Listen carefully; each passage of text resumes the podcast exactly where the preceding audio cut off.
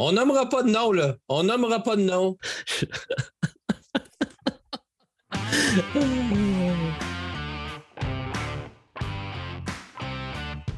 C'est vendredi et quoi de mieux pour débuter le week-end qu'une visite de l'autre côté du plateau, un podcast consacré aux jeux de société.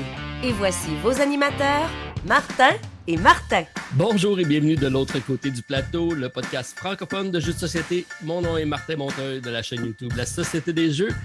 Et après le transport des grosses valises de jeux de scène, c'est maintenant le temps des essayer, tous ces beaux jeux-là. Alors, euh, pour partager mes expériences ludiques cette semaine, je suis accompagné, comme à l'habitude, de mon ami Martin Lafrenière de la Zone Jeux de Société.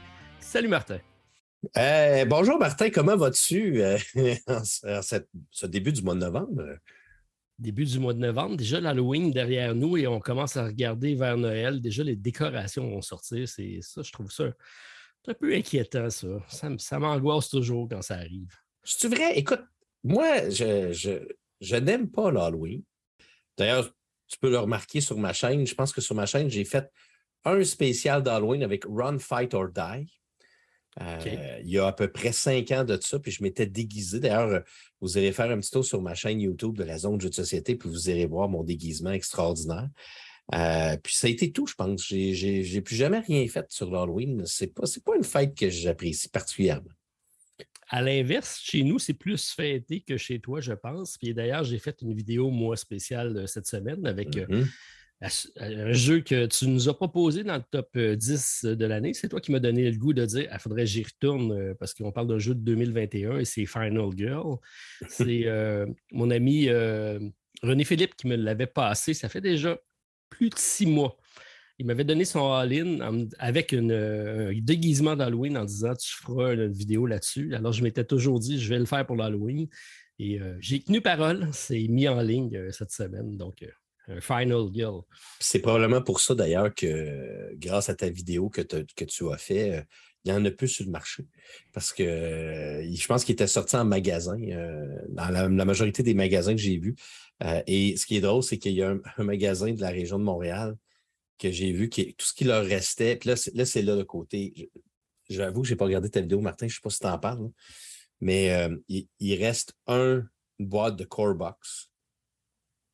Mais si tu achètes que ben la, Core Box, t'es fait. Ça donne rien. Fait que ça, mettons, mettons quelqu'un qui ne connaît pas du tout les jeux de société, fait comme Ah, Final Girl, mon, mon enfant, mon mari veut ça, achète la Core Box, donne ça à Noël, ouvre, ouais, là, tu ouvres ça, tu es comme OK, qu'est-ce que je fais avec ça? Rien. Faut, fait faut que tu achètes les autres boîtes. C'est la première fois que je vois une boîte inutile que tu achètes dans un magasin, puis qui n'est pas écrit dessus. Ben, il doit, non, ça doit être écrit dessus, mais sais, je veux dire, c'est quand même un peu spécial il aurait pu avoir au moins un boss avec une Final Girl puis un terrain de base très, très straight, mais au moins d'avoir même un scénario d'introduction. Là, tu peux rien faire avec la boîte de base, et tu peux rien faire juste avec une boîte de Final Girl non plus. Donc, exact. Ça, te prend absolument au moins deux boîtes pour être capable de jouer. Puis ça, c'est pas clair, clair, je pense, que ça soit identifié. J'ai comme l'impression que ça a été, euh, ça a été euh, plus une, réflexion socio-financement plutôt qu'une réflexion magasin pour, euh, pour cette boîte-là. Mais c'est un excellent jeu euh, solo euh, qui dépasse, selon moi, Hostage Negotiator. Comme j'ai déjà dit, moi, je conserve Hostage Negotiator chez moi seulement et uniquement à cause de Carrier, qui est une excellente campagne et le fun à jouer. Mais c'est le même, c'est le même jeu, mais avec un thème différent et, disons, boosté. Oui, c'est un gameplay amélioré avec les items, les maps. Euh, il y a certaines améliorations, mais dans la base du système de jeu, c'est pratiquement identique à Stage euh, avec une thématique un peu différente. J'aime les deux, puis effectivement, moi, la carrière, je trouve que ça fait une campagne vraiment géniale. Mais le, le hic, c'est comme dans Final Girl, il faut que tu achètes à peu près toutes les extensions pour pouvoir y jouer. Ça coûte excessivement cher. Puis il n'y a pour l'instant pas encore une boîte que tout est dedans. Il faut que, parce que dans Star Negotiator, il faut t'acheter des petits packs de, d'abducteurs, donc euh, de, je ne sais pas comment ils disent en français. Puis, euh, puis ils n'ont pas encore sorti une boîte avec tout dedans pour les gens qui voudraient se lancer. Oui, par contre, ça a été bien pensé parce que c'est la deuxième boîte, parce que le jeu de base, il y a Stage. Le deuxième, c'est, euh, aide-moi, Martin. Crime Wave. Crime Wave. Et dans cette boîte-là, tu peux euh, avoir de l'espace. Tu as de l'espace pour mettre les boîtes, littéralement les boîtes du premier et du, de carrière dedans. Donc, ça, j'avoue que c'est en tout cas, c'est encore c'est quelque chose. Quand tu mets la boîte, ta petite boîte dans la grosse boîte, puis tu fais comme OK, ça marche. C'est la seule fois, je pense, dans toute ma ludothèque que j'ai une boîte qui sert à mettre ta première boîte, mais au complet, pas, juste, le, contenu. Ouais, c'est ça. Puis euh, que donc, que tu peux encore juste ressortir pour l'amener en voyage. Euh, puis tu as la petite boîte pour pouvoir transporter tes, mettons, ce joueur Stage Negotiator. C'était bien pensé. Mais là, on est-tu en train de faire ton expérience ludique déjà en partant? Là? même pas. C'est Ah, OK. parce que. On n'a même pas entamé l'introduction encore, Martin.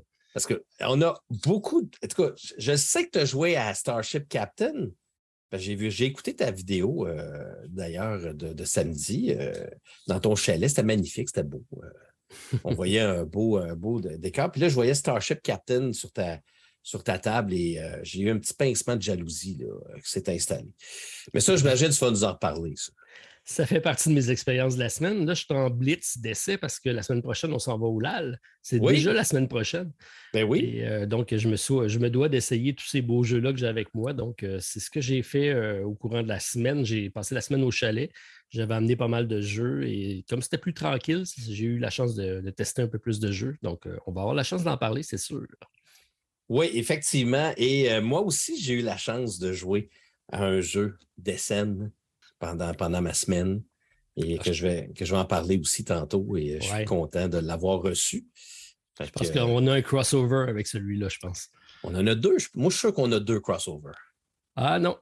Ah non? OK. On n'a pas une inscription en quelque part? Ah, on verra. Ah, oh, oh, OK. Oh mon Dieu, écoute, euh, trop, trop de surprises, trop de choses. La preuve qu'on ne planifie pas nos euh, émissions ensemble, on garde ça secret pour avoir à froid qu'est-ce qu'on a comme réaction. Martin, Martin, ne divulgue pas nos, euh, secrets. Hein, euh, les, gens vont nous copier. donc, le podcast de l'autre côté du plateau, préparez-vous pas. Mais c'est pas vrai, la préparation. Mais c'est ce qui fait la spontanéité de nos échanges. On se prépare chacun de notre côté. Exact, c'est ça. Parlant de préparation, est-ce qu'on parle de notre fameux pool? Dans, l'introduction? Oui, bonne idée. Euh, effectivement, euh, je sais que nos amis euh, Michael et Claude travaillent fort pour rendre le site attrayant pour tout le monde. Il y a, quelques-uns qui nous ont écrit pour dire qu'il manquait des inscriptions, les ajouter. Si c'est encore votre cas, vous nous le dites. Mais je te laisse partager l'évolution de notre pool. Ben oui, puis je devrais dire qu'ils ont, ils ont parce qu'il y avait des petites critiques ici et là, de petites choses qui manquaient, qui, comme par exemple d'avoir vraiment le, le résultat de tous les participants. Puis euh, si vous allez faire un petit tour sur le lien que j'ai mis dans la. Je pense que je vais l'épingler, euh, le lien, parce que, bon, euh, j'ai oublié de l'épingler. je vais aller vous le mettre dans la, page Facebook des fans de l'autre côté du plateau pour que vous puissiez cliquer souvent. ils ont fait beaucoup d'améliorations. il y a des affaires que même. Il y a, des, des, graphiques que je ne savais pas qu'on pouvait faire des graphiques de ce type-là, des bulles, des, des. En tout cas, en haut, vous avez l'accueil, vous pouvez avoir le pool en bulles. Euh, où là, vous avez des bulles. Bon, euh, ça, ressemble à des bulles de savon. Euh, vous pourrez aller voir ça. Sinon, vous avez le pôle en arbre. Ça, c'est magnifique. Écoutez, c'est probablement la plus belle chose quand vous cliquez dessus. On dirait que c'est de l'art. Puis, vous avez, tous les noms sont là. Ça fait un beau rond et, vous pouvez cliquer sur votre nom si vous êtes capable de le trouver. Vous pouvez. J'en prends un aléatoirement ici. On va prendre Jean-Patrick Piperny. Donc, Jean-Patrick a un score de 2. Euh, alors, on peut cliquer dessus et là, il y a plein d'informations qui, euh, apparaissent et on voit que c'est écrit euh, que, que, deux avec Destiny. Bon, bref. Alors, puis sinon, on a The Martin's Race. Oui, ça, c'est bien, ça. Il a mis de l'avant notre challenge de nous deux. Oui, hmm, je ne sais plus si on pourrait appeler ça un. Ah, j'ai pris quelques points. Ah, là-dedans, OK.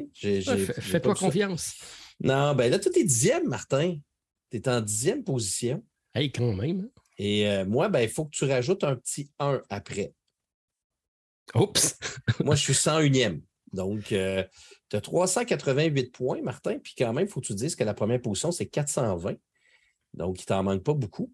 Et euh, moi, j'étais à 201 points et c'est vraiment très, très, très décevant tout ça, de voir ça. Puis là, ben, quand tu vas faire un petit tour dans participants, mais là, on peut voir le libellé là, de tout le monde. C'est quand même très bien fait.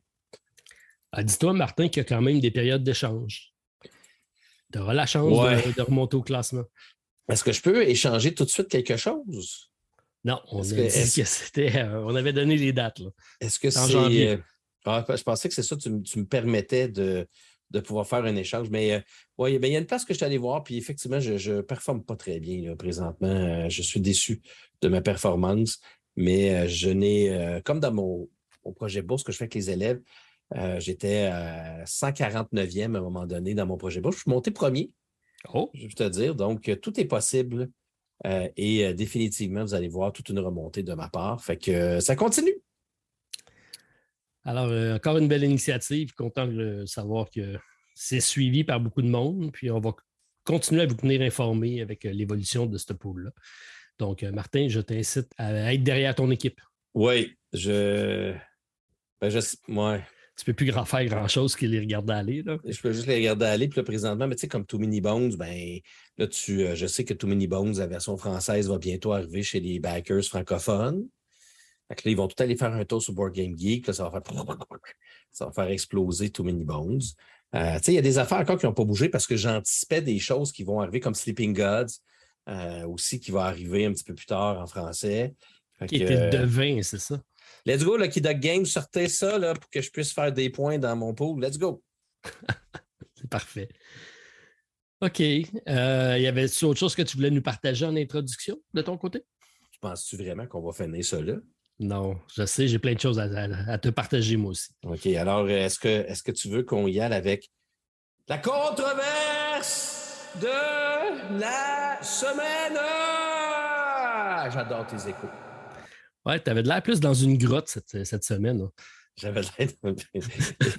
Et je te le dis, il faudrait l'enregistrer, ça serait plus grandiose à place de le faire à chaud à toutes les semaines. Oui, mais je m'amuse. Je m'amuse euh, à, modifier ta voix. Oui, je, vois ça.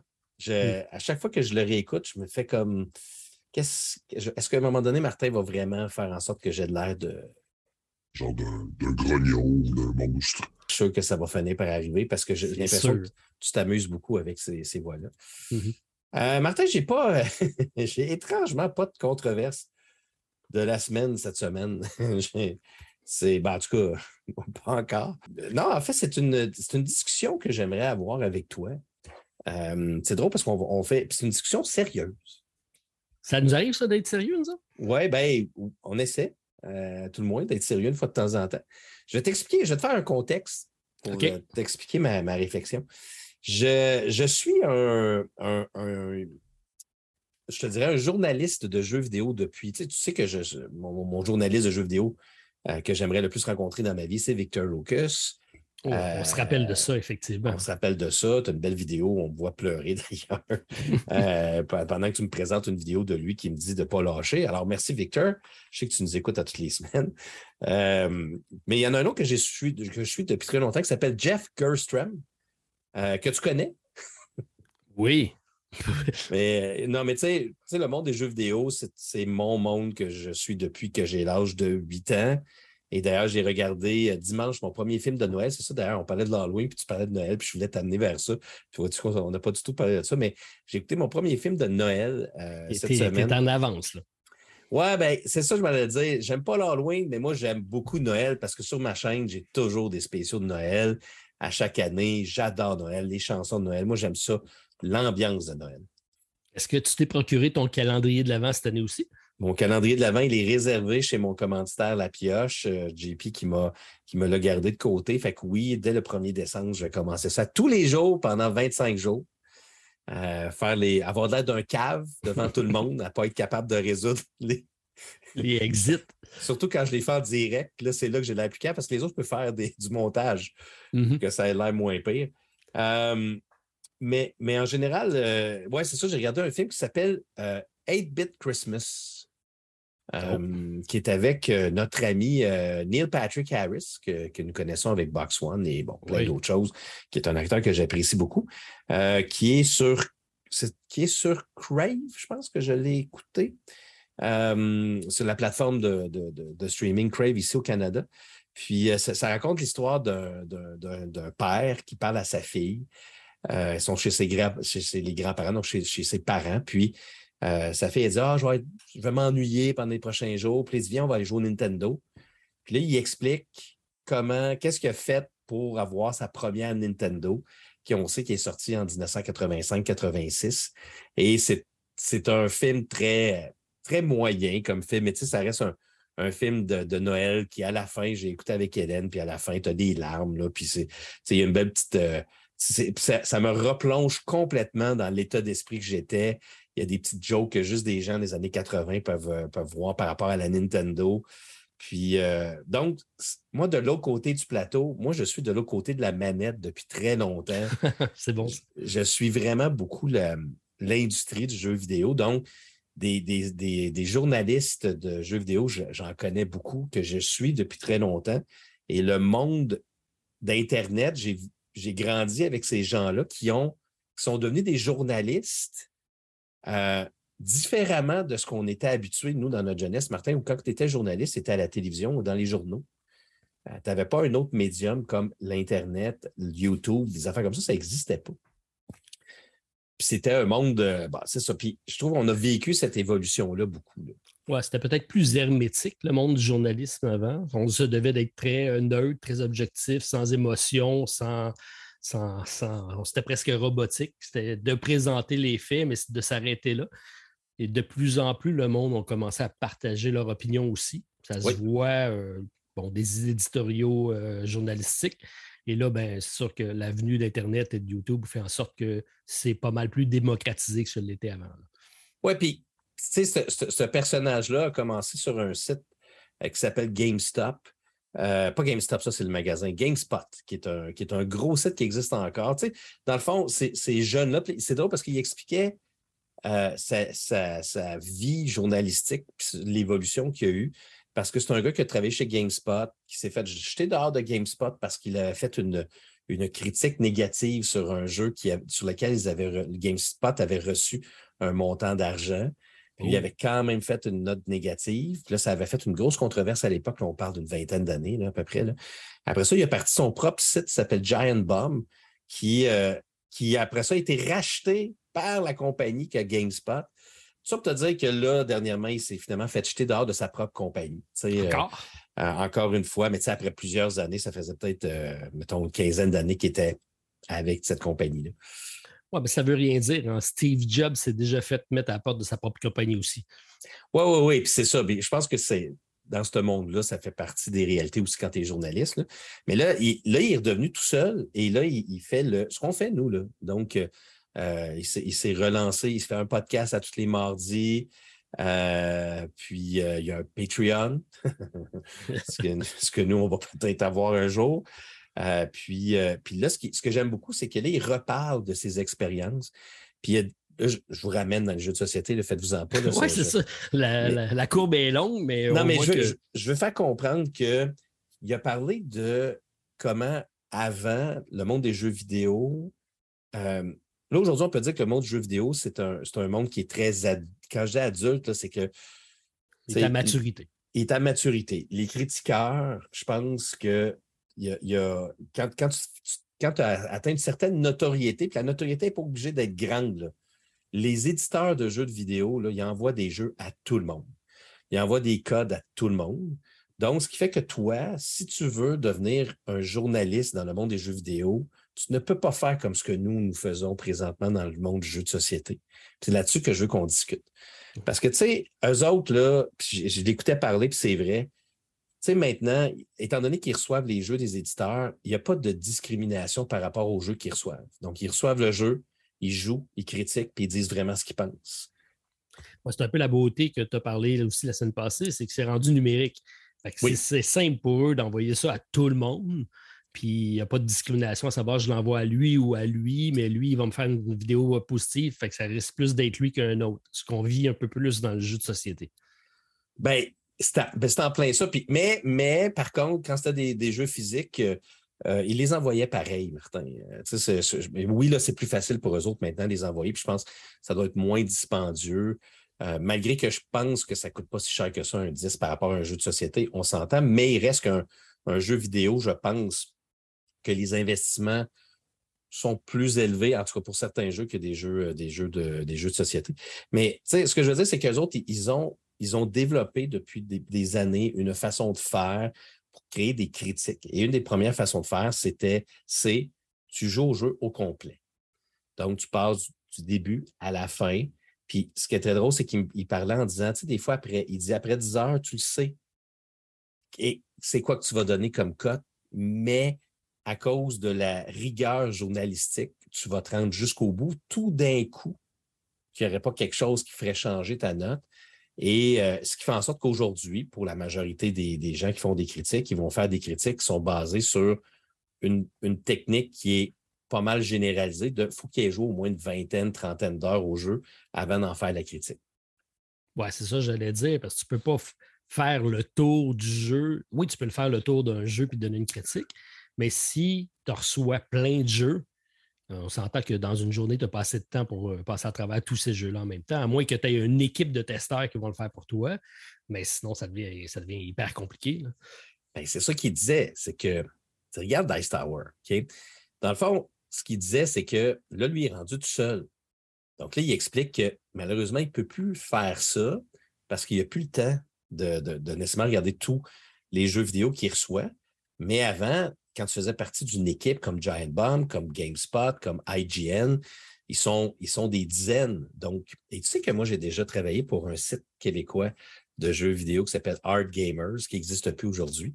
Et j'ai reçu des jeux d'Art Gamers et c'était des jeux que je n'avais pas demandé et j'ai fait des mauvaises critiques.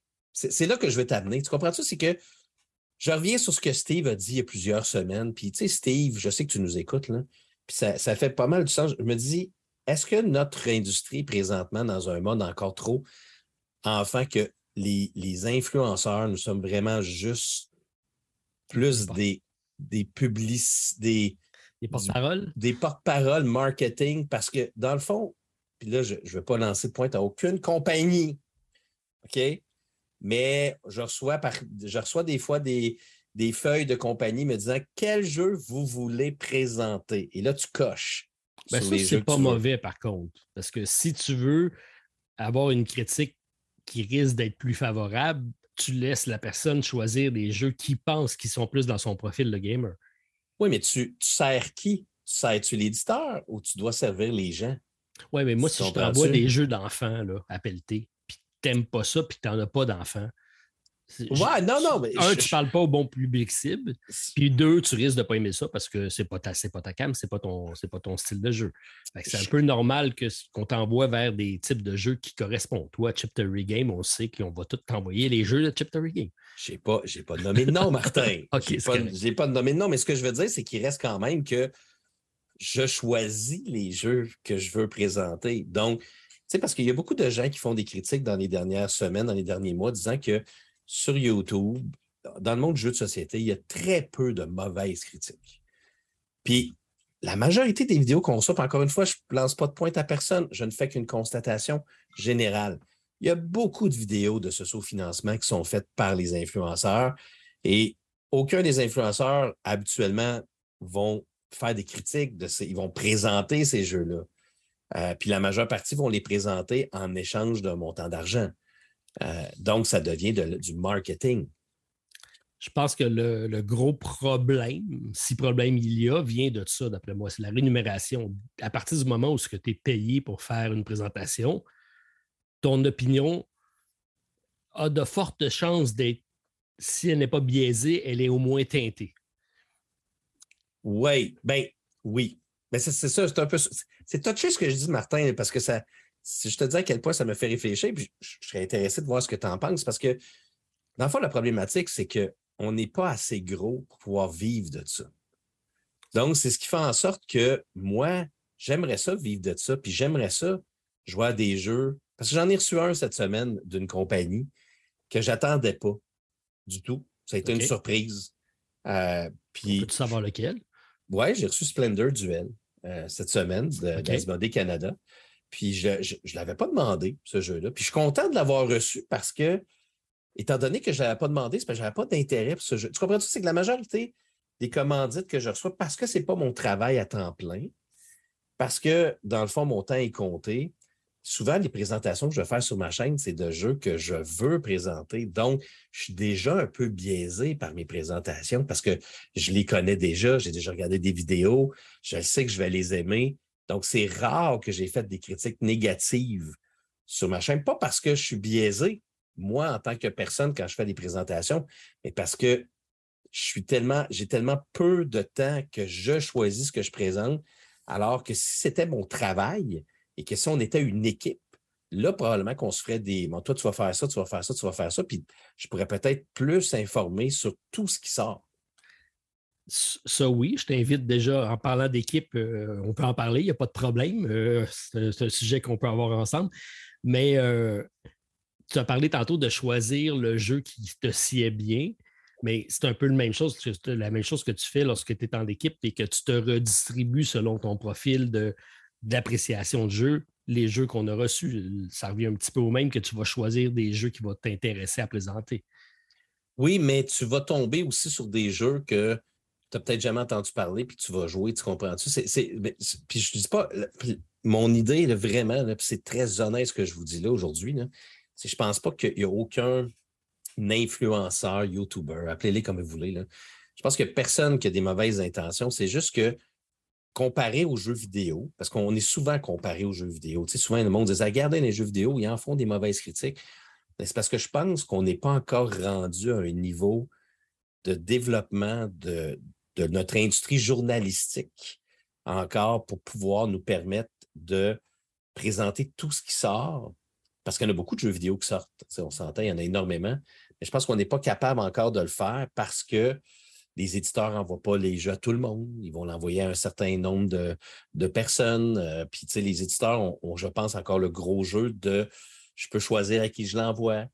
Euh, puis en même temps, les jeux de société coûtent aussi, je pense, plus cher à envoyer que des jeux vidéo. Donc, ça m'a fait réfléchir, Martin, beaucoup sur, euh, sur le développement de notre, de notre passe-temps euh, sur c'est quoi notre rôle finalement, le, le, le, rôle de, notre, de, nos chaînes, de notre podcast. Euh, je trouve que dans notre podcast, justement, on est, je trouve qu'on est plus, on est, on est plus ouvert d'esprit à faire, à parler d'à peu près n'importe quoi. Parce que on peut parler d'un jeu pendant cinq minutes, puis ça finit là. là. Oui, je pense que c'est la beauté de ce médium-là, le podcast. Le fait, surtout nous qui faisons des émissions de trois heures. La preuve, c'est que ça fait je ne sais pas combien de temps qu'on parle, puis on n'a pas toujours pas commencé notre sujet. Mais ça nous permet d'avoir cette attitude-là d'aller sur. Euh, de parler d'un jeu, puis à un moment donné, de finir avec complètement un autre jeu, puis euh, de revenir sur l'autre sujet. Donc, c'est plus facile d'aborder ça. Tandis que faire juste une vidéo sur un jeu que tu présentes, Là, ça demande une préparation, ça demande, mmh. euh, ça demande beaucoup plus euh, d'efforts. Et au bout de la ligne, c'est vrai que c'est difficile de. Quand tu as plusieurs jeux à, présenter puis que je fais juste une vidéo par semaine, ben, je n'irai pas présenter le jeu que j'aime pas. Je vais, ben, le jeu que j'aime pas, je vais, je vais en parler dans le podcast. Je vais en parler dans ma vidéo de présentation où j'ai plein de jeux. Mais je ne ferai pas une vidéo dédiée à ce jeu-là pour dire j'aime pas ce jeu-là.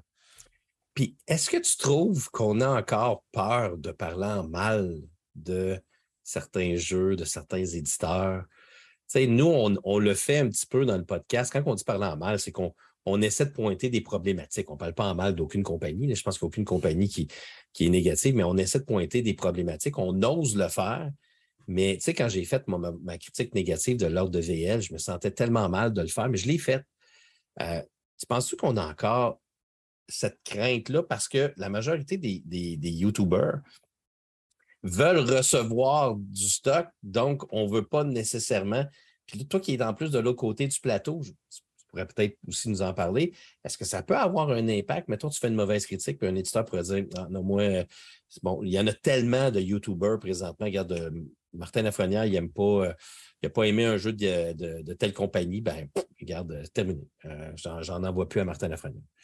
C'est sûr, sûr, sûr. Parce que les quantités de jeux qu'on a envoyés, c'est sûr que c'est plus dispendieux d'envoyer un jeu. Déjà, le transport est plus dispendieux. Puis mm-hmm. euh, la plupart du temps aussi, c'est à l'étape pré-production. Des fois, c'est des. C'est pas des prototypes, mais c'est les premières épreuves qu'on reçoit. On les reçoit en quantité limitée par avion. Donc, ces jeux-là sont plus. Parce qu'on veut que la, review sorte avant que le jeu soit disponible en magasin. À ce moment-là, c'est des copies qui sont un peu plus limitées en quantité. Donc, on va choisir à qui on va les envoyer. Puis, c'est sûr que si je fais quatre fois, je t'envoie des jeux, puis à chaque fois que tu n'aimes pas le jeu-là, ça ne me donne rien de, te l'envoyer en disant je vais continuer à faire en sorte que Martin va dire, va, dire du mal de jeu. Ce n'est pas son style de jeu. Genre, je t'en voudrais pas, mais je vais envoyer le jeu à quelqu'un qui, que je pense va plus l'apprécier. C'est sûr et certain. Est-ce que tu as tendance à penser que, mettons, si j'avais 70 000 abonnés, j'en parle en mal, mais étant donné que Mais c'est parce que c'est pas l'idée de parle-en bien, parle-en mal, mais parle-en? Moi, j'ai bien de la misère avec ça. Euh, je, reviens souvent à mon histoire de, mon ami euh, qui, était sur The Great Race, qui a, voulu envoyer une copie à Dice Tower, puis ils ont demandé euh, quel type de review tu veux, puis ils ont présenté la charte de prix. Puis il a dit non, non, tout ce que je veux, c'est une vidéo honnête de votre, du jeu. Puis il y en a eu une, puis elle été négative, très négative, puis ça a nuit au reste de la compagnie, puis même ça a, mis fin à l'association des deux personnes qui travaillent ensemble. Euh, tandis que s'il avait payé le montant qu'il avait eu à payer, probablement ça ne serait pas rendu là. Euh, tout l'aspect de ça, de, de, cette fameuse contribution en argent-là de la part des éditeurs, moi, ça me. Je suis agacé par ça. Je préfère avoir une chaîne autonome qui est financée par des abonnés, des Patreons ou même des compagnies qui vont donner de l'argent, mais en vrac, pas pour une vidéo, pas pour un. Pas pour mm-hmm. un Merci. Payer pour une vidéo en particulier. Euh, je trouve ça. Euh, c'est encore un dilemme moraux pour moi. Là. Sauf que ce que tu viens de dire, c'est intéressant parce que tu trouves-tu que ce que Dice Tower a fait, parce que si Dice Tower, si tu me dis que ça a mal, malheureusement mal été pour eux autres dans cette, dans cette campagne-là, Dice Tower a fait une mauvaise critique, ça veut dire qu'il y avait probablement des problèmes. Donc, ça a été un service offert aux gens. C'est plutôt que. Parce que payer, c'est une raison de marketing, mais l'autre, ça devient un service. Oui. Donc, ce qu'il a fait comme critique, c'était totalement justifié. C'était probablement juste. Puis, c'était pas par, euh, par, souci de vengeance, sinon il ne l'aurait pas fait. Mais je suis sûr que s'il avait payé, il y aurait eu une vidéo mm-hmm. autre et plus complaisante. Mm-hmm. Alors, à ce moment-là, tu viens d'acheter une opinion. Oui, je comprends. Ce que, ce que, tu veux dire, c'est que les deux possibilités étaient disponibles. Oui, c'est ça. C'est ça le problème. Il est là le problème, effectivement. Puis là, l'auditeur ne peut pas faire la distinction entre est-ce que c'est une. Tu sais, ça a beau marquer ceci est une vidéo euh, payée par commandité. Quand toutes tes vidéos sont commanditées, ben, à un moment donné, ça n'a plus, ça plus le même impact. Là. Écoute, c'est un. Vous savez, en tout cas, moi, j'aime ça philosopher sur notre, notre, industrie. Puis je trouve que c'est parce que notre industrie est en train de devenir une grosse industrie, je pense. Quand tu regardes SN, toi qui étais là à SN, euh, à l'époque, il y avait le E3, le Electronic Entertainment Expo pour les jeux vidéo. J'ai l'impression qu'ESN est plus gros que ça, mais peut-être pas en argent parce qu'on s'entend que les jeux vidéo, c'est beaucoup d'investissement, mais, je pense qu'on est en train de devenir une assez grosse industrie pour dire qu'un jour, il va peut-être falloir essayer d'avoir ce, même type d'éléments journalistiques euh, pour les jeux, les jeux de société, de dire, maintenant, on est assez gros pour en tout cas, comme tu dis, oui, peut-être faudrait se parler pour se réunir éventuellement. Parce que de l'association? Ben, tu sais, dans le fond, GameSpot, IGN, euh, Art Gamers, quand j'étais, c'était, c'était pas juste une personne qui, était, qui faisait une chaîne. C'est des dizaines, des quinzaines, des vingtaines de personnes qui travaillaient à temps plein là, je ne parle pas d'Art Gamers, par contre, parce que ça, c'est un petit, un, petit, euh, site québécois. Mais IGN, GameSpot, Martin, c'est du temps plein. Les autres, ils font ça. C'est des employés, mais ils sont, ils sont par contre, euh, ils, sont, ils appartiennent à des grosses corporations de médias. Donc, est-ce qu'un jour, on va avoir cette, cette possibilité d'avoir une grosse corporation de médias qui va vouloir engager des gens à temps plein? Puis la majorité du temps, ça va être des jeunes, on s'entend, pour faire ça. Euh, Asmodée a fait un peu l'essai quand ils ont, acheté, ils ont quand même acheté TricTac euh, par l'intermédiaire. Bon, je n'ai pas le détail de tout comment ça s'était fait. C'est peut-être pas Asmodée, c'est peut-être Plan B, mais dans cette fusion-là, TricTac a été momentanément euh, sous la tutelle d'une grosse compagnie. ben, pas la tutelle, mais il y avait leur autonomie, et tout ça, mais je veux mm-hmm. dire, c'était quand même eux. Fait que je ne sais pas si c'est une volonté de d'être présent dans, dans ces, dans ces médias-là. Puis de l'autre côté, si tu fais ce mouvement-là, ben, tu viens aussi de discréditer un petit peu la, critique vis-à-vis de ce que tu proposes. Ben, il ne faudrait pas que ce soit une compagnie de jeux qui devienne propriétaire. Il faut que ce soit une compagnie médiatique. ou, euh, c'est ça, exactement. Ou, euh, un certain euh, Québécois. un certain Québécois. Ben, je, vais faire ma discussion là. Je, trouve, ça, je trouve ça intriguant, intéressant. Je, vous, invite à aller voir le podcast si vous aimez les jeux vidéo, évidemment. Il s'appelle Jeff Gerstrom. son podcast, si tu veux avoir son, son nom exact, euh, Martin, si tu me donnes deux secondes, tu me donnes. Hein, oh oui, je te le donne. J'ai pas ben, le choix. Hein. Ça, s'appelle The Jeff Gerstrom, euh, Gerstman Show.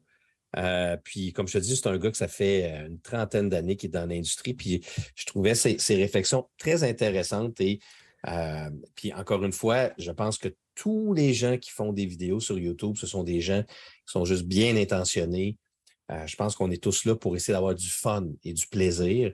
C'est juste que est-ce qu'on va, on est prêt à un certain moment d'aller un petit peu plus loin dans le, niveau journalistique de notre, média? On n'est peut-être pas rendu là aussi, mais il faut en discuter. Ouais, je pense que tôt ou tard, on va s'y rendre. Tu as raison de dire qu'on est quand même assez jeune comme industrie, oui, par rapport aux jeux vidéo on essaie de trouver nos repères. Il y en a qui. Euh, puis rappelle-toi, quand on a commencé, toi et moi, là, il n'y avait pas grand monde qui faisait des, vidéos de jeux de société. C'est on été dans les premiers francophones, puis on fait partie des dinosaures. Maintenant, il y a beaucoup plus de monde, ce qui amène hein, le fait qu'il va y avoir plus de types d'approches différentes. Puis il y en a qui vont essayer la tangente aussi euh, plus, euh, plus critique, plus différente des autres. Je ne sais pas comment ça va évoluer tout ça. Voilà, Martin. Je peux te dire quand même qu'on commence à, devenir un incontournable puisque l'industrie ah commence à nous écouter. Ah, c'est une bonne nouvelle. Donc, euh, notre parole est prise en considération. Alors, euh, on nous écoute, Martin. Attends, tu dis-tu qu'il y, a euh, des gens au, placé de certaines compagnies qui nous écoutent? Ben, tant mieux si c'est le cas. Ben, mon Dieu! Ça veut dire que notre, notre petit podcast qu'on a commencé comme ça sur un coin de table commence à avoir un certain impact. Peut-être que nous allons, nous allons devenir des journalistes reconnus. en tout cas, on, se, on va essayer d'avoir euh, cette rigueur-là que, vous appréciez, tout en restant très, euh, très convivial, très joyeux dans notre approche. Donc, euh, Martin, on ne change pas notre formule gagnante. je pense que ça va bien. Oui, tout à fait. Puis là, Martin, tu m'as dit que tu avais plein d'autres choses à dire dans l'introduction. Vas-y, je t'écoute. Euh, ben, bon, peut-être une petite nouvelle comme quoi la semaine prochaine, c'est le LAL. 11, 12, 13 novembre, euh, c'est au Manoir des Sables à Offord dans le Street. Euh, Martin, semblerait qu'il y a un spa là-bas. Est-ce que tu amènes ton maillot de bain pour faire le podcast en direct du spa? Ben, non, pas du tout, Martin. J'aurais pas le temps. Arrête, qu'est-ce que tu dis? Je sais qu'Hélène, elle, va l'apporter, mais moi, non. Moi, je, je, me prépare une fin de semaine remplie de jeux de société à jouer à des jeux aussi extraordinaires que Starship Captain, que Atiwa, euh, que Hamlet euh, et tous les autres jeux qu'on a discutés dans les dernières semaines. Je n'aurai pas le temps de m'installer dans un sport. De quoi tu parles? C'est bon. Je savais déjà ta réponse, mais quand même. Euh, quelques réceptions de ma, part. J'ai reçu quelques jeux cette semaine, peut-être à vous partager. J'ai Jean-François Gauthier qui nous a envoyé le Gold Oblivion. Je ne sais pas si tu as reçu ta copie toi aussi. Bien sûr. Alors, euh, c'est euh, sa campagne de socio-financement qui s'en vient à grands pas. Donc, on va, euh, on va tester ça pour vous. On va vous présenter ça. Puis, on va essayer de. Si on est capable de faire une vidéo. je sais qu'il m'avait demandé si c'est possible de faire une vidéo avec plus, toi, entre autres.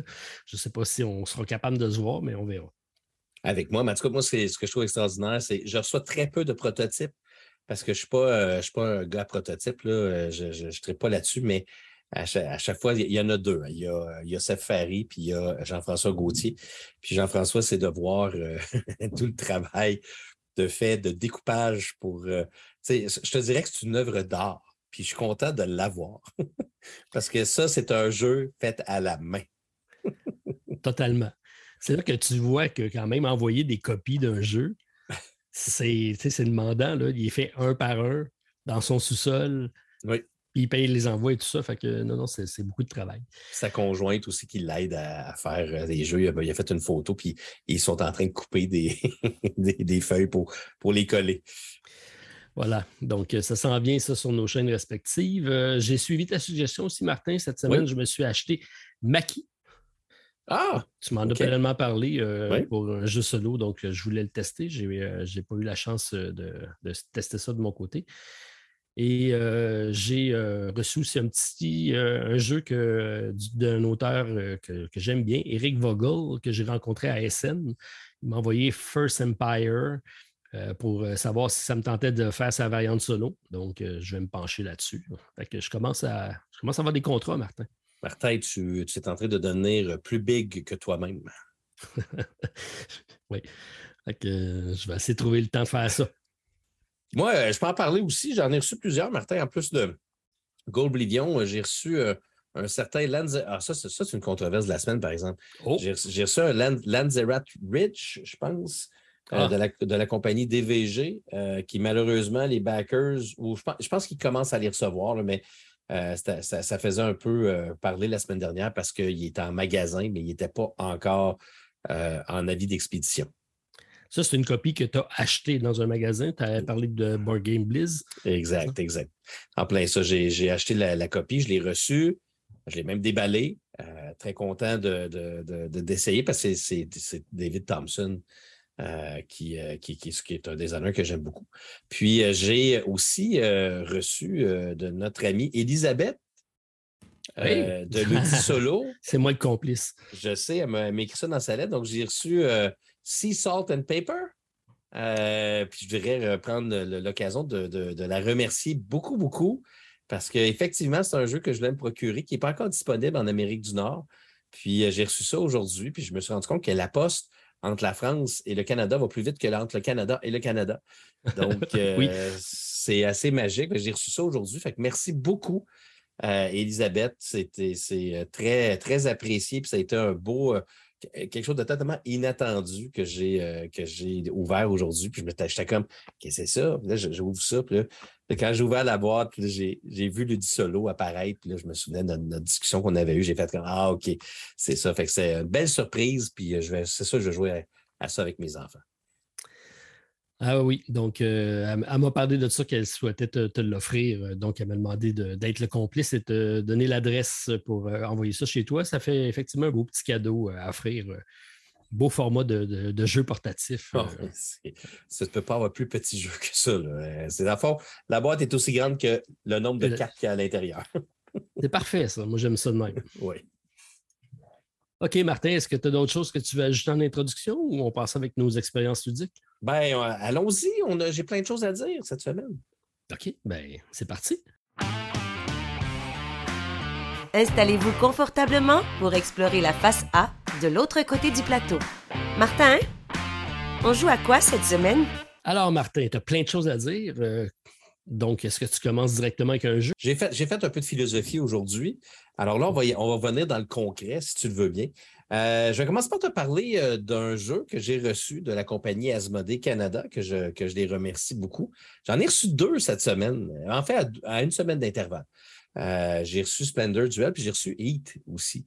Euh, oh! que je suis, euh, que je suis, que j'avais, que, je savais qui, arrivait, mais que je ne pensais pas qu'elle allait arriver si vite et surtout avant la sortie en magasin ici en Amérique du Nord. Je me sens très privilégié. Je les remercie beaucoup. bon, Splendor Duel, tu en, as parlé quand tu étais allé, je pense, à, une rencontre ici au Québec. Tu avais vu du monde jouer. La euh, qui est le rassemblement des commerçants euh, du jeu et du jouet. Deux fois par année, on se regroupe pour euh, passer des commandes du temps des fêtes et des trucs comme ça. Il était en démonstration. J'ai eu le pitch du vendeur, donc savoir comment ça jouait, tout ça, mais je ne l'ai pas testé moi-même. Je vais être curieux de, savoir c'est quoi ton expérience de jeu là-dessus. OK. Ben, écoutez, là, ben, j'ai joué trois parties j'ai fait trois parties de Splendor Duel. Euh, c'est un jeu qui se joue uniquement à deux joueurs, donc pas de solo euh, dans le jeu, malheureusement. Je dirais que je trouve ça toujours un petit peu dommage quand des jeux de ce type-là n'ont pas de solo. Euh, j'ai eu la chance de jouer avec ma fille, d'ailleurs, à ce jeu-là. Puis ça faisait longtemps que je n'avais pas joué un nouveau jeu avec ma fille. Et je pense que je pense qu'elle a, compris assez rapidement le concept. Dans Force Splendor, vous connaissez sûrement le jeu. Ça fait quand même très longtemps qu'il existe. Euh, c'est un, classique. Je pense qu'on pourrait dire que c'est un classique des jeux grand public. Euh, c'est un jeu où on, doit aller chercher des gemmes de couleurs différentes. Euh, puis on en a une en or qui remplace dans le fond n'importe quelle. Puis le but, c'était d'aller chercher des cartes qui sont devant nous, qui sont en trois niveaux, niveau 1, niveau 2, niveau 3. Et ces cartes-là ont un coût en gemmes. Puis à chaque fois qu'on prend des cartes, dans le fond, c'est une construction de moteur, c'est une construction, comment on appelle, une construction de tableau. Euh, où chacune des cartes qu'on va acheter va nous donner un rabais selon la couleur pour d'autres cartes qu'on va vouloir acheter. Donc, au fur et à mesure, on se construit un tableau de cartes pour parfois même aller s'acheter, s'acheter, s'acheter de nouvelles cartes dans les taux subséquents. Et le but, c'était, je me souviens plus dans Standard, mais c'était d'atteindre un certain nombre de points. Euh, donc, c'est un jeu de course, finalement, comme Martin ils. Oui, mais tu vois, ce, jeu-là, Splendor, euh, que j'ai joué, mais ce n'est pas un jeu que j'ai à ma collection. Euh, il date de 2014. C'est un jeu qui est souvent comparé. quand on parle de jeux qui, sont des, références dans, le milieu, c'est souvent, comme Splendor, on entend ça souvent. Donc, c'est toujours bon signe. C'est un jeu, effectivement, qui a marqué l'imaginaire. Euh, mais j'étais curieux, moi, de le voir arriver en duel parce que Splendor se joue déjà très bien à deux joueurs. Bon, mais le côté duel, donc, qu'est-ce qu'ils ont fait? C'est qu'ils ont rajouté un plateau central. Sur le plateau central, euh, c'est là que vous allez placer tous les, les, euh, les jetons de gemmes qui sont encore une fois, très belle production générale de ce jeu-là. Là, que j'ai aucune idée c'est quoi le prix euh, du jeu là, en magasin. Euh, parce que, bon, comme je dis, je, l'ai reçu, mais d'après moi, il ne sera pas excessivement dispendieux. au début de la partie, ce qu'on fait, c'est qu'on prend les gemmes, puis euh, en suivant des flèches, donc en partant du centre et en s'en allant sur les, sur les rebords, on va placer tous les gemmes dans un sac, on va brasser, puis on va les placer sur le plateau. Et dans notre tour, dans le fond, ce qu'on va avoir le choix de faire, c'est euh, soit de prendre un or sur le plateau. Et euh, quand on prend un or, comme dans le jeu d'original, on peut aller se réserver une carte euh, sur le, marché de cartes qu'on va pouvoir faire à un autre moment. Ou on peut se prendre un, deux ou trois gemmes sur le plateau, mais ils doivent être en succession, en ligne, en colonne ou en diagonale. Genre le bingo. Et oui, c'est en plein ça. C'est un genre de bingo. Puis c'est pas, n'est pas obligé que ce soit sur les côtés. Ça peut être n'importe où sur le plateau, mais il faut que ce soit trois successifs. Puis si vous en prenez trois de la même couleur, euh, vous allez donner un petit parchemin qui est, qui est comme un petit bonus à votre adversaire. Si vous prenez deux perles, parce que je, me, je pense que les perles n'étaient pas dans le jeu de Splendor euh, de, base. Donc, les perles qui ne sont uniquement euh, disponibles en jetons. Donc, il n'y a pas la possibilité de s'acheter des cartes de perles. Donc, ces, ces, ces petits jetons-là sont quand même très, très recherchés parce que euh, moi, j'ai même dit à ma fille à un moment donné, les maudites perles, parce que tu veux t'acheter des cartes, à un moment donné, sur, le, tableau de cartes, il n'y a que des cartes avec des perles. Puis là, tu fais comme. J'en ai pas. J'en ai pas. Euh, puis donc, quand tu te prends deux perles, ben, il faut que tu vas donner un bonus aussi à ton adversaire. Et euh, il y a aussi, si tu décides de remplir, parce qu'au début, ou après ton tour, tu peux remplir le, marché de, gemmes. Là aussi, tu vas donner un petit parchemin à ton adversaire. le parchemin, dans le fond, c'est juste que tu peux dépenser un parchemin pour aller chercher une gemme, sauf un or, mais tu vas aller chercher une gemme. Et euh, après ça, tu peux jouer ton tour. Donc, dans ton tour, tu peux aller t'en chercher quatre, finalement, ces éléments-là. Puis le reste, Martin, ben, c'est un Splendor bien, bien ordinaire. La seule affaire qui est différente, c'est qu'ils ont rajouté des couronnes sur des cartes alors, quand tu vas avoir trois couronnes dans ton tableau de, cartes, tu vas pouvoir te ramasser un noble. Quand tu vas en avoir six, tu vas pouvoir aller chercher un autre noble. Le noble va te donner des points, puis il va aussi te donner des habiletés spéciales. Et il y a des petites habiletés spéciales qui me font beaucoup penser à Sea Salt and Paper. Euh, sur les cartes, quand tu t'achètes une carte avec une petite habilité, ben, tu vas avoir une habilité de rejoindre un auto, tu vas avoir une habilité d'aller prendre un jeton à ton adversaire, euh, des petites affaires comme ça. Puis le but du jeu, c'est le premier qui arrive à 20 points ou le premier qui a 10 euh, couronnes dans son tableau de cartes ou le premier qui a 10 points dans une colonne de couleurs. Et euh, donc, le premier qui arrive à ça gagne officiellement la partie et c'est ça le jeu. est-ce que c'est un jeu, c'est quoi la durée? Est-ce que c'est plus long ou plus court qu'une partie standard de Splendor? Écoute, je te dirais que mes parties ont, duré au moins une demi-heure. Euh, c'est au moins un, bon 30-35 minutes. Une partie, c'est quand même long, je te dis. Pas, pour le type de jeu que je pense. Écoute, Martin, je vais te dire bien honnêtement, là, je, suis honnête. Là, C'était tout le temps honnête. Parce que je te l'ai dit tantôt, c'est un jeu que je ne m'attendais pas. Euh, fait que c'est pas un jeu que j'ai choisi. Puis euh, je me souviens que j'avais, j'avais reçu la demande, puis je me souviens pas d'avoir fait la demande. Je l'ai faite peut-être aussi, mais euh, Splendor Duel, moi, Splendor, j'aime ça, mais je ne trippe pas. Fait que c'est sûr que Splendor Duel, je n'ai pas couru après. Fait que je peux vous dire que c'est bon, mais why? why quoi? Mais pourquoi? Je pourquoi ça existe? Il y a, honnêtement, Martin, là, je ne peux pas te dire que je vois vraiment la raison d'être de ce jeu-là. Autre que le fait que la COVID a mis de l'avant les jeux duels puis que ça a été popularisé. Mais sinon, moi, en tout cas, mon premier feeling, j'y ai pas joué. Mais le premier feeling, quand on m'a présenté le jeu, j'écoutais les règles, je me disais, mais pourquoi avoir ajouté tous ces petits points supplémentaires-là qui font juste un petit peu complexifier le jeu? C'était ma seule remarque, mais c'est très, très subjectif parce que je n'y avais pas joué. Ben écoute, je, honnêtement, Martin, je, pour avoir Splendor et avoir aussi euh, le Splendor euh, Marvel avec les, pierres de l'infinité qui sont, selon moi, une version bien, bien supérieure à Splendor, euh, que j'aime vraiment beaucoup, beaucoup, là, parce que ça rajoute un petit élément thématique qui est vraiment le fun. Mmh. Splendor Duel, si vous avez Splendor à la maison, il n'y a aucune raison de se procurer Splendor Duel. Aucune raison de se le prendre. Il n'y a pas je peux pas dire que le fait d'avoir un plateau, d'en prendre trois de suite, c'est vraiment une grosse affaire stratégique. Les couronnes, c'est cool, c'est le fun. Euh, les petites habiletés spéciales, ça, aurait pu être Peut-être que c'est une, extension d'un Splendor que j'ai pas, que j'ai jamais eu avant. Là. Je ne sais pas, parce que ça fait longtemps que j'ai. Moi, j'ai le Splendor original, j'ai les, euh, le Splendor avec le, le d'infinité, puis c'est tout. Là. Moi, j'ai arrêté ça là. Euh, fait que c'est pas, c'est pas mauvais, c'est même bon. Ma fille, elle a adoré son expérience. Puis, euh, mais c'est ça, tu sais, le fait que j'ai Splendor à la maison. Quelqu'un qui joue seulement avec son conjoint, sa conjointe à deux joueurs, puis qui n'a pas Splendor, est-ce que tu lui recommandes d'aller vers ce duel? Ben, je... même à ben, il faudrait comparer les prix, je te dirais. C'est 35 C'est parce que je ne comprends pas que tu veuilles t'acheter seulement Splendor Duel quand tu peux t'acheter Splendor jouer jusqu'à 4. Mais pas en solo. Mais pas en solo, ni un ni l'autre. Mais tu sais, tu joues Splendor, c'est le même jeu. Là. On s'entend à part des petites, des petites subtilités. L'autre, tu peux jouer jusqu'à 4 joueurs. L'autre, c'est 2 à 4. L'autre, c'est juste 2. pourquoi tu t'achèterais juste Splendor Duel quand tu peux t'acheter Splendor? Puis si tu as de la visite à la maison, tu peux jouer avec eux autres. Tu comprends-tu? Je, ne comprends pas l'existence. Tu sais, euh, Seven Wonders Duel, ils ont changé le jeu. On s'entend? Spender Duel, ils n'ont pas changé le jeu. Ils ont juste modifié la mécanique d'aller chercher des gems. Mais c'est pas mal tout, là. Puis il n'y a rien qui empêcherait de jouer à ce jeu-là à quatre joueurs aussi.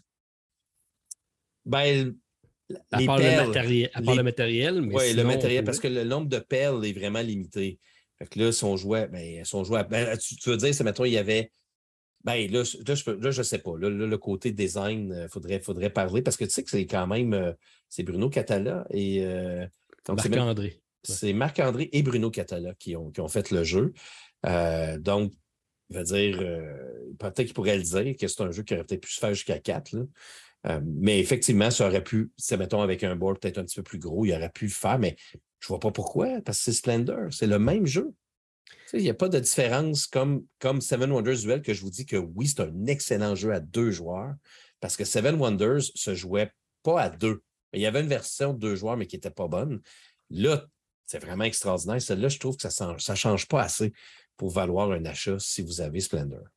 C'est drôle parce que Seven Wonders, c'était. Euh, C'était euh, Antoine Boza qui, faisait, qui avait fait le jeu et c'est Bruno Catala qui s'est associé avec pour faire le duel. Et c'est la même chose dans ce cas présent. C'était Marc-André qui avait fait le Splendor original. Et là, Bruno Catala est revenu euh, pour faire équipe avec lui pour faire la version duel. Et quand tu as dit qu'il y avait quelques similitudes avec Sea Salt and Pepper, ben Bruno est également dans l'équipe de concepteurs avec Sea Salt and Pepper. Donc, tout ça se tient. En fait, Bruno est partout, c'est ça que tu me dis. Oui, aussi. aussi. Ben, il est bon. Il est bon. Oui, mais c'est ça, je te dis. Puis je veux, je veux être clair, ce n'est pas, pas, un mauvais jeu. Là. Tu sais, je veux dire, tu t'installes, tu joues avec ça. Comme je te dis, ma fille, elle a aimé ça, mais moi qui connais Splendor, puis là, tu fais pourquoi ce jeu-là existe? C'est juste ça. J'essaie je, je, de comprendre d'où vient cet engouement-là de vouloir faire un Splendor duel. Même les petits, les petits parchemins là, qui, sont, euh, qui sont comme des petits bonus que tu peux ramasser, je trouve que le fait d'aller chercher une gemme, ben oui. C'est pas si ça remplace une gemme. C'est pas une si grosse affaire. Tu sais, même ma fille, elle les utilisait pas. À un moment donné, j'étais comme, c'est elle qui avait tous les parchemins de son bord. tu devrais peut-être les utiliser. Ah, j'en ai pas besoin. Est-ce qu'elle a gagné? Euh, non, elle a perdu, mais elle, ah. elle avait presque 10, 10 euh, couronnes. Puis moi, je suis arrivé à 20 points sur, euh, sur un dernier. Puis, tu sais, c'est Splendor, c'est ça. Ça reste un jeu qu'au début, c'est lent à partir, puis tu ne sais jamais où tu t'en vas. Puis vers la fin, quand tu fais des combos, quand tu as plein de cartes, euh, là, c'est le fun parce que là, tu peux vraiment commencer à, réfléchir à ta stratégie. Puis je pense que ma fille a fini par comprendre un petit peu vers la fin. Euh, puis dans les parties subséquentes, c'était plus facile pour elle euh, de savoir ce qu'il fallait faire. Mais voilà. Fait que Splendor Duel, c'est très bien, mais avec l'existence de Splendor, c'est une drôle de sortie que je, que je questionne, mais bon, ben, en même temps, c'est pas un mauvais produit. Je comprends ton raisonnement par rapport au nombre de joueurs parce que moi aussi, je me pose toujours la question pourquoi ils ne mettent pas un, un, solo sur une boîte parce que ça augmente les ventes? Je fais toujours rire de mon bureau quand je leur dis ça. Parce que personne ne me croit. Je leur dis non, non, non. Mais de 2 à 4 ou de 1 à, 1 à 4, c'est sûr que tes ventes sont augmentées de 18% Ben oui, c'est sûr. Puis c'est ça, il faudrait prendre la peine de faire cette analyse-là. Mais là, tu vas réduire le nombre de joueurs à seulement deux joueurs. c'est sûr que cette configuration-là, si c'est pas ça, si c'est pas la façon que tu joues de, base, où tu as toujours une grosse gang, où tu toujours, es toujours en tout seul, mais c'est sûr que tu ne seras pas porté à aller faire l'achat systématiquement.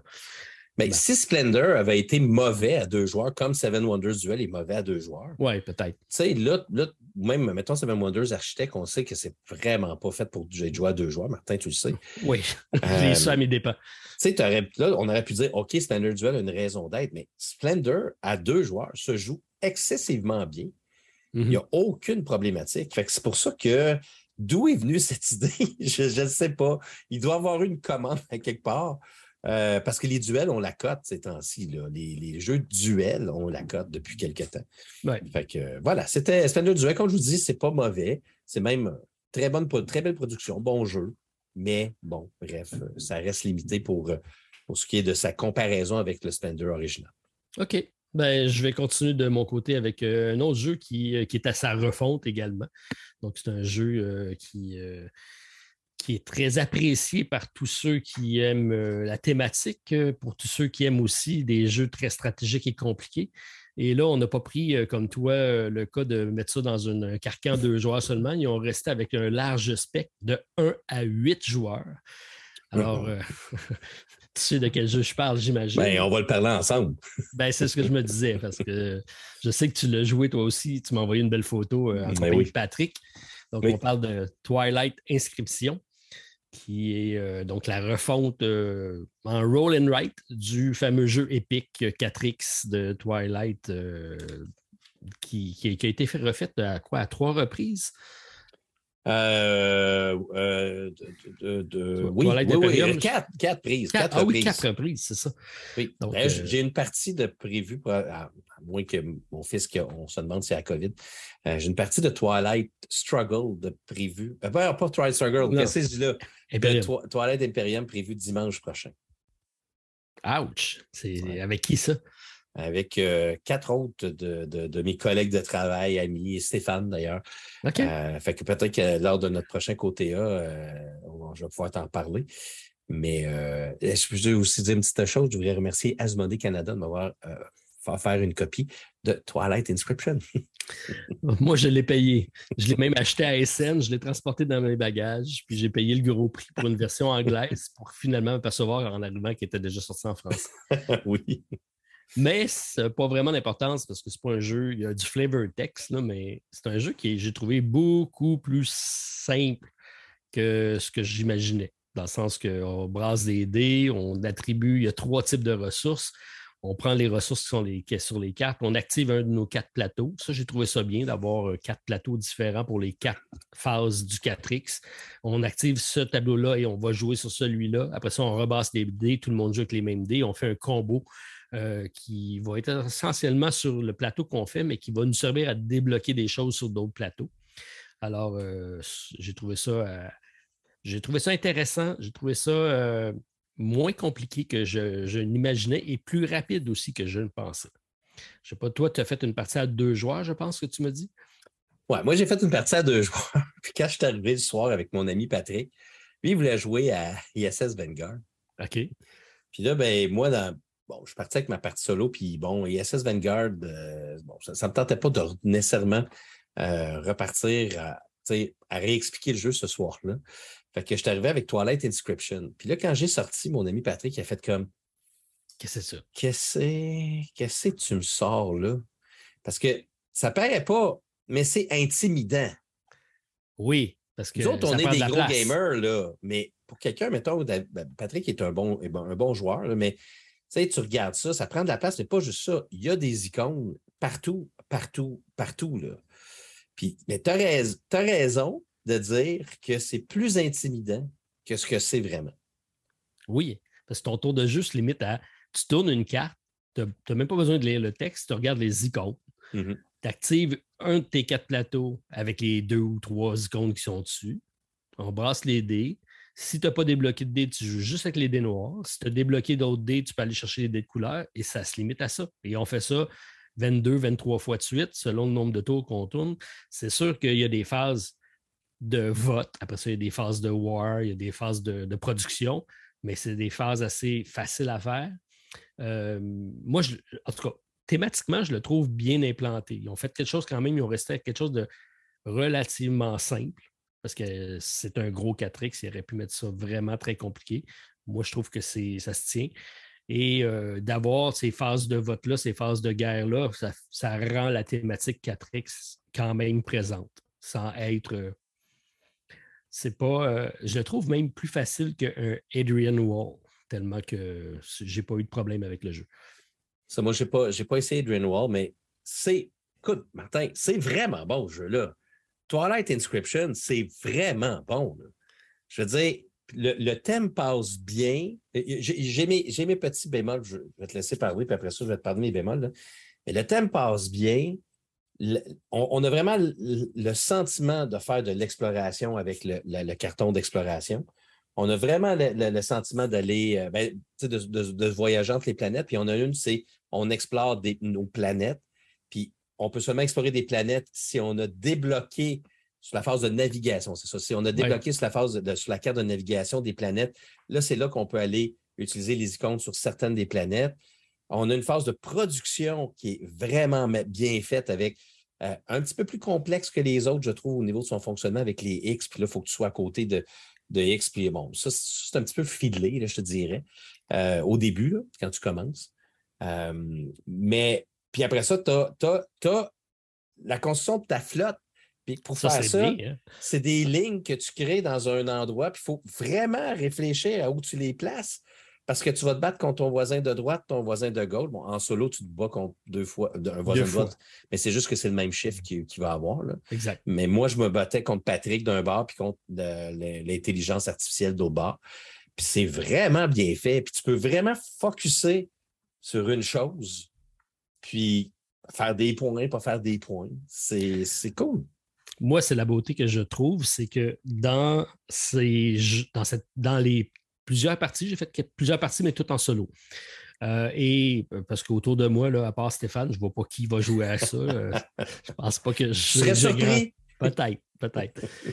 Mais ce que je veux dire, c'est qu'on ne peut pas.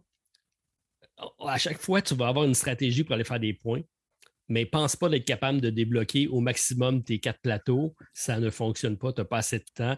Et tes stratégies vont beaucoup être dictées par tes objectifs. Parce qu'on a des cartes objectifs au début, puis on a aussi des plateaux asymétriques. Et en plus de ça, tu as un personnage, tu en as 24, je pense, dans la boîte, et celui-là a des pouvoirs passifs au début de la partie, puis tu vas même en débloquer d'autres en allant chercher d'autres icônes.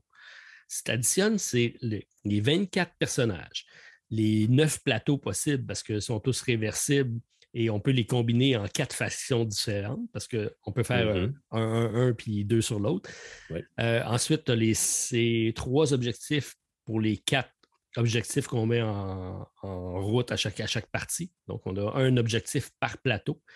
Euh, tu additionnes tout ça, ça se calcule autour de 7 millions de possibilités euh, si tu veux aller jouer. Ça ne reste pas des parties qui sont très, très différentes quand même pour autant. Les, les plateaux vont être différents. Je ne pense pas que c'est ça qui va changer beaucoup ton gameplay en tant que tel, mais l'orientation de ton personnage va beaucoup dicter de quelle façon tu vas aller euh, développer. Est-ce que tu vas aller plus du côté de l'industrie ou euh, plus du côté de, la guerre parce que ton personnage va débloquer plus de flotte? Euh, les parties sont orientées différemment d'une fois à l'autre à cause de l'aspect personnage.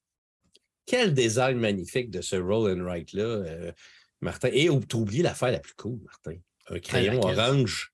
Orange, mais ça fonctionne bien. Hein? ça fonctionne super bien, ce, satané petit crayon orange-là. Ça fait, ça fait futuriste, ça fait différent. Il y en a qui disent qu'il est dispendieux parce que oui, ce n'est pas donné euh, comme jeu, mais il y a, oui, c'est juste des cartons, là, je suis d'accord, mais euh, les cartons sont glacés, euh, les cartes sont de bonne qualité. Je veux dire, comme je vous dis, moi, je, toi, tu l'as acheté, moi, je l'ai reçu. Là, fait que prenez, prenez ça qu'un grain de sel de mon côté, mais il reste que euh, je, trouve quand même que c'est un beau matériel. Puis, euh, autres, notre partie s'est terminée par un point. Oh. Euh, moi, j'ai fait 51, mon ami Patrick a fait 50. Moi, je me suis surtout focusé sur la production. Puis à la fin, j'avais plein, plein, plein de, petits ronds de production parce qu'on peut euh, prendre les fameux ronds de production qui peuvent remplacer n'importe quel type de, de, ressources que tu as besoin. Puis euh, mon ami, lui, Patrick, avait focusé plus sur la guerre. Euh, fait que lui, s'était fait beaucoup de points. Il avait construit beaucoup de, vaisseaux de toutes sortes. Je trouve par contre, effectivement, c'est difficile de faire beaucoup de points avec la guerre, en tout cas dans les parties que j'ai fait. Euh, moi, le premier combo que j'ai fait, c'était le marchand, donc l'espèce de lion, qui, lui, va te donner, à chaque fois que tu dépenses une ressource de production, ça donne deux icônes, ça remplace deux icônes au début. Donc, c'est super fort. Donc, j'ai super gros orienté mon développement, ce qui fait en sorte que je vais avoir un plateau qui va faire 6 points, un autre 4 points, un autre 14 points, puis un 39 points. Euh, c'est vraiment que tu orientes beaucoup vers un des, quatre plateaux. C'est rare que tu es capable d'en développer plusieurs en même temps. Il faut parler aussi de l'automa qui est bien fait, selon moi aussi, euh, quand même relativement simple. Je trouve qu'il y a quand même quelques petites limites parce que moi, à un moment donné, il y avait atteint la limite d'un dans le fond, l'automa sert surtout à bloquer des objectifs parce qu'on a aussi des objectifs euh, de, de partie à aller atteindre dans chacune des quatre, euh, des quatre sections. je ne me souviens pas des noms navigation, euh, production, tout ça. Pourquoi ils n'ont pas pris les 4X? Ça Ils ont pris navigation, expansion, industrie et warfare. Mais en anglais, ce n'est pas les 4X, justement, mais c'est en la traduction française qui ne l'est pas. Non, même en, anglais, moi j'ai la version anglaise. Ben, je ne sais pas, mais ça, Martin, il faudrait demander au designer. C'est correct. mais ça ne change rien que euh, c'est très thématique. Mais je le sais que toi, tu n'aimes pas l'automa, puis je suis d'accord avec toi. J'ai écouté ben, ta vidéo, là, parce je, trouve... pas de point. Oui, c'est ça. Puis, puis c'est simple parce que moi, à ma première partie, je l'ai adapté pour faire des points. Je ne comprends pas qu'ils ne se donnent pas la peine de faire ça. Attends un petit peu, là. Tu me dis-tu qu'il y a quelque chose qui existe présentement avec des règles écrites pour pouvoir jouer avec un automa dans lequel on peut jouer en solo en faisant des points? Ben, moi, je le joue comme ça. J'ai un abonné qui m'a écrit qui a fait le même système que moi, qui est en train de peaufiner les deux pour essayer de faire balancer les points. Mais c'est pas tellement compliqué de faire en sorte qu'il fait des points parce qu'il s'en va vers des objectifs, puis il réalise, il bloque avant toi. C'est une affaire de rien de les faire accumuler, les, objectifs. Oui, mais comment tu fais pour qu'il soit. Il faut quand même que ce soit balancé pour qu'il essaie de te faire un genre de on va en parler d'un jeu tantôt dans quelques instants qui fait un méchant de bel job de, te faire vraiment une course magnifique en solo. mais celui-là, il faut quand même que tu aies un genre de challenge pour que ce soit relativement le fun. Es-tu capable de faire ça? Ben, c'est déjà mieux que qu'est-ce que c'est présentement avec des points. Mais oui, tu as raison que ce qui est, ce qui est dommageable, c'est quand il atteint l'objectif, il continue à marquer, et à barrer des trucs et ça ne sert à rien. Oui. Ou des fois, ça arrive à la fin puis ça te fait débloquer un autre truc qui encore lui sert à rien. Fait c'est cette partie-là qui a mal été pensée. Mais le reste de la progression, ça, c'est bien, mais c'est très aléatoire parce qu'il fait juste lui. On barre les, euh, les, 3D de couleurs, c'est ce qu'on va barrer sur sa face, sur sa charte. Mais ça, ça, nous met quand même une certaine pression pour dire il faut que j'aille faire vite cet objectif-là parce qu'il va le débloquer bientôt. Ouais, je trouve ça cool. Par exemple, la piste de la guerre, je trouve ça le fun parce que euh, ça, ça, nous donne vraiment. En tout cas, nous autres, dans notre partie à deux joueurs, moi, j'avais vraiment Patrick d'un bord, j'avais l'automode au bord. Puis plus, plus il avançait avec, le, je pense, le dé rouge, plus sa force augmentait. Et là, ça me forçait des fois à dire OK, là, je, OK, je suis capable de battre Patrick parce qu'on est capable de voir ce qu'il est en train de faire. Mais là, l'automa, il faudrait peut-être que je construise des bâtiments de son côté, sinon je vais perdre mes points. Euh, je trouve qu'il je ne sais pas si je n'ai pas, pas analysé le balancement des quatre plateaux, mais je ne trouve pas ça très pénalisant de perdre deux points. Parce que la guerre, c'est tout ce que ça te fait perdre. Les trois premiers niveaux, tout ce que tu fais, c'est que tu laisses tomber carrément ce plateau-là, c'est que tu vas perdre deux, quatre, six points. Mais regarde, j'ai gagné, par un point, tu comprends? Puis c'est peut-être là l'idée que si tu ne joues pas avec des points, ça peut-être, tu ne vois peut-être pas l'impact, mais moi, ça m'aurait mais moi, je te dirais qu'on a eu une loi qui enlevait tous les côtés négatifs des guerres. C'est cool, ça. Hein? Ben, ça, c'est cool. L'aspect des, lois, je trouve Mais à trois, ça, va, ça serait vraiment beaucoup plus fun. Ah, ben parce, oui. que, parce que sinon, c'est euh, soit tu as le côté positif, le côté négatif, mais nous autres, c'est à chaque joueur. Tu comprends-tu? Fait que, tu sais, admettons, euh, Patrick avait assez de votes, ben là, il gagnait le côté d'en haut, puis il faisait ça pour lui, mais il n'y avait pas de côté négatif pour les autres ce que je pense qu'il va être beaucoup plus fun pour le côté vote qui est dans Twilight Imperium en passant. Euh, c'est un côté de loi qui est très, très le fun. Euh, mais c'est juste du coup, Martin, ce jeu-là. Euh, c'est Est-ce que c'est vraiment épique? Ben, pour un roll and write, je dirais que oui. Je suis d'accord avec toi. Ils ont réussi à faire, je pense qu'on a réussi à faire un 4X roll and write. C'est drôle parce que dans ta vidéo de samedi, je t'ai crié. Hein. Tu m'as-tu entendu? Non. Qu'est-ce que tu dit? Ah, c'est pas si long que ça à jouer. Quoi? Moi, Patrick, ça a pris deux heures et demie quand même. c'était votre première partie. C'était notre première partie, mais, mais, mais il y a de la paralysie d'analyse, par contre, Martin. Toi, tu es habitué, tu joues tout seul, là, mais Patrick, à un moment donné, tu comme Bon, là, euh, OK, là, si je fais ça, OK, là, ça, ça va débloquer ça. Après ça, ça va débloquer ça. Puis des fois, ça prenait un 5-6 minutes avant qu'il joue son tour. Là. OK c'est susceptible de créer ça parce qu'effectivement, il y a des combos croisés qu'il faut que tu réfléchisses longtemps parce que tes icônes d'un tableau débloquent de quoi dans un autre tableau, puis ça, il faut que tu y réfléchisses. Puis quel tableau tu vas activer ce tour-là versus euh, est-ce que le vote est déjà sorti? Est-ce qu'on s'en va vers la guerre bientôt? On est-tu à l'étape 1, 2, 3, 4, 5? Donc, il faut réfléchir. Et la beauté, par contre, c'est que c'est en simultané tout ça. Donc, euh, on tourne une carte, on active euh, ce qui est marqué sur la carte, on lance les dés et tout le monde joue avec les mêmes dés. Que tu sois un, que tu sois huit, en théorie, si vous êtes habitué de jouer, ça ne sera pas vraiment plus long. Peut-être une petite affaire avec les phases de bataille puis les phases de, vote, mais c'est pas c'est, pas censé. C'est pas censé être tellement plus long. Mais il faut que tu fasses confiance à tes adversaires.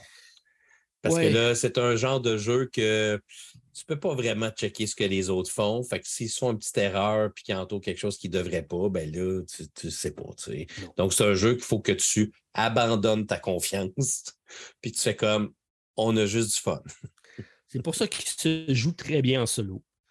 Euh, puis le fait d'avoir plusieurs combinaisons possibles, puis euh, ça fait en sorte que je vais être euh, attiré à y retourner pour essayer de nouveaux personnages, pour essayer de, nouveaux types de plateaux.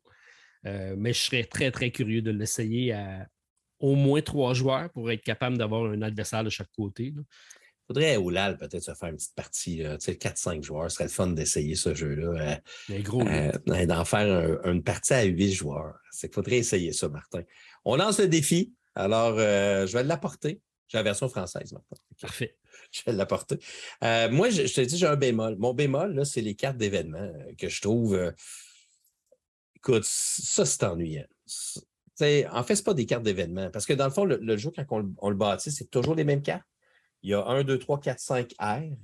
Puis dans chacune de ces aires-là, tu vas avoir à peu près les mêmes cartes que tu vas brasser selon un ordre préétabli. Une bleue, une foncée. Une bleue, une foncée. Puis dans le fond, c'est des cartes, comme le premier air, tu as juste des, cartes de ressources, tu pas de guerre. Donc, c'est juste, ils appellent ça ressources. Là, tu as du flavor text qui sert absolument à rien. Absolument rien. Absolument rien. Puis là, c'est vraiment une phase de ressources. La phase de ressources, c'est on fait des icônes, on lance les dés, puis on va. Ce qui est très caractéristique, c'est qu'on on prend juste une feuille par tour de jeu. Fait que tu en as quatre devant toi, mais quand tu choisis de prendre une feuille, tu la gardes pendant tout ton tour au complet. Puis ma feuille à moi que je vais activer peut être différente de la tienne, même si on joue avec les mêmes dés. Exact. C'est quand même bien parce que les, ressources sont les mêmes, peu importe le plateau. Après ça, tu as des cartes de warfare, donc de guerre. Donc, c'est là qu'on va faire une guerre. Euh, tu as des cartes de production que j'ai trouvé cool parce que, euh, dépendamment de ce que tu vas avoir, tu vas avoir débloqué dans ta, dans, ta, dans ta piste de production, ça va te donner des ressources. Fait que ça aussi, c'est pas très long comme phase de jeu. c'est la, plus courte. C'est la plus courte. Fait mais c'est tout.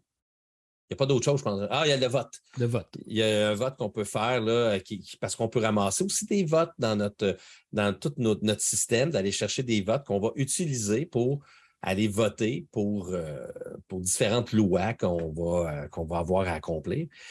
Mais c'est tout. Donc, les événements, c'est vraiment juste te dire quelle phase de jeu tu fais. Donc, il n'y a pas de genre, euh, ce, ce aussi, vous perdez euh, toutes vos ressources parce qu'il y a une famine à quelque part. Non, c'est vraiment juste ça. Et ça va toujours être la même chose à chaque fois que vous jouez, mais pas dans le même ordre.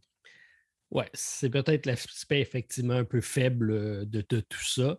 J'imagine que c'est pour une question de balancement, mais il aurait pu avoir plus de cartes pour éviter d'avoir qu'on utilise toutes les cartes à chaque partie. peut-être que ça sera une extension, on verra. Écoute, en, en c'est un jeu qui n'a pas besoin d'extension. Moi je, te dirais qu'avec 24 factions, c'est. Neuf plateaux. C'est quelque chose. Mais euh, ouais, très bon jeu. Euh, on était chez mon ami Patrick a été vraiment impressionné. À la fin, il a fait comme ben quand tu as sorti ça, je me suis dit où c'est qui m'amène? Puis à la fin de la, game, il a fait comme non, c'était vraiment bon ce jeu-là. Puis comme je connais, il doit être sur le bord d'aller se l'acheter. Voilà, une vente de fait. Euh, je partage ton avis et Twilight Inscription, euh, ça a répondu à mes attentes qui étaient quand même hautes. Euh, moi, je suis dans une vibe roll and ride présentement. Là, celui-là, j'avais un petit doute parce que je disais, OK, ça risque d'être long, ça risque d'être un, peu trop épique pour un roll and ride. Mais non, c'est exactement à la bonne place. c'est pas trop light, puis c'est pas trop épique et c'est thématique. Bref, euh, belle réalisation. Exact. Fait que bravo à, ce. Je pense que c'est un, un lancer de dés qu'ils ont fait pour euh, celui-là, puis euh, je pense qu'ils ont gagné leur pari. sincèrement. Puis je pense qu'ils vont probablement en vendre peut-être plus que le Twilight Imperium de, base. Ben, c'est ça. C'était un jeu vraiment. T'as-tu déjà joué à Twilight Imperium? Ah, j'ai joué à la version 2, voilà, je ne sais pas combien d'années. J'ai la 3 en haut que j'ai jamais joué. Puis euh, j'attends que tu m'invites pour faire une partie de la 4. Ah, OK. Ben, euh, on fera sûrement l'invitation, mais euh, c'est des jeux épiques et vraiment, vraiment le fun. mais c'est ça, c'est des jeux qu'on ne sort pas souvent parce que c'est très, très, très long. Exact. Bon, ben, écoute, Martin, ça se pourrait qu'on en fasse encore une autre conjointe. Je ne sais pas si tu as joué à Heat. J'ai Normand qui nous a invités à faire une partie de Heat chez lui. Euh, j'ai été y porter ma copie. C'est lui qui l'a. C'est lui qui a joué, mais je n'étais pas présent. Donc, euh, ah, je n'ai pas testé encore. Ben, euh, ben écoute, merci beaucoup. Écoute, j'ai beaucoup d'Asbody Canada. Cette, écoute, j'ai reçu vraiment trois réceptions d'eux autres en l'espace de quelques, quelques semaines. Mais c'est pour te prouver aussi qu'il y a beaucoup de jeux qui sont sortis cet automne. puis des gros jeux. Écoutez, moi, je trouve que c'est un autre lancé de dés euh, d'ailleurs, il faudrait que tu m'expliques, parce que moi, j'ai l'impression que ce jeu-là ne vendra pas autant que. Ben, en Europe, je pense qu'ils aiment beaucoup les jeux de course, mais c'est parce que c'est un jeu de course. Puis, euh, en passant, pour ceux qui ne savent pas, c'est un jeu de course de la compagnie Days of Wonder. Days of Wonder qui ne sort pas beaucoup de jeux, un par année à peu près. puis quand j'ai dit à ma blonde, quand j'ai dit à Hélène, ah, j'aimerais ça qu'on essaye ensemble, fait qu'elle est arrivée et elle me dit, non, c'est un jeu de course. Tu, comprends-tu? Ça, ça, a comme fini ça là, puis j'ai dit, ouais, mais c'est un jeu de course différent, tout ça, puis non, ça ça ne l'intéresse pas du tout, du tout. Fait que j'ai joué avec mon fils Justin et j'ai joué en solo. Euh, et euh, c'est un jeu qui est, qui dans, dans, le fond des deux designers euh, de Flamme Rouge et qui, donc, ont repris pas mal leur système, mais avec des petites subtilités que je vais t'expliquer qui sont bien intéressantes. C'est un jeu qui vient avec quatre, quatre pistes, donc France, Royaume-Uni, États-Unis et Italie. Euh, qui ont tous des niveaux de complexité euh, relativement différentes les unes des autres, qui me font beaucoup penser à des plateaux euh, de Formula D. c'est le grand classique des jeux. C'est ça, mais qui est tellement plus simple que Formula D. D'ailleurs, la première règle, je vais te le dire, qui ça va être une controverse de la semaine. La première règle, c'est que les autos ne se bloquent pas. Ah. donc, la seule affaire de bloquer, c'est si ça arrive sur la même case qu'une automobile, ben là, si tu arrives sur la même case, tu la mets à côté. Puis si les deux cases sont prises, là, tu la mets en arrière. Mais si les deux cases sont prises puis tu passes en avant, tu passes en avant. Tu peux, tu peux te faufiler entre les deux. Tu peux te faufiler entre les deux. Et, euh, et j'aime ça, Martin, ce concept-là de, de simplicité. Euh, c'était le cas dans Flamme Rouge aussi. C'était exactement, exactement ça. Ça se peut très bien. Ça fait longtemps que j'ai joué à Flamme Rouge. Euh, tu pourrais peut-être me dire certains éléments qui ressemblent à Flamme Rouge, mais dans ce jeu-là, dans le fond, vous avez un deck de cartes qui est composé. Je ne sais plus exactement. Le pire, c'est qu'il est juste à côté de moi pendant que je t'en parle. Je suis en train de faire une vidéo sur ma chaîne. Je suis d'ailleurs rendu à la moitié de ma course, puis là, c'est tellement excitant. J'ai hâte de continuer. Euh, mais vous avez un certain nombre de cartes, puis euh, quand vous allez créer, si vous jouez à la version de base, le jeu va venir avec trois cartes supplémentaires qui sont un 0, un, un hit, puis un 5, donc un chiffre 5. Mais si vous jouez aux versions avancées, vous avez, vous avez, la, vous avez un très gros deck de cartes qui va vous permettre de choisir trois cartes pour, faire en sorte que votre voiture soit vraiment différente des autres. Et ça, ah, c'est cool. Cet aspect de, de, j'ai juste customisé, mais de, de personnalisation, elle est vraiment cool parce que le jeu vient avec une version de base qui est très simple, mais le fun. Mais en plus, vous pouvez rajouter plein de petits modules qui vont complexifier, dont un module de championnat qui vous fait passer à travers les quatre courses. Ça, c'est euh, cool ça, c'est vraiment cool. Puis c'est la manière que c'est fait, c'est bien pensé. Euh, puis donc, dans vos, dans vos cartes, vous allez donc en piger sept. Puis au début de la partie, vous allez mettre trois cartes de stress qui sont des cartes avec un petit plus. Et euh, vous, vous, commencez avec un Heat parce qu'évidemment, le jeu s'appelle Heat et le concept, il est très thématique. Dans le fond, Heat représente la chaleur de votre moteur. Et il y a mm-hmm. des, décisions que vous allez prendre qui vont donc faire surchauffer votre moteur. Et euh, à un moment donné, si vous surchauffez trop votre moteur, ben, euh, vous allez avoir trop de heat dans, votre, dans vos mains. Et là, vous ne pourrez pas avancer aussi vite que vous, euh, que vous allez aimer. donc, comment ça fonctionne un tour, Martin? C'est simple. Premièrement, tout le monde ensemble. La première chose qu'on fait, on a un, bras de vitesse qui, est, qui va de 1 jusqu'à 4. C'est très simple. Le bras de vitesse, dans le fond, t'indique le nombre de cartes que tu vas jouer. Donc, quand tu es, à 1, c'est une seule carte. Quand tu es à 4, tu, tu peux en jouer 4 que tu vas additionner. Ben c'était très thématique, tout ça. Puis j'imagine que tu ne peux pas passer de la 1 à la 4. Tu ne peux pas passer de la 1 à la 4, mais tu peux passer, par exemple, de la 1 à la 3 en prenant un hit. OK. Parce que tu vas faire surchauffer le moteur, évidemment. Fait que là, tu prends un hit, tu as, un petit plateau sans, un petit plateau personnel. Tes hits sont sur une, case du centre. Fait que tu prends un hit, tu le mets dans ta défausse. Euh, fait que là, la, première chose que tu fais, tu choisis est-ce que tu montes, tu descends de vitesse ou tu montes, descends de 2 ou tu restes sur place. Ensuite, choisis secrètement les cartes que tu veux jouer. Et là, après ça, dans l'ordre de tour, qui est l'ordre, dans le fond, du positionnement, du premier jusqu'au dernier, chacun va ensuite faire un, ordre de tour. Le premier, la première élément, tu vas dévoiler tes cartes. Donc, tes cartes, tu les additionnes et ça, c'est la vitesse que tu vas avancer. Euh, si as une carte de stress, c'est un petit plus. Et ça, c'est le petit stress, justement, de ne pas savoir qu'est-ce que tu vas jouer. Parce que là, tu, mets une carte, mettons 3 avec un petit plus, mais là, il faut que tu tournes la carte du dessus de ton deck et ça va être une carte. Il faut que ce soit une carte de vitesse. Il y a un petit icône de vitesse dessus. Donc, les cartes de heat, les cartes de stress et les cartes supplémentaires que tu rajoutes en début de partie ne sont pas des cartes qui peuvent aller sur les cartes de stress. Donc, les, dans le fond, c'est les chiffres 1, 2, 3 ou 4 qui peuvent se ramasser. Donc, des fois, tu n'as pas le choix parce que tu as beaucoup trop de stress dans ta main. Il va, falloir que tu en joues des cartes de stress en ne mm-hmm. sachant pas ce qui va arriver. Euh, donc, la première partie, c'est ça. Après ça, si tu es le dernier ou les deux derniers, si tu joues à 5, tu peux avancer d'une case. OK. Tu peux avancer d'une case. Fait qu'il n'y a pas de question d'aspiration comme dans Flamme Rouge. Oui, attends, on n'est pas rendu Ah, là. on n'est pas Donc- rendu là. Donc là, on avance d'une case. Ça, c'était en dernière position. Ça, c'est la petite mécanique de rattrapage. OK? Puis, ce qui est le fun, c'est que ça te donne un refroidissement. Donc, tu gardes Oh. ça en tête. Là, après ça, c'est là que tu peux faire un. Une fois que tu as fini ça, tu vas faire un boost. Donc, tu peux choisir de faire un boost. Un boost, c'est que tu prends une carte de heat, tu la mets dans ta défausse, et là, tu joues une autre carte aléatoire de ton, euh, de ton deck, et là, tu avances. Là, tu viens de peser sur le turbo.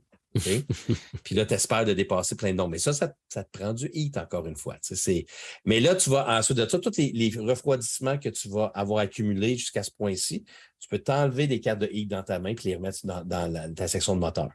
Donc, quand tu fais, quand tu es dernier, tu as, un refroidissement automatique. Quand tu es à la vitesse 2, tu as un de refroidissement. Et quand tu es à la vitesse 1, tu as trois de refroidissement.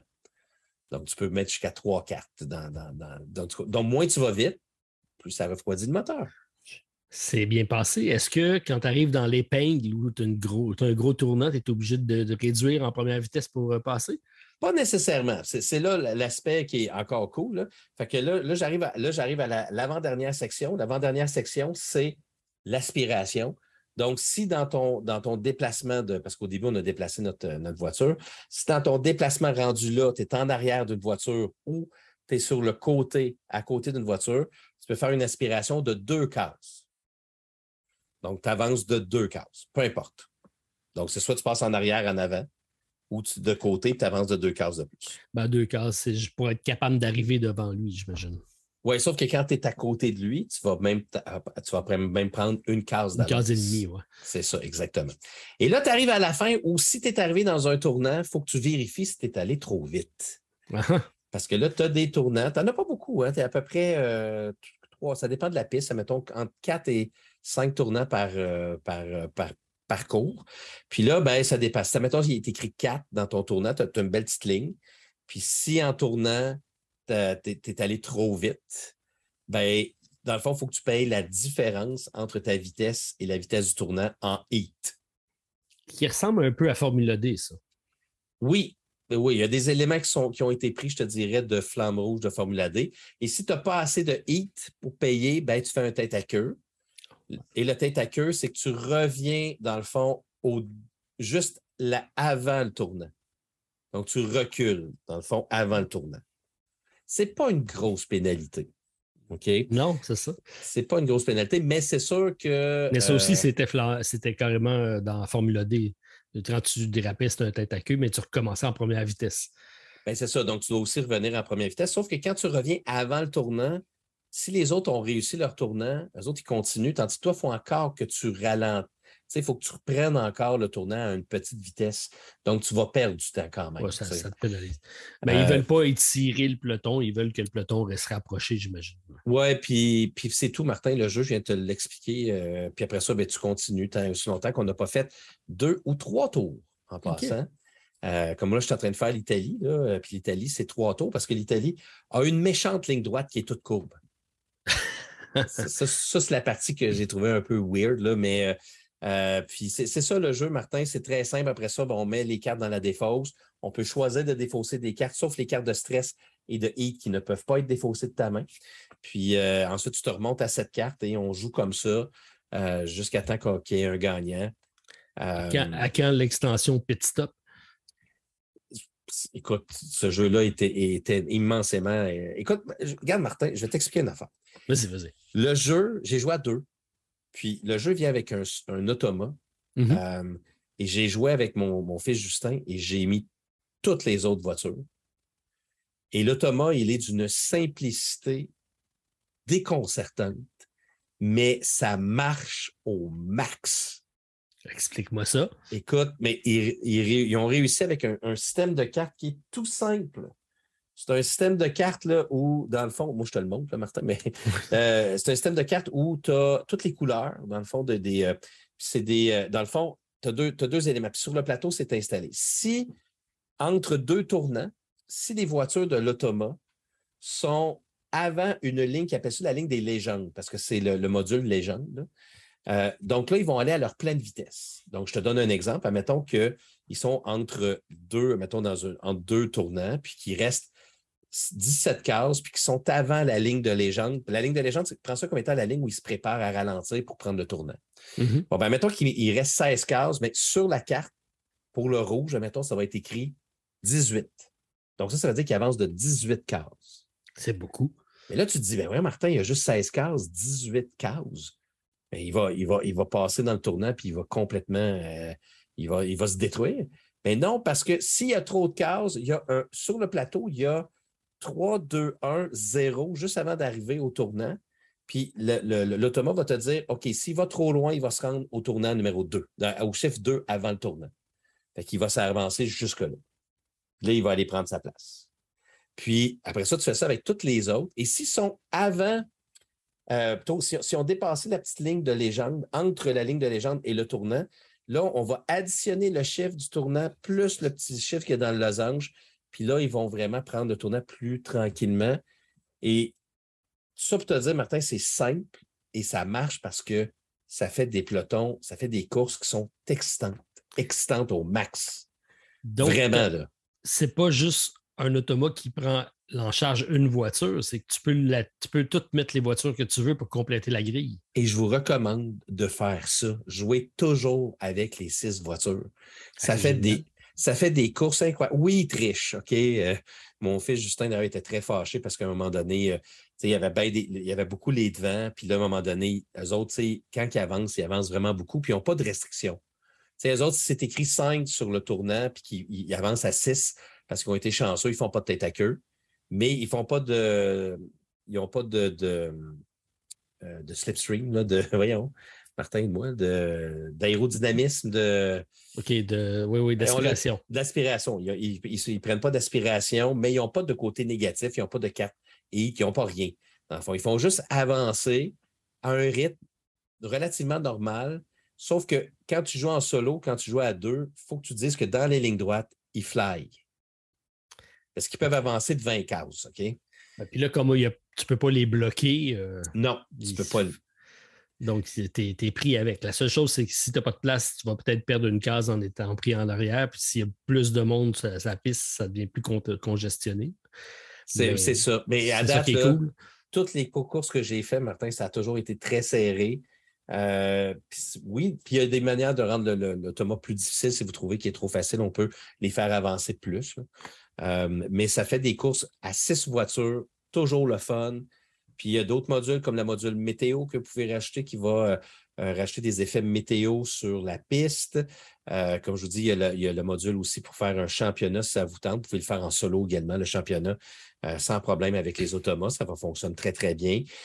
Martin, c'est très, très bon comme jeu de course, accessible à tout le monde et avec une certaine complexité que tu peux rajouter avec les cartes là, pour améliorer notre voiture, qui fait que chacune des voitures peuvent être différentes. Bravo, bravo à Days of Wonder. Ils ont fait une magnifique job avec Heat. Euh, c'est un, je pense qu'ils ont réussi à rendre le fun de Formula D avec la simplicité de Flamme Rouge. Euh, ils ont réussi leur pari. Euh, je suis emballé, emballé, emballé par Heat. C'était un jeu d'ailleurs que tu attendais grandement. tu aimais la thématique, puis donc J'imagine que les attentes étaient hautes de ton côté. Si ça a répondu à tout ça, c'est que, que ça doit être bon. C'est euh, très, très bon. Les quatre, euh, les, quatre pistes sont vraiment différentes dans leur, dans, leur approche pour les, virages. Euh, puis comme je te dis, le solo, oui, il y en a qui disent qu'il est un peu ça triche, là. mais ils ont quand même réussi à faire quelque chose de simple que monsieur, madame, tout le monde va comprendre en 10 minutes. Écoute, ça s'explique en 10 minutes, le solo. Là. Puis les voitures, là, quand tu les places, là, ça prend quelques secondes, sont déjà placés à leur endroit, puis on continue à jouer. Bravo. De ton, côté à toi, la stratégie vient de où dans le gameplay? Bien, la stratégie vient littéralement de bien prendre des virages. Donc, c'est vraiment la question de virage, parce qu'il ne faut pas que tu rates ton coup dans ton virage. Puis, si, puis moi, ça m'arrive souvent que j'ai trop de hit. Comme là, là, où je suis rendu dans ma course présentement, dans, ma, vidéo, là, je suis rendu dans la, dans la ligne droite. J'avais bien, j'ai bien géré tous mes virages. Là, je suis rendu dans la ligne droite avec mes amis automa. Mais moi, là, présentement, dans ma main, je n'ai que des hits et des stress. et j'ai un, j'ai un deux. Ben là, je prie. Euh, je prie que je prends mes deux stress, puis j'espère que. Parce que tu peux mettre deux stress si tu veux. Hein. Puis euh, tu espères que ça avance. Mais là, c'est sûr qu'ils vont prendre une avance parce que j'ai mal géré mon deck de heat. Donc, il faut vraiment que tu gères ton heat. Il faut vraiment que tu fasses attention à ça. Fait que tu as besoin de refroidir. Fait que tu as besoin de passer en première de temps en temps. Oui, mais là, en ligne droite, c'est pas le temps. non. Mais dans la courbe, oui.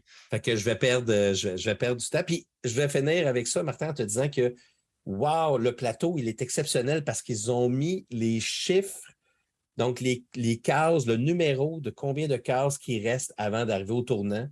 Donc, tu n'as pas besoin de faire 1, 2, 3, 4, 5. Tu n'es pas obligé. Tu fais juste faire une petite soustraction, tu vas le placer exactement à bonne place.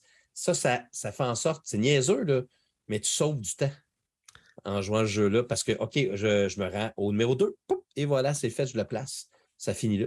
Et euh, très, très bien fait le plateau. C'est très. Euh, euh, ils, ont, ils ont vraiment rendu ça simple pour tout le monde. fait que c'est un beau design en général, Heat. si vous aimez les jeux de course, je pense que c'est un. Là, il y a quelqu'un qui me dit Heat ou Flamme Rouge. Ça, je ne suis pas sûr encore. Ah non? Pourquoi? Ben, Flamme Rouge, tu gères deux. Tu sais, il y a, l'aspect stratégique de gérer deux cyclistes. Ouais, puis tu as un sprinter puis un fondeur, dans le fond. Tu sais, fait qu'il y a ça que j'aime bien. Puis le fait aussi que ce soit des, parcours aléatoires qu'on forme, puis avec les extensions qui ont sorti, euh, avec toutes sortes de. de, des, des, routes qui sont cauteuses, puis des. Je te dirais que Flamme Rouge, c'est tout. Je pense que c'est peut-être un petit peu plus stratégique que Heat, mais il se veut aussi être beaucoup plus familial dans sa façon de jouer. Euh, fait que je ne sais pas encore, il va falloir que je rejoue à Heat pour que. Euh, à, Flamme Rouge. à, Flamme Rouge pour décider, mais malgré tout, sortez-les les, les extensions. Allez! Je veux d'autres parcours. Oui. Canada. Euh, ah, Canada, oui, pourquoi pas. Est-ce que ce c'est des plateaux qui sont fidèles au, parcours de course de F1 ou pas, du tout? Ça pas non, pas, du tout. Pas, de ce que j'ai vu du tout, du tout. Euh, c'est juste des euh, styles. Je te dirais, tu sais, la France, les États-Unis sont dans un désert. Ben oui, OK. Écoute, euh, ça me donne le goût de l'essayer. Euh, il est suffisamment différent dans ta description de Flamme Rouge pour euh, justement faire en sorte qu'il y ait un attrait d'y aller. non, je, suis très, très, très, très. Fébrile. Non, c'est pas le mot que je chercherais, c'est plus pas inquiet, mais je, cherche vraiment mon mot. Pas de montage, Martin. Tu coupes pas ça. tu coupes pas ça. Euh, out. Non, mais ben, je, suis, euh, par rapport au solo, avec le Thomas qui gère les, toutes les autres équipes, ça, c'est quelque chose qui, euh, qui, m'interpelle, qui m'intrigue, je vais aller voir comment ils ont fait ça parce que tu sais que le, solo, c'est mon dada. Donc, ouais, j'ai hâte de voir ça. Tu vas aimer ça parce qu'ils ont réussi à faire des courses excitantes. C'est ça qui manquait, je pense, dans ce type de jeu-là, c'est d'avoir un automne. Parce que, tu sais, Formula D, là, on peut pas, il n'y a pas d'automat, je pense. Formula D, c'est comme tu joues. Puis là, ils ont réussi à faire quelque chose de, comme je te dis, pas parfait parce qu'ils trichent, mais il reste que. L'automa, ça va toujours tricher par défaut. Là. Ben, c'est ça. si tu veux qu'il soit simple, tu ne veux pas gérer les ressources, tu ne veux pas, tu veux pas le, tu veux pas que tu sois obligé de jouer à sa place comme si tu simulais deux, deux parties. Il faut que ça soit très, très simple. Mais il faut qu'au bout de la ligne, tu aies l'impression de jouer contre quelqu'un, puis que le résultat soit serré, puis que tu as, un challenge de gagner ta partie. Tout à fait. Ils ont réussi avec ceux-là. Parfait. Ben, euh, c'est... j'ai même pas besoin de l'ajouter sur ma liste. C'est déjà ma possession. Il me reste juste à le, à le tester. On teste Solal? Oui, non, peut-être? Ah, ça serait le fun. Faire une partie à 6, euh, c'est, sûr. Puis le pire, c'est, c'est probablement qu'en 45 minutes, une heure, on a fini. Ah, ça, c'est cool. Ben, c'est sûr, peut-être expliquer le jeu, peut-être ça peut-être prendre un petit peu plus de temps, mais c'est vraiment rapide là, comme partie. Puis euh, on peut toujours jouer juste des un tour, mais honnêtement, les deux tours, c'est correct. C'est un, bonne longueur de jeu. OK, ben Martin, je vais y aller euh, de mon côté. je vais être très original cette semaine avec un deuxième roll and write. Non. Oui, dans ce cas-là, c'est un flip and write, mais c'est un que je voulais tester parce que ce n'est pas une compagnie qui est habituée de faire ce, type de jeu-là. C'est une compagnie qui fait toujours de gros jeux et qui arrive pour une première fois avec quelque chose de plus euh, accessible. On parle de Astra, de la compagnie euh, Mind Clash Game, qui, euh, donc, que j'ai ramassé à SN, que j'ai ramené. C'est un jeu dans lequel on va être un observateur des étoiles. On va essayer de, donc, de reconstituer les constellations. Et c'est vraiment, la thématique est quand même bien implantée parce qu'on a les 48 cartes des constellations qui sont vraiment les constellations du ciel sur lesquelles l'astrologie a été euh, basée.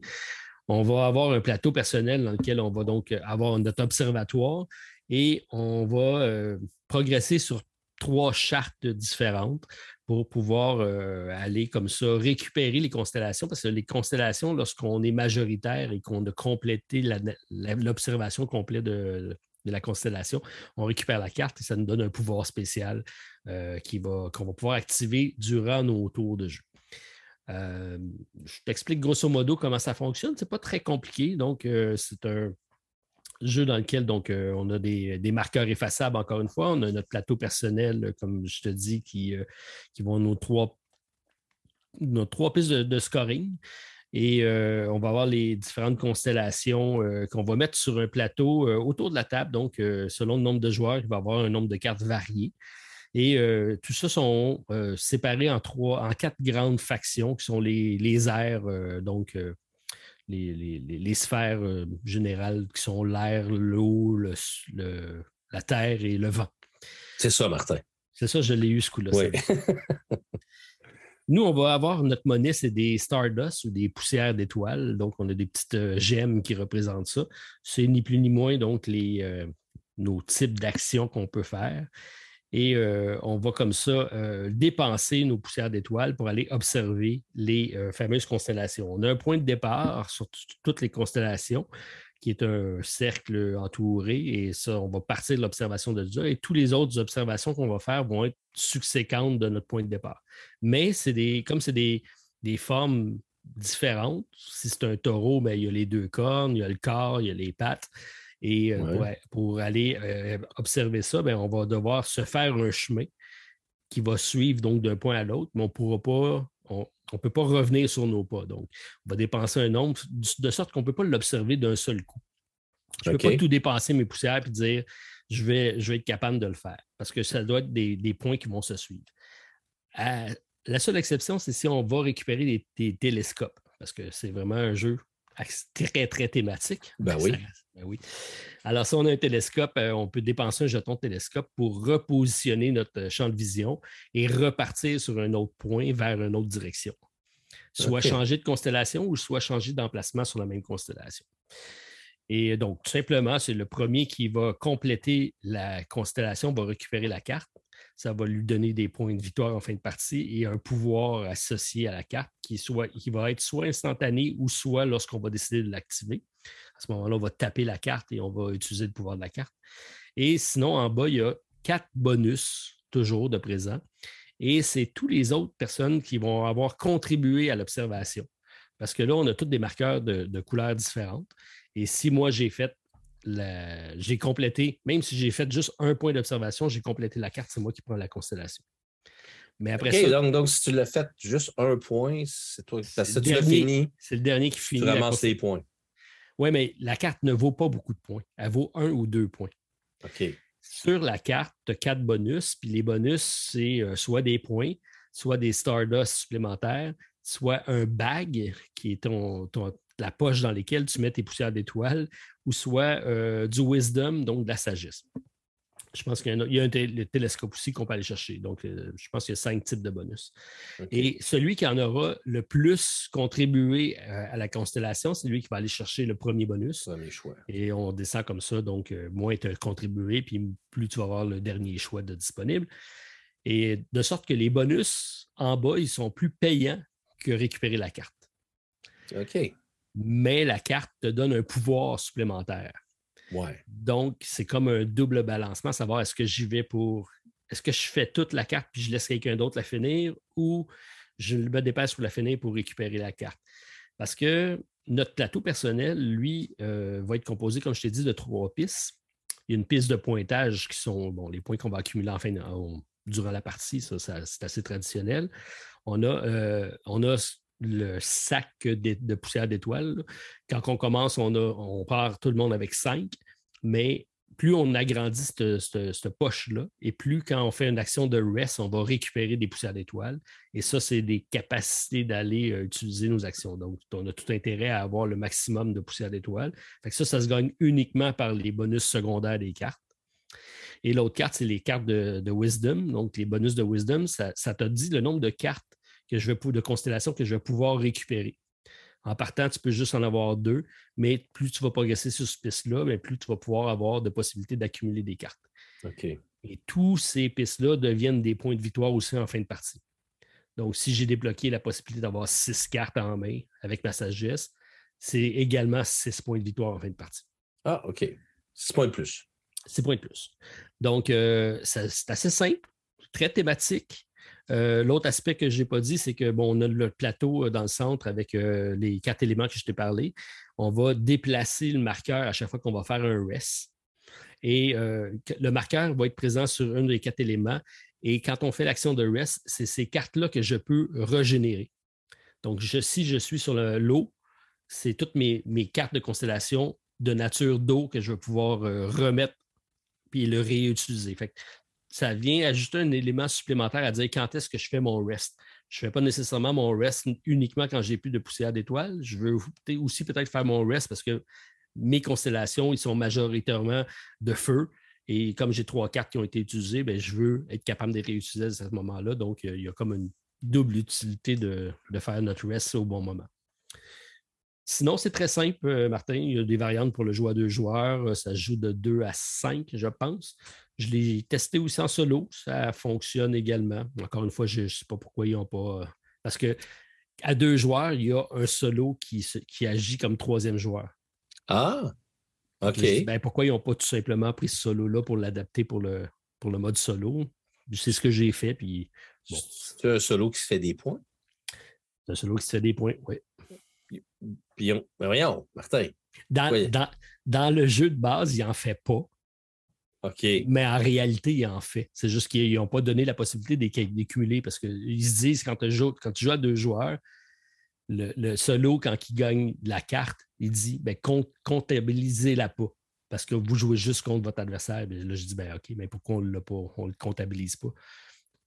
D'après moi, je pense qu'on on doit être des, gens de créatures, euh, des créatures qui qui n'est pas euh, ordinaire. Peut-être qu'en Europe, ils n'aiment pas ça, des, des, des, qui font des points. Les autres, ils aiment juste faire des points par eux autres mêmes. Je sais, sais pas. Parce que toi et moi, on est pareil à ce niveau-là, mais ça, on ne doit pas être les seuls. Allez, de l'autre, les fans de l'autre côté du plateau, exprimez-vous. Est-ce que vous êtes des soloistes solo ou vous êtes des soloistes qui aiment jouer contre des automates qui font des points? Moi, j'ai vraiment pas besoin que l'automa soit compliqué. Je veux juste avoir un challenge de dire j'ai pas besoin d'avoir 42 points pour être un roi de la montagne. Ben, c'est exactement ça. Puis il me semble que. Bref. Mais euh, très, très beau comme jeu, euh, quand même. Ben, ils ont réussi pour, euh, je pense, ils ont réussi leur pari de rendre leur univers plus accessible. c'est vraiment grand public, il n'y a pas de problème là-dessus. La complexité de 2.1 sur 5 sur BGG, c'est respecté. ça, reste ça reste un flip and write, mais la thématique est quand même présente sans être euh, à tout casser. Euh, c'est bien, c'est bien amené. Euh, très familial, grand public. ça devrait plaire à tous ceux qui auront la chance de l'essayer. Mais toi, tu l'as pris à SN, celui-là? Les prix à SN, oui. Je ne suis pas sûr que c'est encore disponible en Amérique du Nord. C'est ça, je me dis, parce que, puis en plus, c'est un, un Mind Clash game, on s'entend. C'est ça, c'est ce qui est surprenant. C'est vraiment. Moi, j'ai été voir Voidfall, puis je suis reparti avec Astra.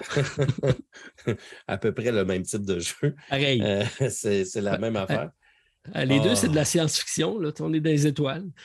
Oui, ça là, c'est de, la science, plus que de la science-fiction. Tu observes des, constellations. Euh, OK, ben écoute, c'est intriguant, très intriguant. Fait que, donc, toi, ta recommandation, c'est que si vous êtes un, joueur solo, ben, euh, vous pouvez considérer celui-là pour être quand même joueur solo, même s'il n'est pas écrit un sur la boîte? Euh, c'est pas compliqué à adapter parce qu'il y a déjà un, automate prévu dans la boîte pour jouer à deux joueurs. Donc, on prend cet automate-là et on fait juste lui attribuer des points et ça fonctionne. Je, quand je ferai ma présentation de, sur ma chaîne du, ben, jeu, euh, je, vous dirai comment moi je le joue, mais ce n'est pas très compliqué. Ah, j'ai une, question, j'ai une question intéressante ici pour toi qui va pouvoir répondre. Est-ce que tu penses que c'est un jeu qui est compliqué pour les gens qui, ont, qui sont daltoniens? il y a juste une couleur dans le jeu. c'est bleu. Non, mais, ouais, mais tu, quand tu mets des, les points de couleur sur les. Ah, les marqueurs sont, très différents, les marqueurs. Mais c'est des petits marqueurs cheap. Le taster que je suis habitué avec celui d'inscription, parce que c'est très présent je pense qu'après quelques parties, on va être obligé de se racheter des crayons plus, ah. Ah oui, OK. Ben, j'ai ça sur Board Game quelqu'un qui a dit euh, est-ce que c'est quelqu'un qui, qui, est daltonien pourrait avoir de la difficulté avec le jeu? Ben, c'est bleu pâle, rose, poudre. Euh, c'est des couleurs très contrastantes. Ce n'est pas trop problématique. Mais tu vois, j'ai fait une partie, puis à la fin, je voyais que le marqueur il était déjà plus aussi oh! qualité qu'au début. Là. Fait que je ne suis pas sûr que vont durer très longtemps. Là. OK. Bon. Ben, mais tu n'as pas besoin de faire grand-chose si tu fais un point. Ben, c'est ce que je me dis. C'est pas comme en Toilette Inscription où on fait des lignes, on fait. Là, c'est vraiment juste des petits points puis des petits. Euh, ben, euh, merci de, de, cette, euh, de cette découverte-là, Astra. tu penses qu'il va sortir du lot? C'est-tu genre.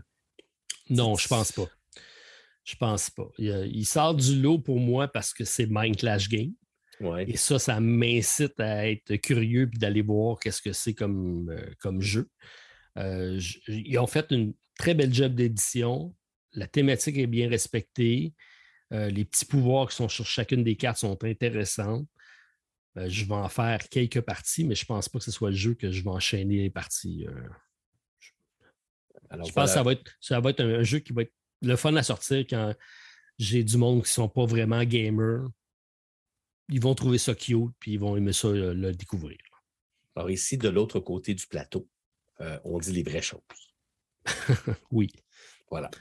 Mais voilà. Pour ramener, ramener à notre discussion du début de l'épisode. Oui, je dois dire que c'est un des rares jeux à SN qui m'a été donné. C'est l'éditeur qui me l'a donné, Malang Cash Game, pour que j'en parle. Je vais vous le présenter sur la chaîne, mais euh, c'est pas un mauvais jeu, mais c'est pas, c'est pas le meilleur des roll and ride que j'ai joué mais parce que c'est Mind Clash, j'étais curieux d'aller voir. Fait que tu as oublié de dire merci beaucoup au Mind Clash Game de m'avoir gracieusement offert une copie de ce jeu. Ouais, mais Soma, je pense pas qu'il parle français. Ben, c'est une question de transparence avec euh, tous nos amis qui font comme euh, Vas-tu te dire les vraies choses, même si ça t'a été donné? Voilà. Comme ça qu'on marche. Euh, on, en fait un autre, Martin? Ben oui. Ben, oui. ben, oui. parce que tu, tu me plages de Starship Captains. Moi, je vais te finir avec un dernier. Ben, tu sais, dans le fond, Twilight Inscription, je l'avais mis, mais je, m'étais préparé un quatrième. J'ai joué à un jeu qui, s'appelle Trekking the World. Oh, Kickstarter. Il m'intéresse, celui-là. Je vais être curieux parce que je, je suis un trekker dans la vie. Alors, euh, vas-y, je t'écoute. Bon, alors, j'ai joué ce jeu-là une fois, mais j'ai joué avec euh, mon couple d'amis, donc Karine et euh, Jean-François, qui viennent, qui sont des casual gamers, je te dirais. C'est pas des, des joueurs très chevronnés, mais qui, aiment bien des, jouer une fois de temps en temps des jeux avec nous. Puis, j'ai sorti ce jeu-là parce qu'on m'avait comme promis que c'était peut-être le remplaçant de, des aventuriers du rail. Euh, qui est un, qui donc, tu comprends qu'on embarque dans un jeu simple. C'est pas lui, ton ami, qui joue, qui cause Aventurier du Rail? Non, c'est pas, pas lui. Euh, mais euh, je, lui, je lui ai parlé de ce jeu-là, puis j'y ai dit que j'avais peut-être trouvé son, son remplaçant. Et étant donné, à, cause du thème aussi, qui est un, qui est un beau thème en général, qui fait un petit peu de voyage. Euh, puis, euh, je, t'explique très rapidement le jeu. D'ailleurs, au niveau du matériel, c'est un très, très beau matériel. D'ailleurs, la carte, euh, c'est une carte du monde. Moi, je suis un grand amateur des cartes du monde, étant un prof d'univers social ici au Québec. Puis, je, dois t'avouer qu'ils ils nous ont offert un beau plateau qui représente la planète.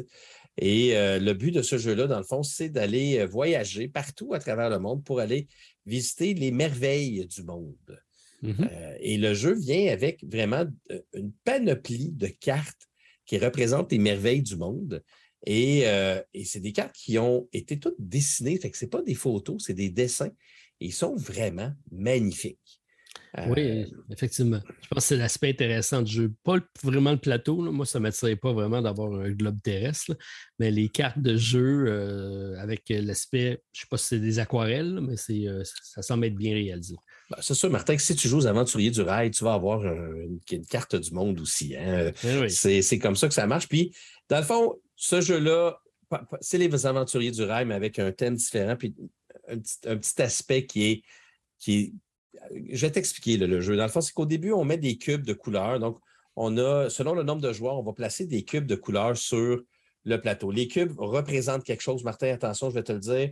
Oh. Ça représente euh, euh, des, souvenirs, genre. Euh, non, ça, c'est les rouges. Les, souvenirs vestimentaires. Il y en a les blanches, les blanches, c'est les cartes postales.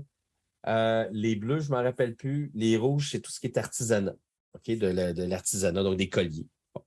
OK, c'est des cubes rouges, bleus, euh, des cubes jaunes, bleus, rouges, puis blancs. OK?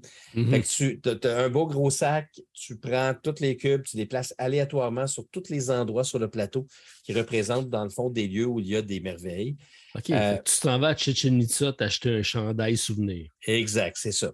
Puis, dans ton plateau personnel, tu as une petite valise qui est probablement l'aspect le plus cheap du jeu, qui est une petite valise faite en carton très, euh, très cheap.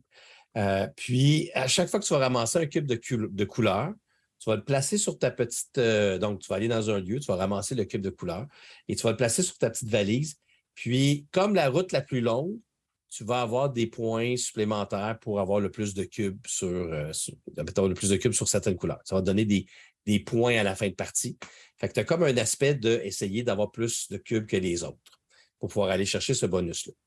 Puis dans le fond, ben, dans ton tour, Martin, c'est très simple. C'est soit tu te déplaces ou tu euh, vas te chercher des, une carte de couleur qui est dans un. Je ne sais pas si ça fait penser aux aventuriers du rail. Tu vas chercher une carte de couleur ou celle du dessus du paquet. Mm-hmm. Ou tu payes ce que tu as besoin de payer pour aller visiter la merveille du monde sur laquelle tu dois être. tu dois être au bon endroit. Tu dois avoir la carte disponible dans le. Parce qu'il y a comme un, marché de, merveilles. Il y en a quatre qui sont disponibles. Donc, tout le monde les voit. C'est comme une mini-course de OK, je vais aller voir les chutes du Niagara. Donc, j'ai les cartes disponibles. Mettons, j'ai besoin de deux cartes jaunes puis une carte rouge. Bien là, tu t'en vas à Niagara, puis là, tu payes tes deux cartes jaunes, une carte rouge, tu ramasses la carte de Niagara qui te donne des points en fin de partie. Tu es en train de dire que les chutes Niagara, c'est une merveille du monde? Oui, bien sûr, fait. Ben oui, Martin, quand même. Avoue que c'est quand même assez impressionnant. Mais tu sais, c'est pas les sept merveilles, il y en a beaucoup plus que ça. Puis j'ai appris des choses, hein, parce qu'en arrière de chacune des quatre, c'est en anglais. Se fait pas en français, je pense. Euh, puis en arrière, tu as tout l'historique du lieu en question. C'est quand même très, très bien fait. C'est ça, Martin, le jeu. OK, that's it, c'est fini. Euh, le jeu se termine, je pense, quand le ah, je ne me rappelle plus exactement. Je pense que c'est quand le premier euh, a tant de, tant de merveilles euh, qui va donc, on va, on va terminer officiellement la, partie, puis euh, après ça, on va comptabiliser. ça se termine automatiquement. Je pense que c'est 1, 2, 3, 4, 5. Je pense que c'est 6 merveilles. 6 ou 7 merveilles. Puis après ça, ça doit être 7. Ça serait très thématique. J'espère J'imagine que ça doit être 7. Puis on comptabilise les points. Puis celui qui a le plus grand nombre de points, c'est lui qui gagne la partie.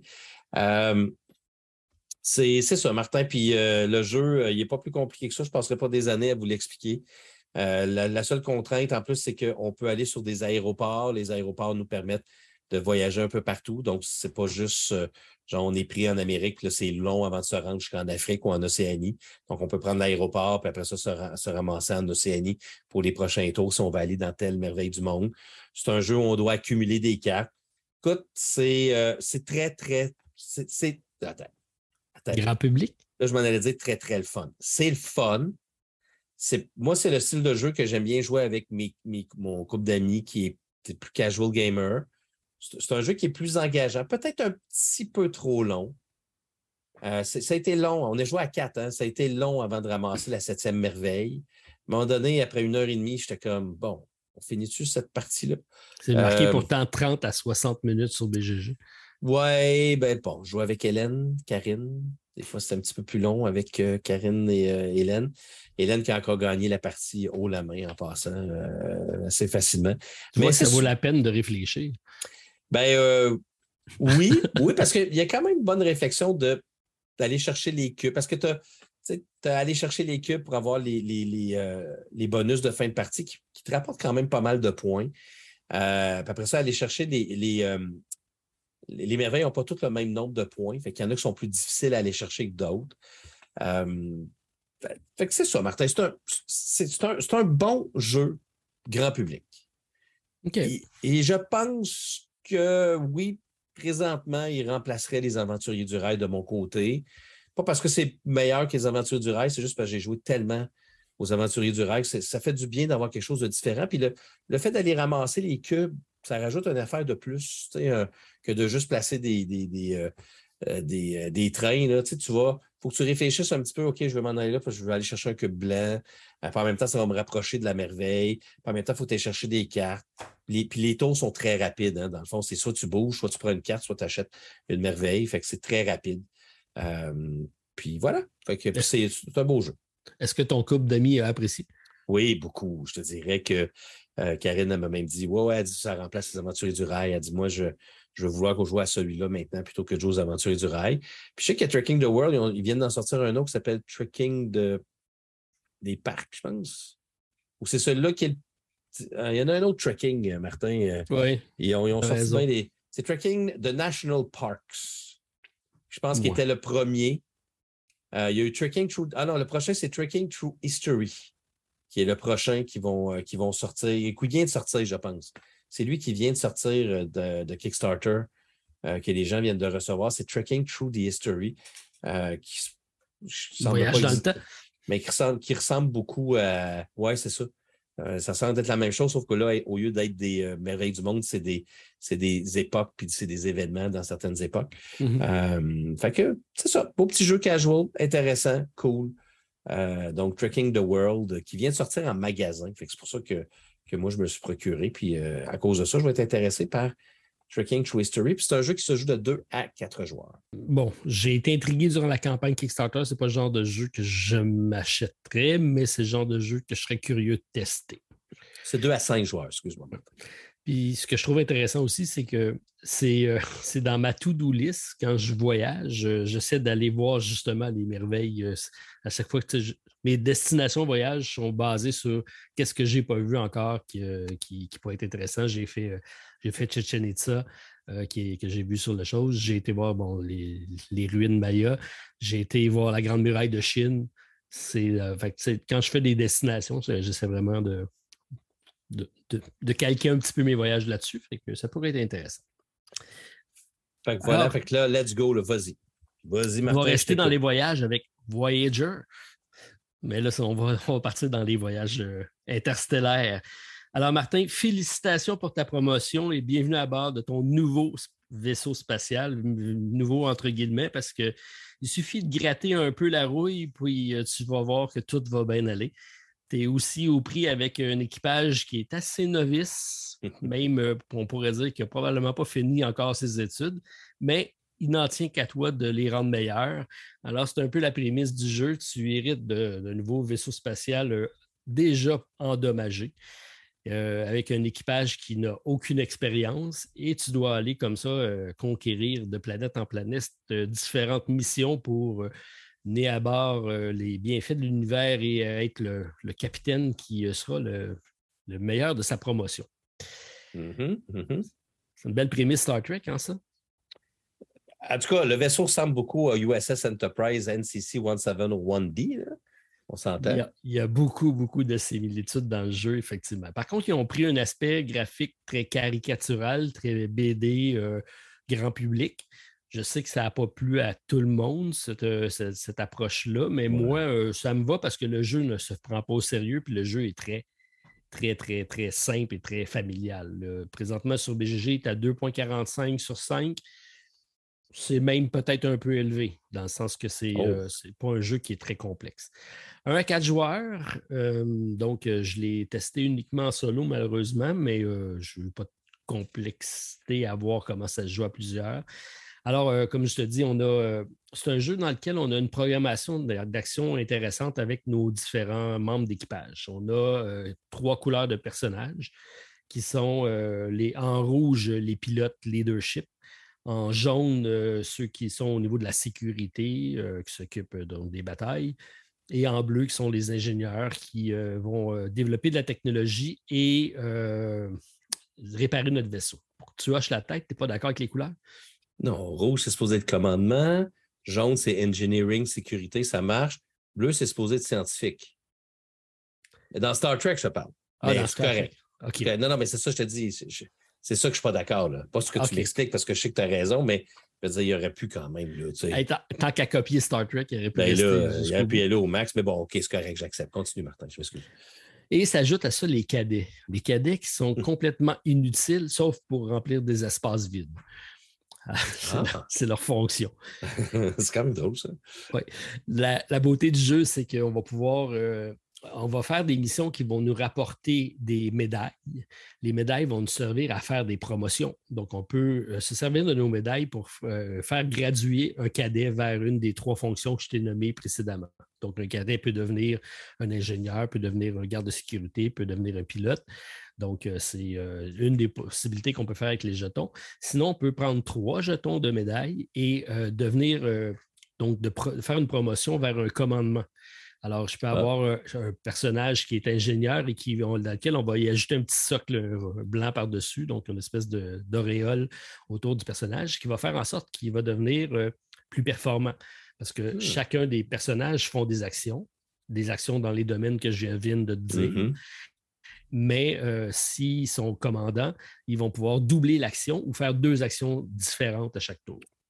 Donc, ça peut être intéressant parce que le nombre de personnages je pensais qu'elle a évolué un peu plus durant l'émission. Euh, on n'a pas de possibilité d'avoir de personnages supplémentaires, sauf parmi les quatre tours de jeu. Ça, ça joue très rapidement, c'est à peu près une heure, c'est quatre tours. Ah et à partir du au deuxième tour, on récupère des bonus. Au troisième tour, on récupère un cadet. Au quatrième tour, on récupère un cadet. Donc, euh, euh, l'équipage reste sensiblement le même tout au long. C'est pour ça qu'on se doit de faire des promotions. Euh, et on ne va pas les récupérer tout le temps parce qu'on va les attribuer, les personnages, sur des actions. Après ça, ils vont aller dans le reste du vaisseau et ils vont revenir dans une queue d'action, si on veut.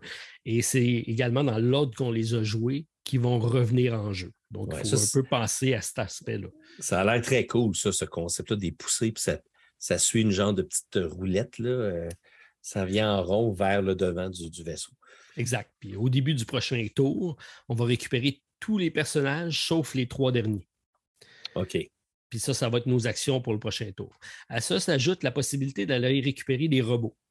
Les robots sont des ressources euh, qui peuvent remplacer n'importe quel euh, autre personnage. Donc, euh, c'est l'aspect intéressant. Un robot peut faire toutes les tâches qui sont des trois autres couleurs. Par contre, ils ne vont pas rester à même l'équipage. Dès qu'on l'utilise, je ne sais pas pourquoi. Il ne marche plus, il est en panne, il a, besoin d'être rechargé. OK. très, bonne, qualité. C'est ça. Euh, les petites figurines de vaisseaux sont, sympathiques aussi. C'est en carton, mais ils représentent nos petits vaisseaux qui se promènent parce qu'on va quand même explorer une map. La map est réversible des deux côtés selon le nombre de joueurs. Et euh, ça, c'est assez intéressant. On a un deck de rencontres qu'on va brasser et on va mettre des jetons au début de la partie sur chacun des emplacements. On va avoir trois types de jetons essentiellement. On va avoir des jetons qui vont être des encounters. Donc, on va prendre notre deck de cartes et on va distribuer des encounters sur chacune des planètes. On en a d'autres qui vont représenter des stations. Euh, c'est euh, des possibilités d'aller chercher des bonus et ça sont toujours présents. Il y a deux cartes comme ça. Et sinon, c'est des jetons de 1 à 5 qui euh, sont réversibles. Et ça, c'est, je trouve, l'aspect quand même bien fait du jeu, c'est qu'à chaque fois qu'on va faire une mission, on va prendre le dernier jeton. Quand on prend une mission, c'est qu'on la prend et on la met, on l'associe à notre vaisseau. Et ça, on va devoir la réaliser pour la récupérer comme étant des points. Euh, mais ça fait que notre emplacement de planète est devenu vide. Alors, on prend des jetons de 1 à 5, on prend le, numéro 5 en partant, on va le mettre sur l'emplacement de notre, euh, notre, planète, on va le retourner de bord comme quoi il est activé. Et donc, ça fait que lorsqu'on va avoir fait 5 activations de planète, donc 5 euh, missions collectivement tout le monde, on va déclencher un aspect de, vaisseau pirate. Et là, on va avoir des pirates qui vont apparaître sur le, sur le, sur le plateau. Et eux vont comme bloquer nos chemins d'accès lorsqu'on passe. C'est soit qu'on on, a des dégâts supplémentaires ou soit qu'on les attaque. Donc, c'est des actions qu'on va pouvoir faire. Euh, c'est assez intéressant ce niveau-là. L'autre chose intéressante, c'est qu'on a notre, notre, tech board, si on veut. Donc, c'est de l'emplacement pour aller récupérer des cartes parce qu'on peut développer des technologies. Et les technologies sont en lien avec les trois couleurs qu'on t'a données, qui sont le rouge, le jaune et le bleu. Donc, si euh, j'envoie mon technicien pour récupérer une carte de technologie bleue, c'est que lorsque je vais utiliser la prochaine fois mon technicien, en plus de faire l'action du plateau qui est de réparer le vaisseau, ben, je peux l'envoyer faire une nouvelle action qui va être sur mon tech board. Donc, euh, ça fait comme augmenter les possibilités de tour en tour. C'est quand même assez intéressant mais sans être dans l'excès de complexité. Euh, c'est assez simple. Puis le dernier aspect que je ne t'ai pas parlé, c'est qu'on a trois plateaux euh, de factions. Donc, ça, euh, c'est une course. On a des marqueurs sur lesquels on va pouvoir, à chaque fois qu'on fait des missions, on va pouvoir faire avancer ces marqueurs-là. C'est une, une, course de diplomatie, un autre de technologie, puis un autre des pirates. Et c'est possibilité de faire des points de débloquer des actions, puis d'aller chercher aussi des cartes spéciales, comme une course au point qui s'installe avec ces trois, euh, ces trois pistes de, scoring-là. Ah ouais, OK. C'est pas bien compliqué, Martin. C'est 2.45. Mm-hmm. Euh, je t'ai tout expliqué les règles en 5 minutes. Puis tu t'assoirais, tu pourrais y jouer, là, tellement que c'est ça. Ah oui, il faudrait juste, savoir le jeu. Ben, la semaine euh, prochaine. Oui, ben, j'ai hâte de l'essayer. C'est sûr que ça fait partie des choses du LAD que je veux, euh, que je veux essayer. Mais Martin, dis-moi, c'est-tu bon? C'est bon. Oh. Oh. C'est bon, c'est bon dans la mesure si tu cherches un jeu simple, accessible. Tu sais, de, si tu, compares ça avec un Assassin's Guard, un Voidfall, oublie ça, tu n'es pas dans cette trame-là. c'est de, la, de la complexité du hit que tu m'as parlé tantôt. Puis je pense que ça s'adresse à peu près au même client, euh, même même public cible. Donc, euh, casual gamer, grand public. Un gamer va peut-être le trouver un peu trop simple, euh, à mon oh. avis. Ah Mais ça reste un jeu. Moi, ça me convient parce que si, si je sors ce jeu-là, c'est un jeu que. C'est parce que je suis dans le mood de jouer ce type de jeu-là. Mais est-ce. OK. Ben, la simplicité, c'est pas nécessairement négatif. Ça dépend toujours. Est-ce que tu penses que, tu sais, comme moi, tu sais, on en a parlé beaucoup de Starship Captains depuis que je l'ai annoncé dans une, euh, dans une actualité il y a plusieurs mois de ça. Est-ce que ça a un beau vibe Star Trek? Ça, ça marche-tu? Ça, y a-tu un aspect exploration? Y a-tu ou c'est vraiment juste un jeu euro de gestion de ressources, de personnages, de. de y a-tu, as-tu senti le thème de Starship Captains? Il est léger, le thème. Euh, oh. les cartes, euh, si tu prends la peine de regarder, il n'y a pas de texte, il n'y a pas de favorite text. Mais il y a juste un titre. Mais là, c'est. Euh, c'est si euh, c'est une grosse bébite qui apparaît puis c'est marqué First Contact, ben, tu vas avoir besoin d'emmener plus de gardes de sécurité pour te défendre. Puis si c'est un, aspect exploration, tu vas envoyer plus des techs pour aller explorer. ça, ça fonctionne. La carte que tu mets, euh, c'est deux ou trois degrés de difficulté. Et ça, c'est deux ou trois euh, personnage de ton vaisseau que tu vas devoir envoyer là pour faire l'action de la carte. Si j'envoie trois cadets, je vais passer à travers la mission, mais j'aurai zéro bonus en lien avec ça. Par contre, c'est des points quand même de fin de partie qui s'accumulent. Par contre, si j'ai des bonnes associations de couleurs avec euh, les différents challenges, ben, je vais accumuler des bonus. Et essentiellement, c'est ces bonus-là que tu as besoin d'aller chercher pour avoir soit tes jetons pour faire graduer ton équipage, ou soit de monter sur les différentes pistes pour aller faire des, bonus puis des points de partie. Il y a quand même quelques combos qui s'installent où j'avance, je viens de coboter sur un autre qui va me faire cascader sur un autre. Sincèrement, moi, euh, c'est ce que j'y reproche peut-être, c'est je le trouve très court en quatre, en quatre tours. C'est une heure. Peut-être que j'aurais peut-être pas ce sentiment-là quand je vais jouer à quatre joueurs, mais en solo, c'est comme trop court. Oh, là, la balloune se dessouffle, Martin. la balloune, c'est. Ben, tu sais, j'ai hâte de l'essayer, mais ça a l'air moins épique. Mais tu sais, je m'attendais pas. C'est pas épique. je m'attendais pas à quelque chose d'épique, mais ce que j'ai, ce que j'ai entendu un petit peu entre les branches, c'est que c'est un jeu qui est très euro de gestion de, de différentes ressources, parce que dans le fond, quand tu fais les missions, il faut tel ce qu'il faut pour pouvoir les accomplir. C'est un peu ça. Mais il y a plein, tu sais, il n'y a pas juste ça. Il y a plein de petites choses de fun. Toutes tes tous tes emplacements, parce que tu pars, tu as des emplacements dans ton tech tree qui sont bloqués avec des dégâts, tu en as sur ton vaisseau. Fait que tu n'as pas le choix de les réparer pour être capable de débloquer ces places-là. Puis le Tech Tree, c'est des cartes que je pense que c'est l'aspect que j'aime le plus.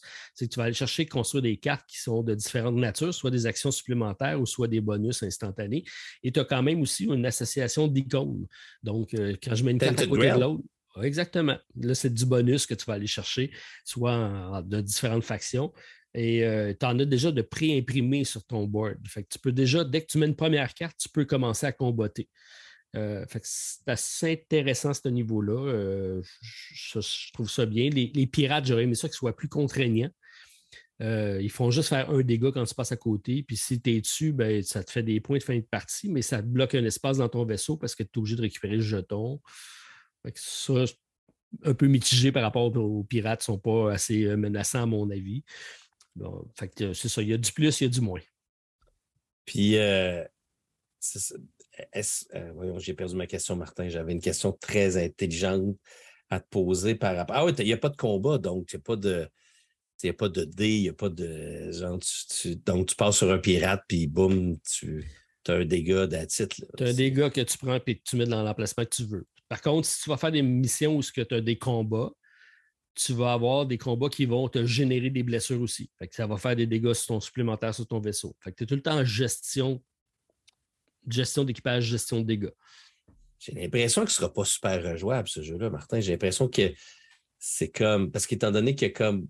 Il n'y a pas, pas d'événement non plus, d'après ce que je peux comprendre. Il n'y a, pas un deck d'événements. La seule affaire qui est, qui ben, le deck d'événements. Tu as la grosse pile de cartes des, euh, destinations. Ouais. Puis ça, ça roule au cours de ta partie. Fait que c'est jamais tout à fait la même chose, mais c'est jamais non plus très, très, très différent. Euh, par contre, les pointages, là, ça passe de 2 points à 7 points. si on joue à plusieurs, c'est sûr qu'on va tout focuser peut-être vers la mission de 7 points. Fait qu'il y a comme une course qui s'installe là. Euh, l'aspect aléatoire qui s'installe, c'est les, trois pistes que je t'ai parlé qu'on tourne. Ça, il y a une carte qui va s'être mise au début de la partie, euh, qui va être différente d'une fois à l'autre. Puis ça, c'est une carte qui va s'activer quand on va être rendu à un certain emplacement sur la piste de scoring. Fait que tu as une autre course qui s'installe là pour faire activer la carte en question. Le solo, il y a, un deck automa euh, qui, euh, qui va déclencher des actions. Euh, et tu as également l'aspect intéressant, tu as un passager. tu as une série de 7-8 passagers. À chaque partie, tu, fais, tu en prends seulement un. Et dans les cartes d'automat, tu as une carte que c'est passager, là, le passager est actif. souvent, il fait des conneries. Bien sûr, mais c'est sûr, toujours. C'est ça. Fait que tu es pris un petit peu avec. Euh, fait que ça, c'est sympathique. Puis ça change un petit peu ta partie d'une fois à l'autre. Puis en plus, ils sont tous associés à des cartes. quand tu fais ton, ton setup de la mise en place pour le, solo, c'est que tu regardes sur ta carte passager, ça dit récupère telle carte, telle carte et telle carte. Et ça, ça va être des cartes que tu vas être capable de débloquer. Et il y a souvent un lien entre l'action du passager et les cartes que tu vas aller débloquer. C'est un peu de thématique là-dedans intéressante. Le premier, c'est un teddy bear. Ça, par contre, je ne la comprends pas. Ben écoute, euh, ah, hein, moi je hein? comprends, moi. Ah, OK. Tu, tu comprends pas le teddy bear? Non. Dans Star Trek Generation, euh, quand ils sont obligés de séparer le vaisseau en deux parce qu'il va s'écraser, il y a une shot où on voit une petite fille qui a, un toutou, puis elle l'échappe par terre, puis là, il y a vraiment une shot qui dure longtemps sur le teddy bear. Euh, ah voilà, c'est de là que vient le teddy bear. Il y a, il y a, il y a des, des, petits il y a des petits clins d'œil. OK, c'est intriguant quand même. Ben, je suis intrigué de l'essayer pareil, Martin. Euh, je... Ça ne sera peut-être pas ce que je pensais que ça allait être au départ d'un genre de jeu de simulation de bridge, de, mm. de, bridge, mais ça allait d'être plus euro que, que je pensais. Ouais. Mais, euh, mais quand même, ça, ça semble intéressant. C'est très léger. C'est très grand public. Les... Si tu avais une, une expectative, si tu avais une, mes attentes. Les attentes, si ta attente était élevée là-dessus, tu risques d'être déçu, c'est sûr et certain. Bon, ben OK. Ben, merci. Euh, merci beaucoup, Martin, euh, euh, de, cette information-là. Puis est-ce que, avant qu'on passe à notre prochain segment, parce qu'on. Hein? Ah, oui, Encore là, par contre, je tiens à dire que ce jeu-là m'a été offert par la compagnie CGE, mais que je l'ai acheté deux fois en plus. Fait que j'ai trois copies de jeu. Fait que officiellement, le nombre de copies que tu as acheté va au-delà de ce qui t'a été gracieusement offert. Fait que euh, tu n'étais pas obligé de le dire, c'est bon. Mais c'est pas grave, je, veux être transparent. Euh, moi, Martin, tu sais que je suis rendu avec mon segment ISS Vanguard! ça, sonne très bien. Euh, très rapidement, parce que je, vois que le temps file à une vitesse vertigineuse quand on est en bonne compagnie. Euh, on, a eu, euh, on a eu des gens sur, des fans de l'autre côté du plateau qui m'ont dit que j'ai été Rick Rowley. Rick Rowley, qu'est-ce que ça veut dire? Donc, tu viens, la semaine passée, je t'avais dit que j'avais scanné une, un code QR, puis ça m'avait amené sur Rick Astley. Mais semble-t-il que c'est. on dit que le Rick Roll, il y a une page Wikipédia d'ailleurs, euh, on, a, mis ça sur la, page des fans de l'autre côté du plateau. Alors, le Rickroll est un phénomène Internet qui s'est développé autour du clip vidéo de la chanson Never Gonna Give You Up, interprétée par Rick Assay, consiste à renvoyer un internaute vers le clip en question via un lien superposé, euh, supposé être en rapport avec le texte qu'il consulte. On dit alors que l'internaute a été Rickrollé. Cette pratique est une variante d'une autre farce appelée Duckroll, qui, de la même façon, mène l'internaute à une photo, une vidéo d'un canard muni de roulettes. Alors, c'est un phénomène qui prend de l'essor depuis 2008, Martin. Ben, j'avais entendu ça, effectivement, mais je pensais que c'était mort, cette chose-là. Ben, ça ne l'est pas. j'ai été rickrollé par un Weekend Realm. OK, ben, bravo. Ben, bravo. Et j'ai continué euh, ma campagne, Martin. Mm-hmm. Alors, euh, je voudrais te dire rapidement que j'ai pogné mon premier mur. Euh, oh. oui. En quel sens? un mur où, qui m'a fait dire tabarnouche, ils l'ont encore, fait euh, à. Ils veulent nous ralentir. Hein? Ils aiment ça nous ralentir, ces sataniques, bon ah. Dieu.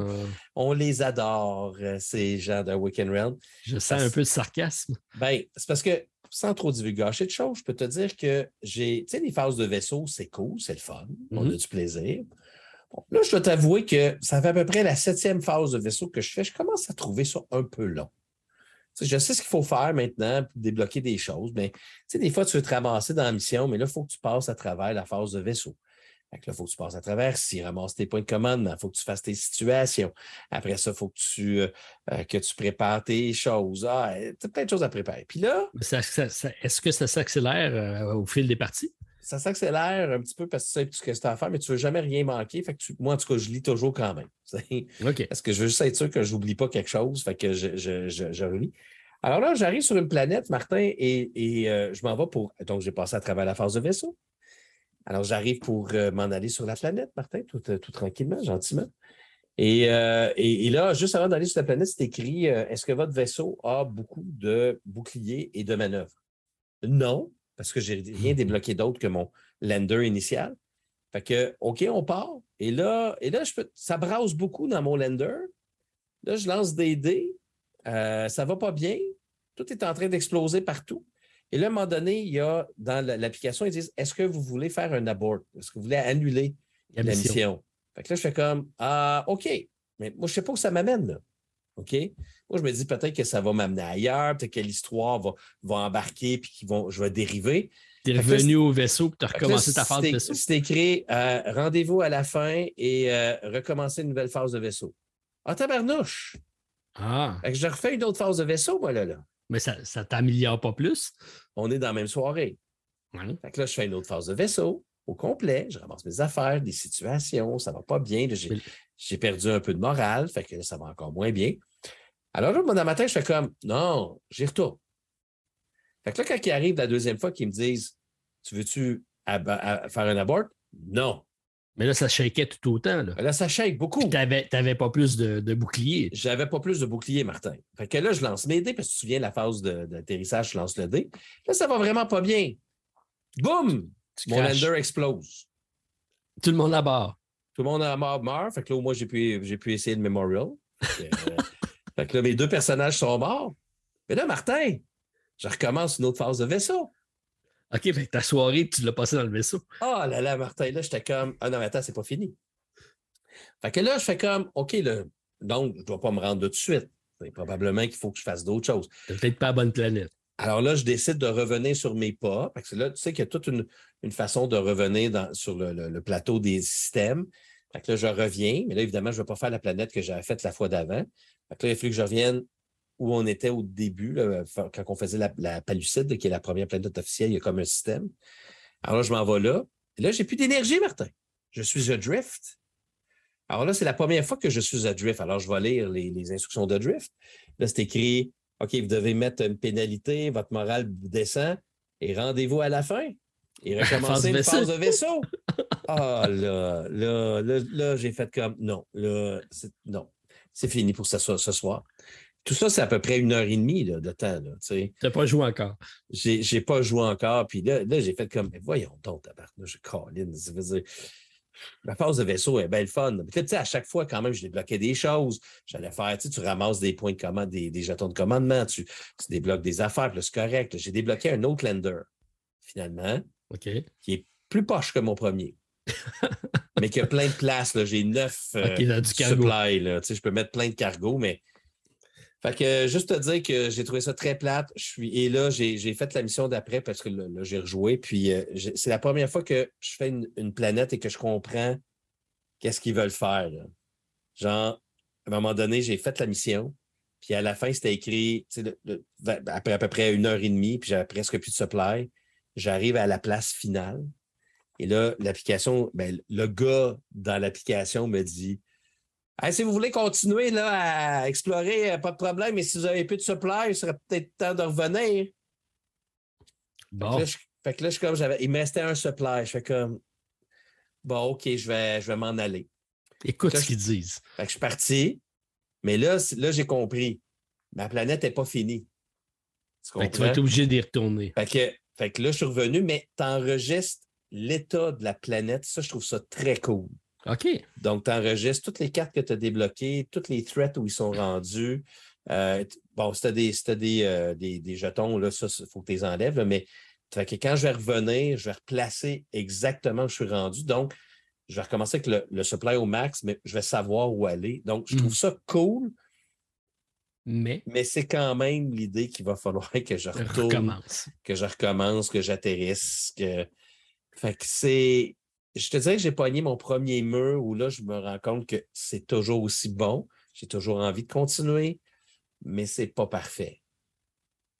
Ben, tu as mis le doigt l'autre fois sur, de quoi quand tu as parlé de Tentagruel en disant on a l'impression qu'ils font pas un jeu assez long, puis qu'ils essayent de l'étirer pour être capable de dire c'est un jeu de, 60 heures, 80 heures, 100 heures. Ça peut-tu être encore le même, le même feeling? Ben, j'ai l'impression qu'il me reste tellement d'affaires à faire, Martin, que je ne sais pas. Si on pensait à ça, je me suis dit, euh, il y aurait peut-être. Il devrait arrêter, il qu'il se fasse confiance. Oui. Hein? Ça, devrait être correct. Puis il y a une autre campagne qui s'en vient. N'oubliez pas qu'il y a une deuxième vague. Ben oui. mais, mais il reste que euh, l'expérience Star Trek, l'expérience euh, science-fiction, ça, ça ne se compare pas. C'est un peu supérieur à Starship Captain. C'est vraiment supérieur à Starship Captain. Puis le concept d'avoir un équipage, de s'attacher au personnage, euh, ça, ah, marche. Ça fonctionne. Fait que à suivre, mais là, j'ai décidé que je vais m'arrêter un petit peu. Je vais finir de peindre mes figurines parce que je suis tanné de mettre des figurines grises alors que j'en ai, j'en ai peinturé le trois quarts, puis euh, c'est jamais ceux-là que je prends. Euh, mais je vais, je vais, prendre une petite pause de ISS Vanguard pour découvrir d'autres choses aussi. Euh, c'est justement le côté un petit peu négatif de notre, euh, de notre travail de, de YouTuber et de podcaster. Euh, d'être obligé de peut-être s'arrêter puis de, faire d'autres choses. Mais moi, mes vacances de Noël s'en viennent bientôt. Ah, encore en vacances. Ben oui, encore en vacances. On je vais pouvoir m'amuser en masse à Vanguard à ce moment-là. Bon, tu nous tiendras au courant quand tu vas continuer euh, tes missions. Sinon, ben, peut-être que je partagerai les miennes si jamais elles sont différentes des tiennes. Martin, est-ce qu'on est bon pour aller du côté des nouvelles? Oui, il serait temps, là. Il serait temps, hein? je pense qu'on va battre notre record aujourd'hui. Ah, on dit tout le temps ça, mais on est tout juste à la limite à chaque fois. Mais tu vois, ça va être rapide. OK, ben vas-y, on t'écoute. Quoi de neuf, Martin, dans le merveilleux monde du jeu? Tu me dis que ça allait être rapide, Martin? Ça, j'ai de la misère à te croire, par exemple. Ben, euh, ben, je pense que oui. J'ai pas, pas tant de choses. Ben, je, je, vais juste te, dire la première actualité que j'ai, puis tu vas voir où on s'en va aujourd'hui. Euh, alors, je voulais juste te dire que. tu, tu, connais Catan? Vaguement. Vaguement. C'est un jeu. C'est un jeu de société, je pense. C'est ni plus ni moins. C'est bon, Catan, Martin? Euh, je suis euh, pas la bonne référence de te répondre à ça. C'est un jeu que probablement, parce que je n'y ai pas joué tant que ça. Catan, j'ai joué quelques fois en numérique. J'ai le jeu, que, la version que j'ai, j'y ai jamais joué. Parce que c'est la première version en bois avec Catan avec écrit avec un K. qui, je l'ai pris parce que je trouvais que c'est une thèse de collection, mais je ai pas joué à cette version-là. Puis mes parties datent de là 15 ans, 10 ans, je ne sais pas. Moi aussi, ça fait longtemps que j'ai joué à Catan, mais je me souviens d'avoir aimé ça. je te dirais que c'est un des jeux qui m'a introduit au monde dans lequel nous sommes aujourd'hui. Alors, j'ai l'honneur de t'annoncer qu'en octobre 2022, il va y avoir euh, le premier roman euh, de Catan. Euh, je ne sais pas si on avait. Ben, on sait qu'il y a un film, supposément, qui va se faire de Catan. Alors, expliquez-moi pourquoi. Pourquoi? hein? C'est quoi le. dérivé, faire de l'argent? Mais ben oui, mais là. Ben oui, c'est ça. OK. Alors, c'est le 1er novembre. voyons, je, recommence, je ne sais pas en quelle, langue que je parlais là. C'est le premier roman du designer Klaus Tauber lui-même qui, va, et qui, a écrit, qui a écrit le roman euh, et qui va être sorti par Cosmos.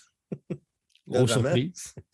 Euh, et c'est le premier d'une trilogie. Alors, ça va se passer en Norvège en 860, alors que des, euh, des demi-frères Thorolf Jungvi et Digur vont euh, aider les filles du, du prince viking Aldor de se sauver et de prendre de faire une revanche. Euh, bref. Ben, ça me tente, ça me tente. Je sais pas dit de même, là, c'est vendeur. C'est quoi le but? C'est quoi le lien avec Catan? Je ne sais pas, là. Je ne savais même pas si c'était des Vikings, en fait. En fait. J'ai hâte de voir quand ils vont faire un échange, si ça va durer 4-5 pages. Ça donne un mouton, non, je veux un bois. Je ne sais pas si à un moment donné, il va dire j'ai lancé un set, donc on se fait attaquer par des voleurs. Euh, en tout cas, on dit que c'est le premier d'une trilogie. Euh, puis euh, voilà, puis on peut, si vous voulez, ça vous tente, vous pouvez aller sur Board Game Geek et vous allez avoir un extrait du livre en allemand, si ça vous tente de le lire, des extraits. Alors, ça va s'appeler Catan der Roman. Alors, je pense vraiment que c'est Catan le roman. Euh, c'est ça le nom du, livre en question. Alors, on pourra. C'est que nous, on fait de tout. Donc, Martin Montreuil s'engage à lire le roman et à revenir avec une critique. J'aime ça quand tu m'impliques dans tes décisions de même. C'est le fun. C'est le fun. Euh, est-ce que tu veux que je te parle d'une prochaine nouvelle que j'ai trouvée sur Board Game Geek? Oui, je pense que ça peut être juste meilleur. Oui, ben, je ne sais pas, tu pourrais me dire. Alors, on dit euh, sur Board Game Geek ici, Miller Zoo, c'est au Québec. Et si je comprends bien, c'est plus un site de réhabilitation euh, d'animaux abandonnés et d'animaux qu'on tente de sauver qu'un zoo traditionnel, euh, malgré qu'il y a euh, plusieurs animaux qui vivent dans un, environnement naturel. Alors, du designer de Décrypto, c'est ça qui est écrit, Thomas Dagenel Espérance, est publié par Randolph. Alors, euh, vous avez euh, donc un jeu de licence, licence, excusez-moi, ça fait rire, c'est Miller Zoo à TVA, euh, qui est une licence coopérative d'un jeu qui s'appelle Miller Zoo, qui est un jeu de 1 à 6 joueurs dans lequel on peut rencontrer des animaux et, dans le fond, manager, donc s'occuper de crises du mieux qu'on peut. Alors, voilà, puis il s'avère qu'il y a six enveloppes avec des nouveaux animaux et des nouveaux challenges dans le jeu. Euh, alors, le jeu va sortir en version.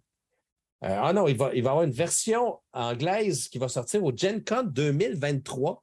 Ah, c'est pas lié. Hein? Donc, ça, ça veut dire que moi, j'ai une copie en français qui sort en français en premier. Oh là, tiens-toi.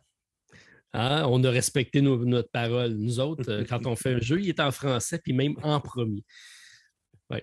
Fait que voilà, oui, je, t'ai remis effectivement une copie. Je pense que tu n'as pas eu la chance d'essayer, mais c'est un jeu très familial.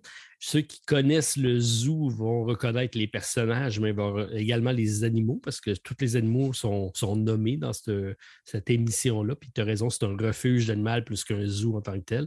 La thématique du zoo est à l'honneur cette année. Ben oui, avec euh, Zoo Tycoon que tu nous as présenté aussi samedi. Euh, mais je voulais en parler parce que je trouvais ça quand même drôle de voir la, la, boîte du jeu en français et surtout Randolph dans, un, dans une actualité que sur Board Game Geek News. Fait que voilà, c'est fait. Et oui, j'ai le jeu et euh, quand j'ai regardé à l'arrière de la boîte, c'est un, jeu qui ne. Là, je dis ça en toute honnêteté, pas parce que je parle en avant d'un gars qui très, connaît beaucoup le Randolph, mais c'est un jeu qui me disait absolument rien. Puis quand j'ai retourné la boîte puis que j'ai lu le descriptif, comme tu dis, c'est un jeu familial, mais j'ai trouvé ça intriguant, intéressant. Puis oui, je vais l'essayer. Ça ne sera pas un jeu que je vais mettre dans un coin. Je vais définitivement le, tester pendant le temps des fêtes, c'est sûr. Qui est plus engageant qu'il en a l'air, qui est assez stratégique pour dire que même quelqu'un qui, même si tu ne joues pas en famille, tu vas, tu vas avoir du challenge à le faire. C'est des enveloppes évolutives parce qu'il y a des règles qui vont apparaître, puis il y a des personnages qui vont s'additionner. Et j'ai tenu, si tu regardes bien en derrière de ta tête, de ta tête, derrière du plateau. Ça va mal derrière la tête. derrière le, plateau de jeu ou derrière la boîte, j'ai tenu à ce qu'ils mettent de 1 à 6 joueurs parce que c'était un C, encore un coopératif qui se joue très bien en solo. oui, c'est effectivement écrit 1 à 6 joueurs, 30 minutes, 8 ans et plus. vous irez faire, euh, vous faire un petit tour. Il est déjà en magasin, je pense. Euh, oui, on est le recevoir, effectivement, c'est tout, tout récent ici au, Canada, on attend beaucoup avec impatience un certain euh, Turing Machine. Ah oui, ça c'est un autre saga. parce que, on, a notre ami Patrick Richardin qui euh, fait comme Ah, Turing Machine est sorti en Europe. Oh, puis là, je suis comme OK. C'est triste parce que c'est nous autres qui le fait. Une compagnie québécoise qui le fait. on, on, le sort partout dans le monde avant de le recevoir ici. On a même, nous, les problèmes d'approvisionnement. Oh là là, oh là là, c'est des choses qui arrivent. Qu'est-ce que tu veux?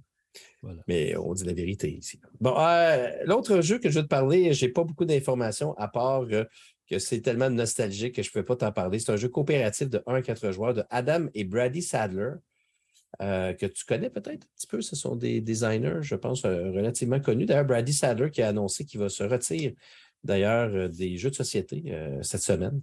Euh, donc, le 19 octobre, en fait, il a fait un petit Twitter pour dire que c'est une diffusion difficile, mais qui, quitte l'industrie du jeu euh, de société professionnellement, évidemment, euh, qui va s'en aller vers d'autres, d'autres avenues professionnelles. Alors, c'est un jeu qui s'appelle Contrat de Board Game, Martin. le fameux jeu vidéo des années 80-90. Est-ce que tu as déjà joué à Contrat, Martin? C'est tellement vieux que c'est sûr que tu as joué. Ça me dit quoi, mais vas-y, donne-moi, c'est quoi la, thématique? Ben, c'est euh, deux, deux gars qui, s'attaquent à des aliens. C'est un, jeu. c'est C'est un, jeu qui était. 2D. Un, 2D euh, shoot up. Là. Fait je trouve ça tellement drôle qu'ils sortent un jeu de contrat en 2023 d'une franchise qui est vieille comme, euh, comme quand j'étais jeune. C'est un des jeux que j'allais louer. D'ailleurs, la boîte ressemble étrangement à une boîte de Nintendo. Euh, donc d'une cassette Nintendo, littéralement. Euh, comme tu l'achetais sur le marché. Fait que c'est ça. Donc, c'est un jeu coopératif qui semble vraiment très euh, grand public, là, encore une fois, pas, pas Il n'y a rien d'extraordinaire au niveau du, matériel, mais bon, voilà, c'est un, petit jeu de contrat qui devrait, je pense qu'il vient avec des plateaux modulaires comme changer des, euh, des niveaux. Là. Alors, euh, c'est un jeu, comme je vous dis, qui, euh, qui devrait voir le jour. Attendez, je vais voir si j'ai la date, mais on, parle de 2022, fait devrait sortir d'ici la fin de l'année. c'est quelque chose qui vous intéresse. Donc, voilà, fait que c'est le jeu Contrat de Board Game. L'autre jeu que je vais te parler, c'est un autre jeu de course qui s'appelle Tour de France de Board Game. Euh, c'est un jeu qui vient avec une application d'ailleurs que j'ai trouvé euh, relativement euh, bizarroïde dans sa façon. En tout cas, c'est un jeu de la compagnie ARC Games qui a été connu pour faire un jeu qui s'appelle Super Ace Tennis, qui est un jeu que j'avais vu, mais qui est un jeu physique de tennis. avec des. En tout cas, il y a des pions qu'on plaçait. En tout cas, je n'ai pas essayé moi personnellement, mais c'est un, donc, un jeu qui va euh, reprendre le Tour de France de façon compétitive. Et puis, euh, l'application, comme je vous dis, je, pense qu'il n'y a même pas encore rien de, sur Board Game Geek par rapport au jeu, mais l'application semble euh, dire à quelle vitesse tu vas, combien de temps que tu fais. Puis, le jeu vient dans une grosse boîte dans laquelle on va pouvoir recréer plusieurs des 109 étapes. Non, plusieurs des étapes de la 100, du 109e Tour de France. Ça a plus d'allure. Oui, parce que le 109 étapes, c'était peut-être un peu. C'est l'endurance. Je vais, aller, voir s'il y a Tour de France de Board Game. Je ne sais pas s'il y a des. Ah oui, OK. Si vous allez sur le site officiel de la compagnie, on voit le plateau. C'est assez complexe comme plateau. Là. Puis ça. C'est boy, Martin, je ne suis pas sûr que tu aimerais le côté artistique. Euh, c'est très cartoony, bizarre. Puis c'est vraiment fonctionne avec une, une, application. Il y a 36 5 d 36 jetons. Puis voilà.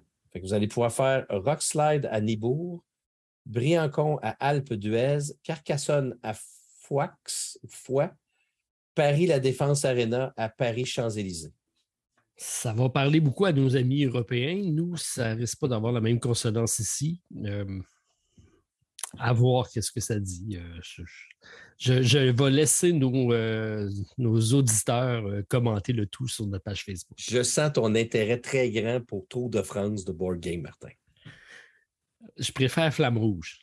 Peut-être que le prochain jeu va t'intéresser, Martin. C'est un jeu, c'est une refonte d'un jeu qui est sorti en 1982 mon époque, ça. Donc, on sort un jeu 40 ans plus tard, Martin, mm-hmm. qui s'appelle Judge Dredd. Alors, ben ça s'appelle Judge Dredd, The Game of Crime Fighting in Mega City One. Et on dit que c'est vraiment une refonte complète du jeu qui est sorti en 1984. Euh, et euh, on dit que le jeu va avoir des cartes. S'il y en a qui ont déjà joué au jeu, dites-nous-le, s'il vous plaît. Alors, c'est des cartes de mise à jour, euh, des nouvelles règles. On a fait de l'artistique euh, recoloré, euh, donc de, dessinateur original de Judge Red, qui est Brian Boland et Ian Gibson. Un nouveau graphic design. Et on dit que c'est un, jeu où les joueurs devront combattre des gros méchants, Martin. puis je pense que c'est, d'après ce que je peux voir, c'est un jeu compétitif. Je j'ai pas nécessairement. J'ai-tu, le nombre de joueurs exactement? C'est un jeu, à un jeu de 2 à 6 joueurs. Bon, ils ont repris l'aspect bande dessinée parce que les artistes que tu as nommés, c'était ceux qui étaient à la tête de la bande dessinée.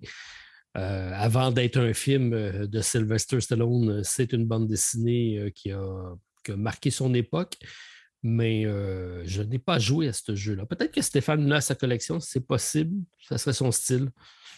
Et je regarde la boîte originale. En passant, le, jeu est coté 6.3, euh, le, jeu de, 1982. Mm-hmm. C'est quand même pas si mal pour un jeu de 1982, je trouve.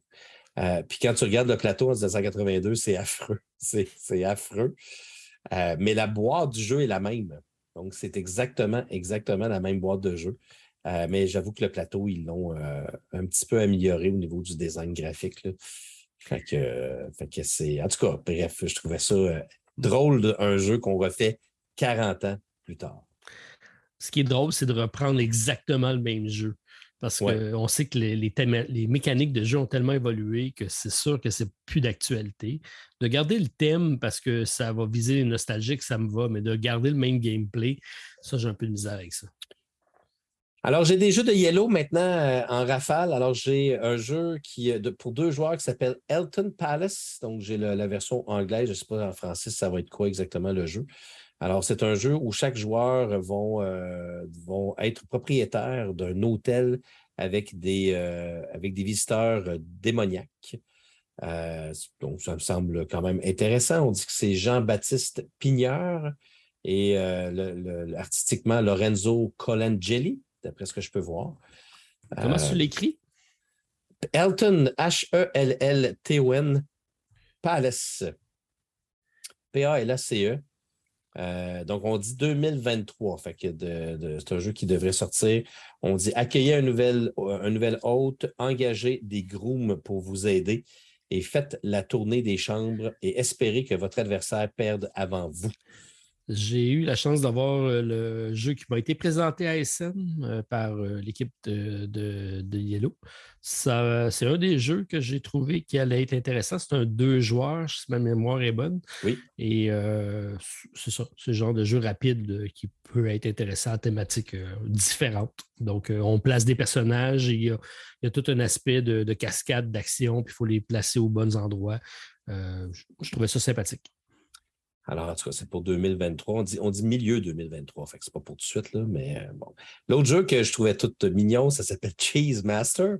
Alors, euh, c'est un jeu de 2 à 8 joueurs euh, de, de Johan ben, Benvenuto et Alexandre Droit.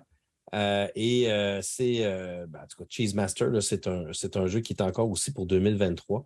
Et d'après ce, ce, que je peux voir ici, c'est que c'est un jeu de dés. On va lancer des dés et euh, on va essayer d'aller chercher des fromages.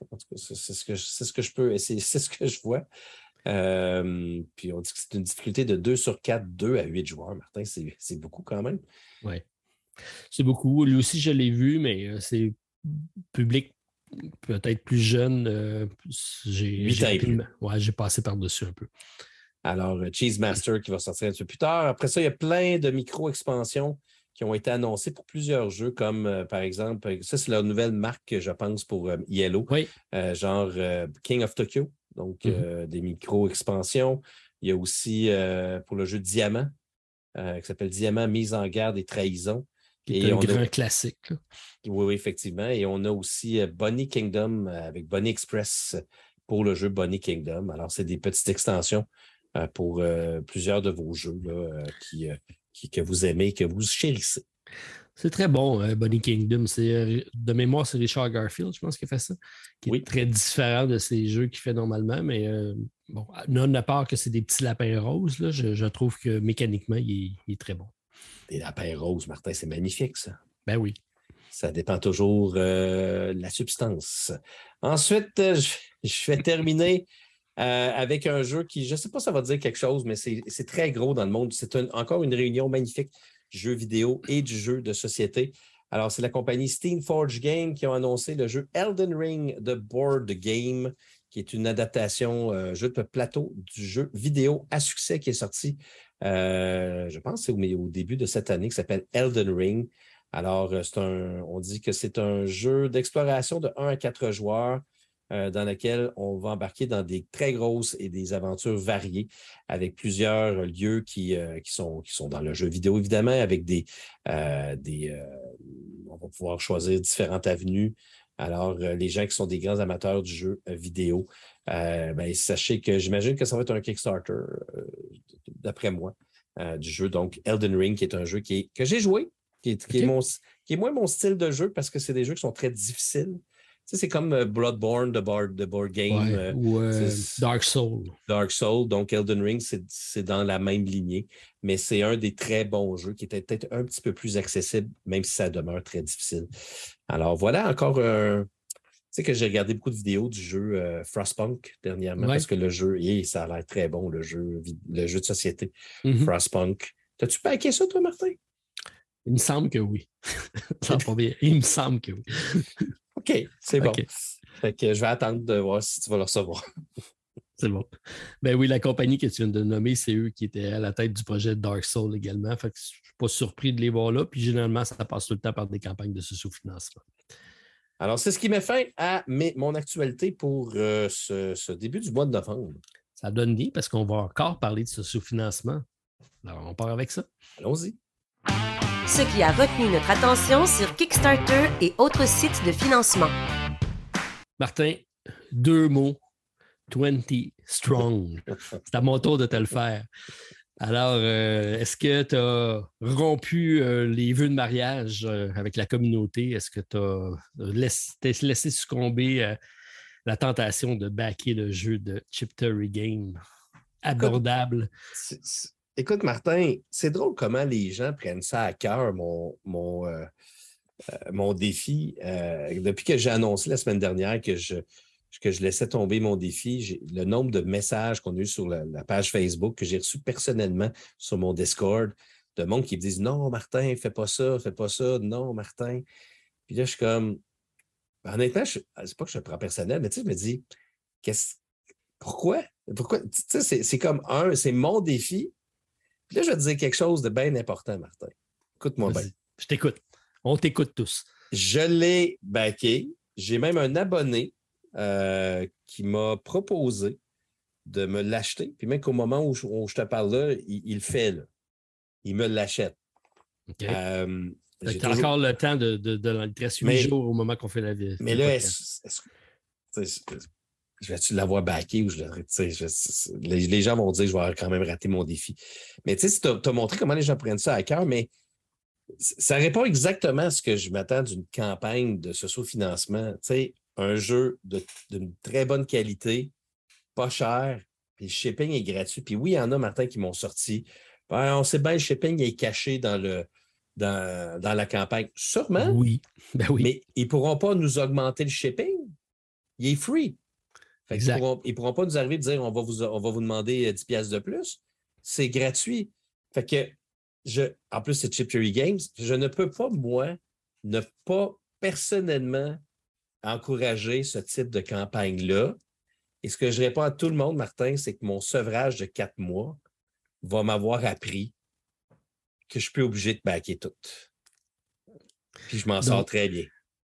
Est-ce que ça t'a permis de, malgré tout, euh, j'approuve ta décision, OK? Je ne suis pas surpris parce que c'est Chip to Game.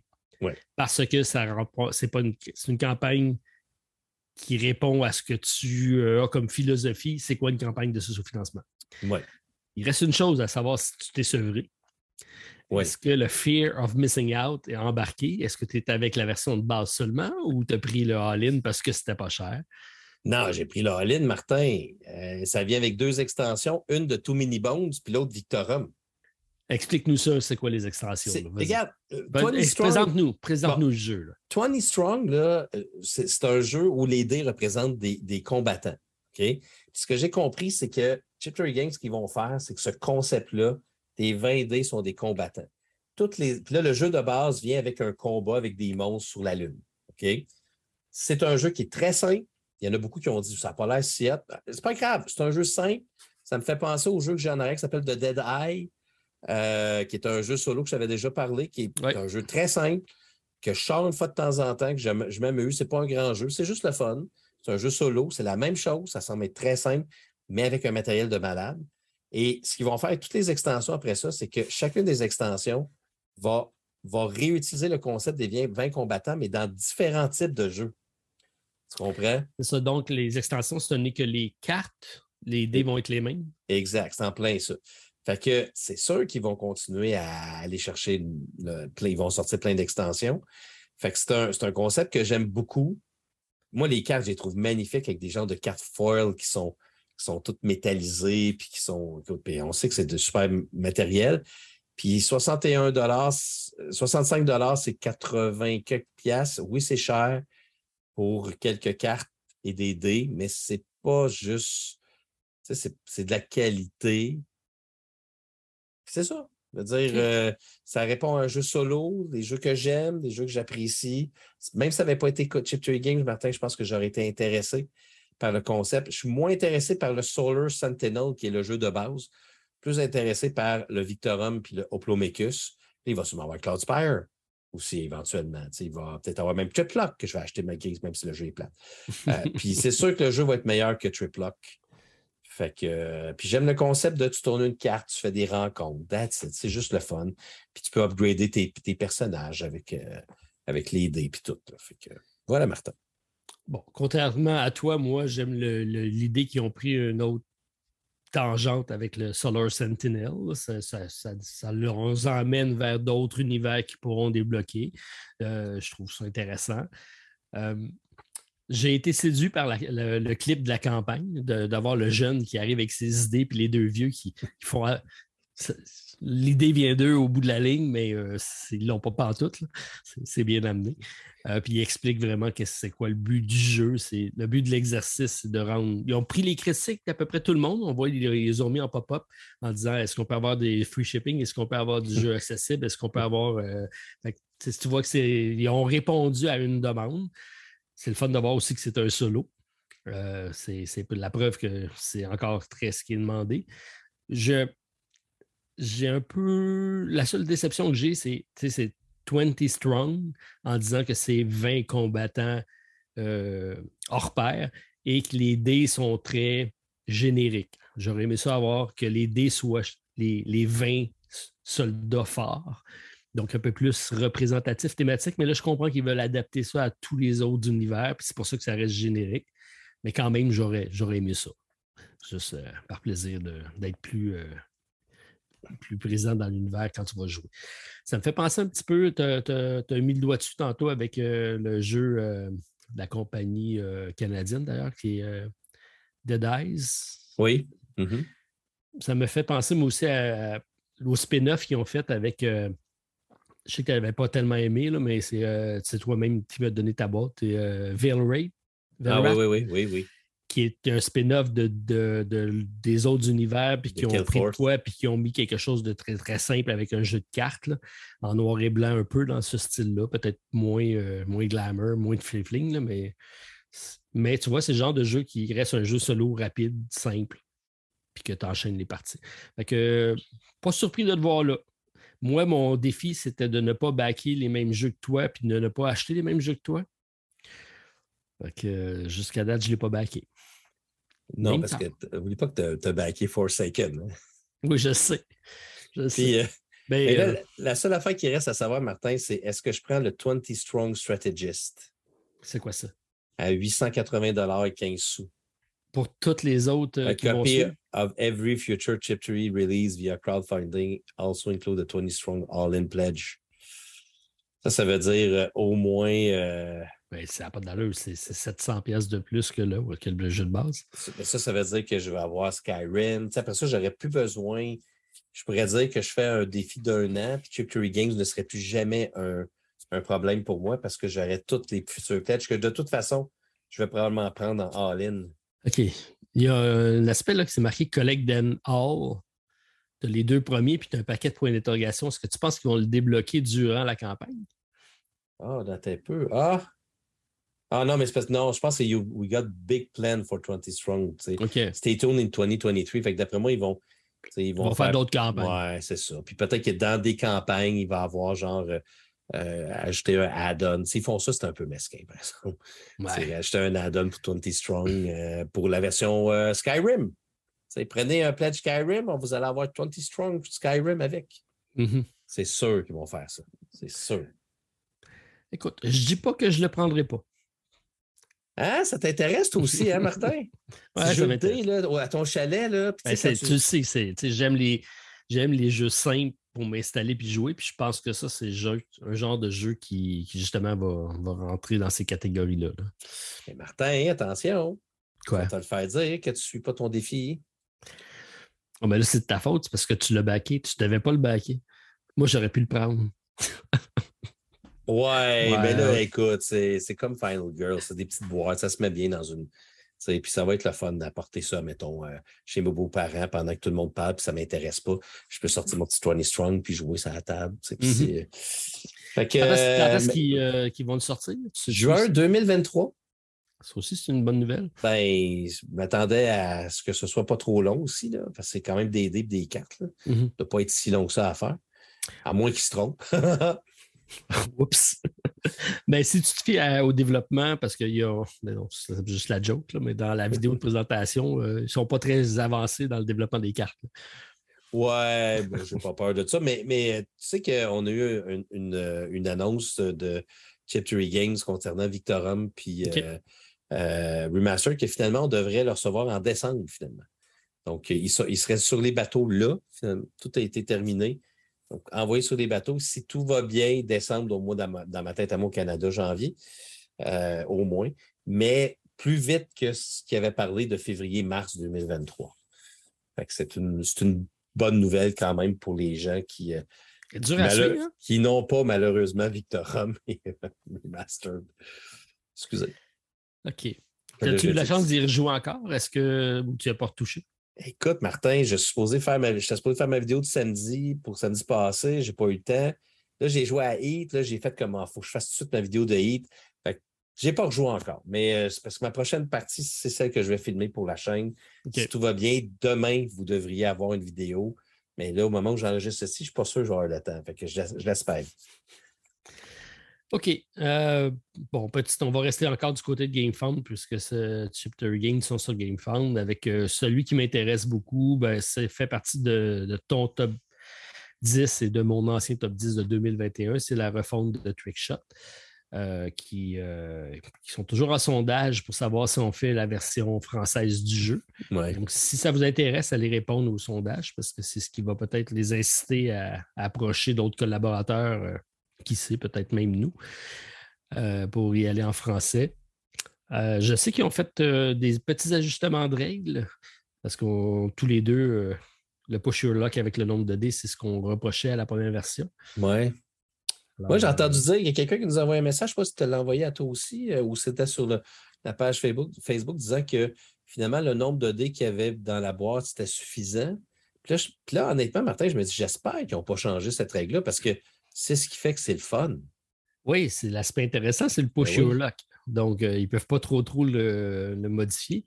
Il euh, faudrait que j'aille lire les règles parce que d'ailleurs, on a eu euh, un abonné qui nous a envoyé les règles qui sont même disponibles. C'est Official Rulebook Draft par un fan, fan-made translation, puis il l'a fait en français puis en canadien-français. Ah oui, OK. C'est Pat Rice d'ailleurs, on lui dit bonjour. Exact. Salut Pat. Donc, qui a pris la peine de le traduire dans les. C'est vraiment deux langues parce qu'il y a un jargon en québécois qui n'est pas le même au niveau du, du, sport du hockey. Donc, euh, je lisais ses premiers drafts, puis là, c'était euh, le palais. Le, palais, euh, si ne situe pas à la même place, c'est pas sa glace. Non, c'est ça. Ben, moi, je suis intrigué de savoir c'est quoi la règle. Je, je, sais que j'ai pas eu le temps encore de lire son, son livret d'instruction, fait que je veux, je veux vraiment voir c'est quoi. Parce que si. Parce qu'honnêtement, c'est ça que je trouvais vraiment le fun de dire OK, je suis rendu à 8D. Je suis rendu à 9D. Qu'est-ce qui va. C'était vraiment le fun de ce côté-là. Fait que là, j'espère qu'ils sont pas arrivés avec un nombre maximal de dés qu'on peut lancer, parce que là, ça serait, je pense, euh, un petit peu plus plat. Je pense pas que ce serait plus. Ben, ça va peut-être accélérer le jeu parce que c'est. Tes odds d'avoir un échec quand tu es rendu à 8-9 dés sont assez élevés. Là. Oui. À un moment donné, si tu veux que le jeu soit fluide et qu'on puisse marquer des buts, de, le limiter avec un certain nombre quand le nombre est assez élevé, parce que c'est quand même 8 dés, je pense, dans, la boîte. S'il le limite à 8, c'est quand même pas mal. Oui, mais c'était le fun de lancer 10 dés, Martin. Tu sais, ton push, ton push là qui est rendu à 10 dés, c'est. En tout cas, je, on, va à suivre. Oui, c'est ça. On regardera qu'est-ce que ça donne. Puis, euh, mais en attendant, la, la, campagne, elle est toujours là, puis elle fonctionne bien. Oui, elle va bien, effectivement. Donc, euh, content de savoir qu'il y a une belle vie à ce jeu-là. Euh, surtout que c'est du hockey. Nous, euh, c'est dans, dans nos gènes. Canadiens qui vont bien en plus. Canadiens qui surprennent bien du monde avec leur petite équipe très, très énergétique. ils sont, sont, beaux à voir. Bon, le Martin perd 3-0 présentement au moment où on enregistre ceci contre le Wild du Minnesota. mais bon, ils ne peuvent pas toutes les avoir. Écoute, ils ont gagné quoi, 7 à 4? 7 euh? à 4 samedi, oui. C'est surprenant. Très sûr. On ne m'attendait pas à ce qu'ils fassent 7 buts dans l'année. non, c'est ça. Je vais en poursuivre du côté de Kickstarter avec euh, ton jeu de l'année qui est de retour. Est-ce que, puisque tu as déjà. Euh, as déjà Oh! Non. Oups. Oh. J'ai-tu fait un lapsus ici? Un lapsus. non, mais tu me dis, puisque maintenant tu en as backé un, tu, tout est ouvert, tu peux en baquer d'autres. Mmh, ben, si j'ai brisé mon défi, oui, mais je n'ai pas l'intention, Martin, de sauter sur euh, n'importe quoi maintenant. OK. Bon, ben, je te dire que Role Player Adventure est présent avec euh, une réimpression et une extension du jeu.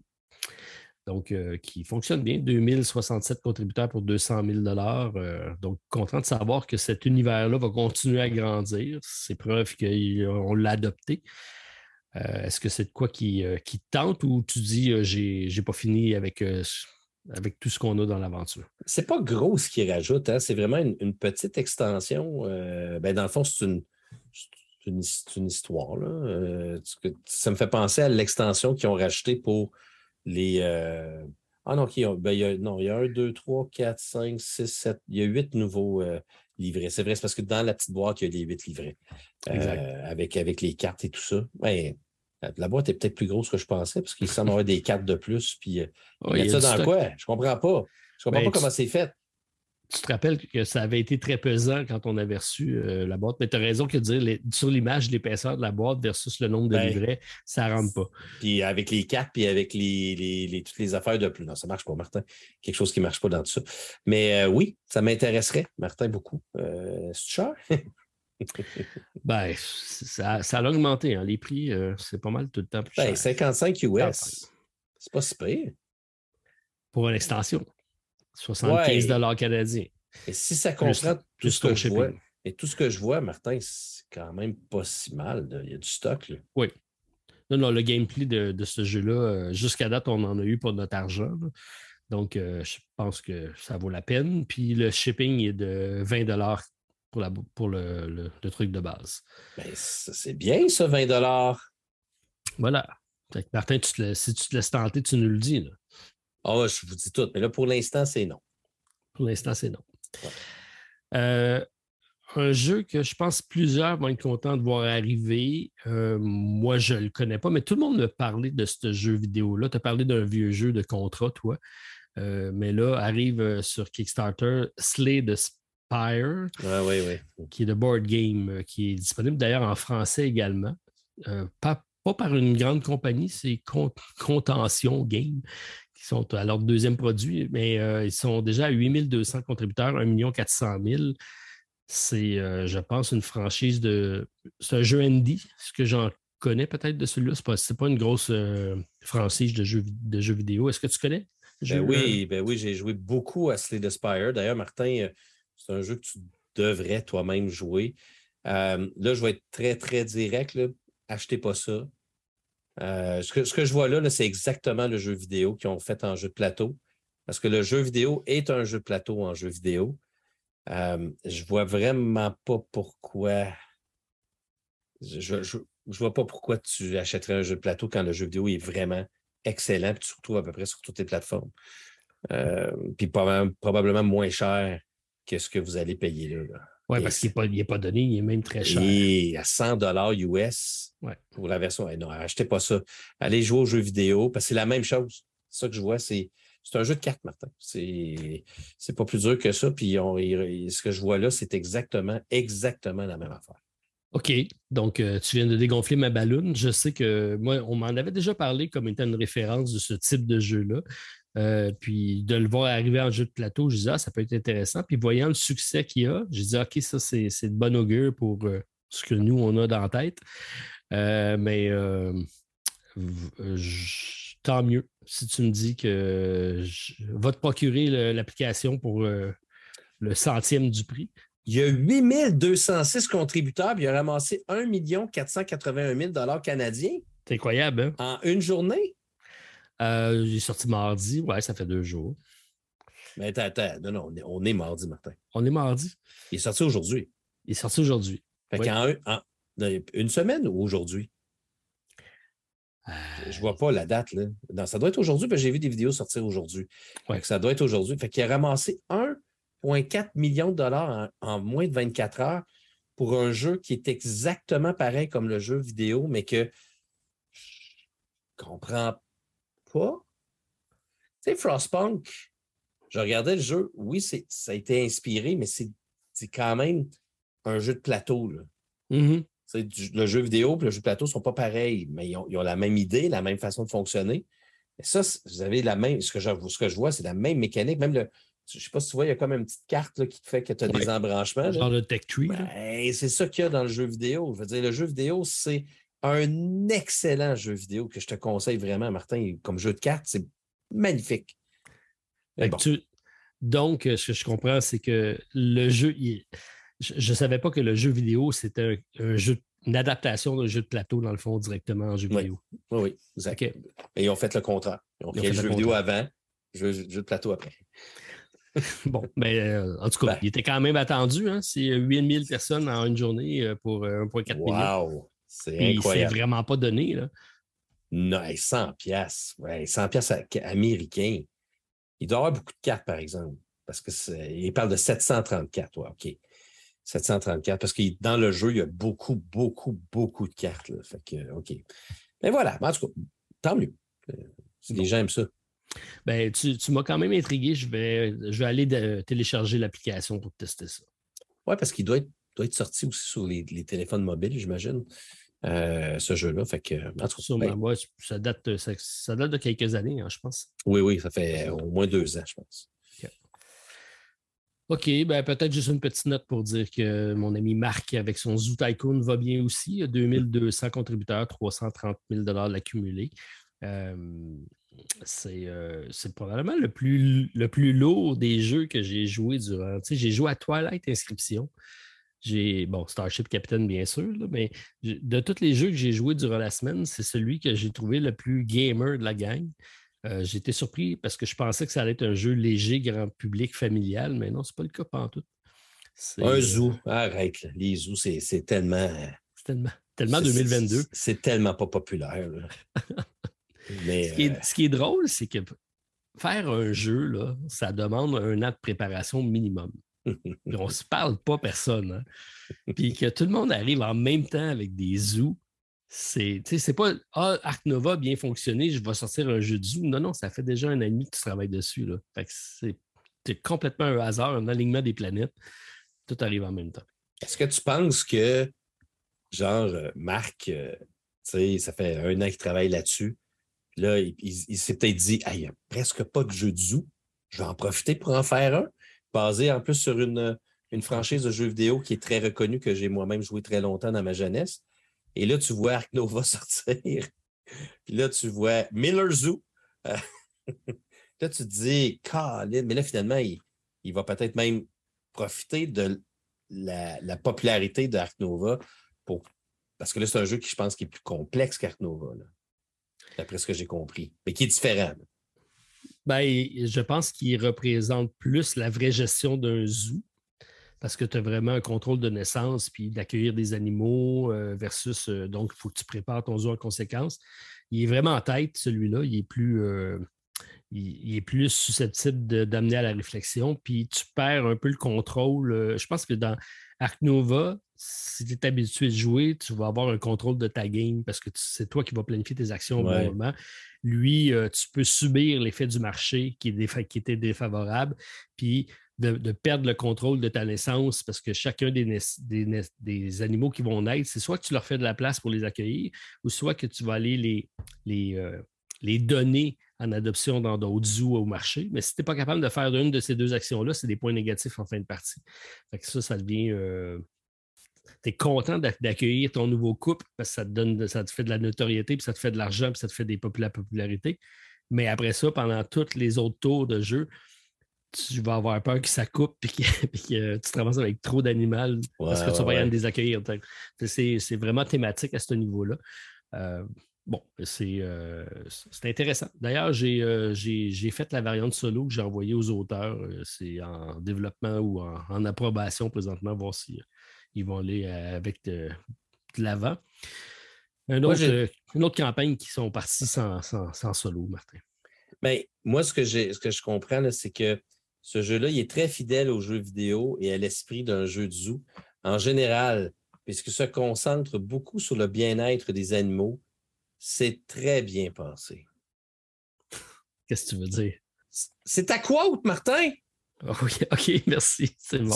Ta quote sur le site? Merci. C'est bon. C'est bon de préciser. Juste à dire, mais euh, moi, moi eh, Martin, je suis intéressé par ce jeu-là. Ben, je l'amène au LAL. On m'a demandé de l'amener si tu veux le tester. On ben, ben, ben oui, attends, il reste combien de temps avec la fin de la campagne? Parce que moi, j'aime beaucoup ça, ces jeux de gestion-là. Euh, j'aime ça. Regarde, euh, c'est un zoo, pas zoo. Moi, j'ai. Écoute, il reste 21 jours, parfait. J'aurai le temps d'essayer peut-être avant de le. Euh, puis en plus, tu as vu tous ces beaux petits meeples de zoo, d'animaux? C'est-tu cute, hein? Attends un peu, le shipping est à combien? Il y en a 240, je pense. 35 C'est un peu cher quand même. Ah non, c'est 35 CHF.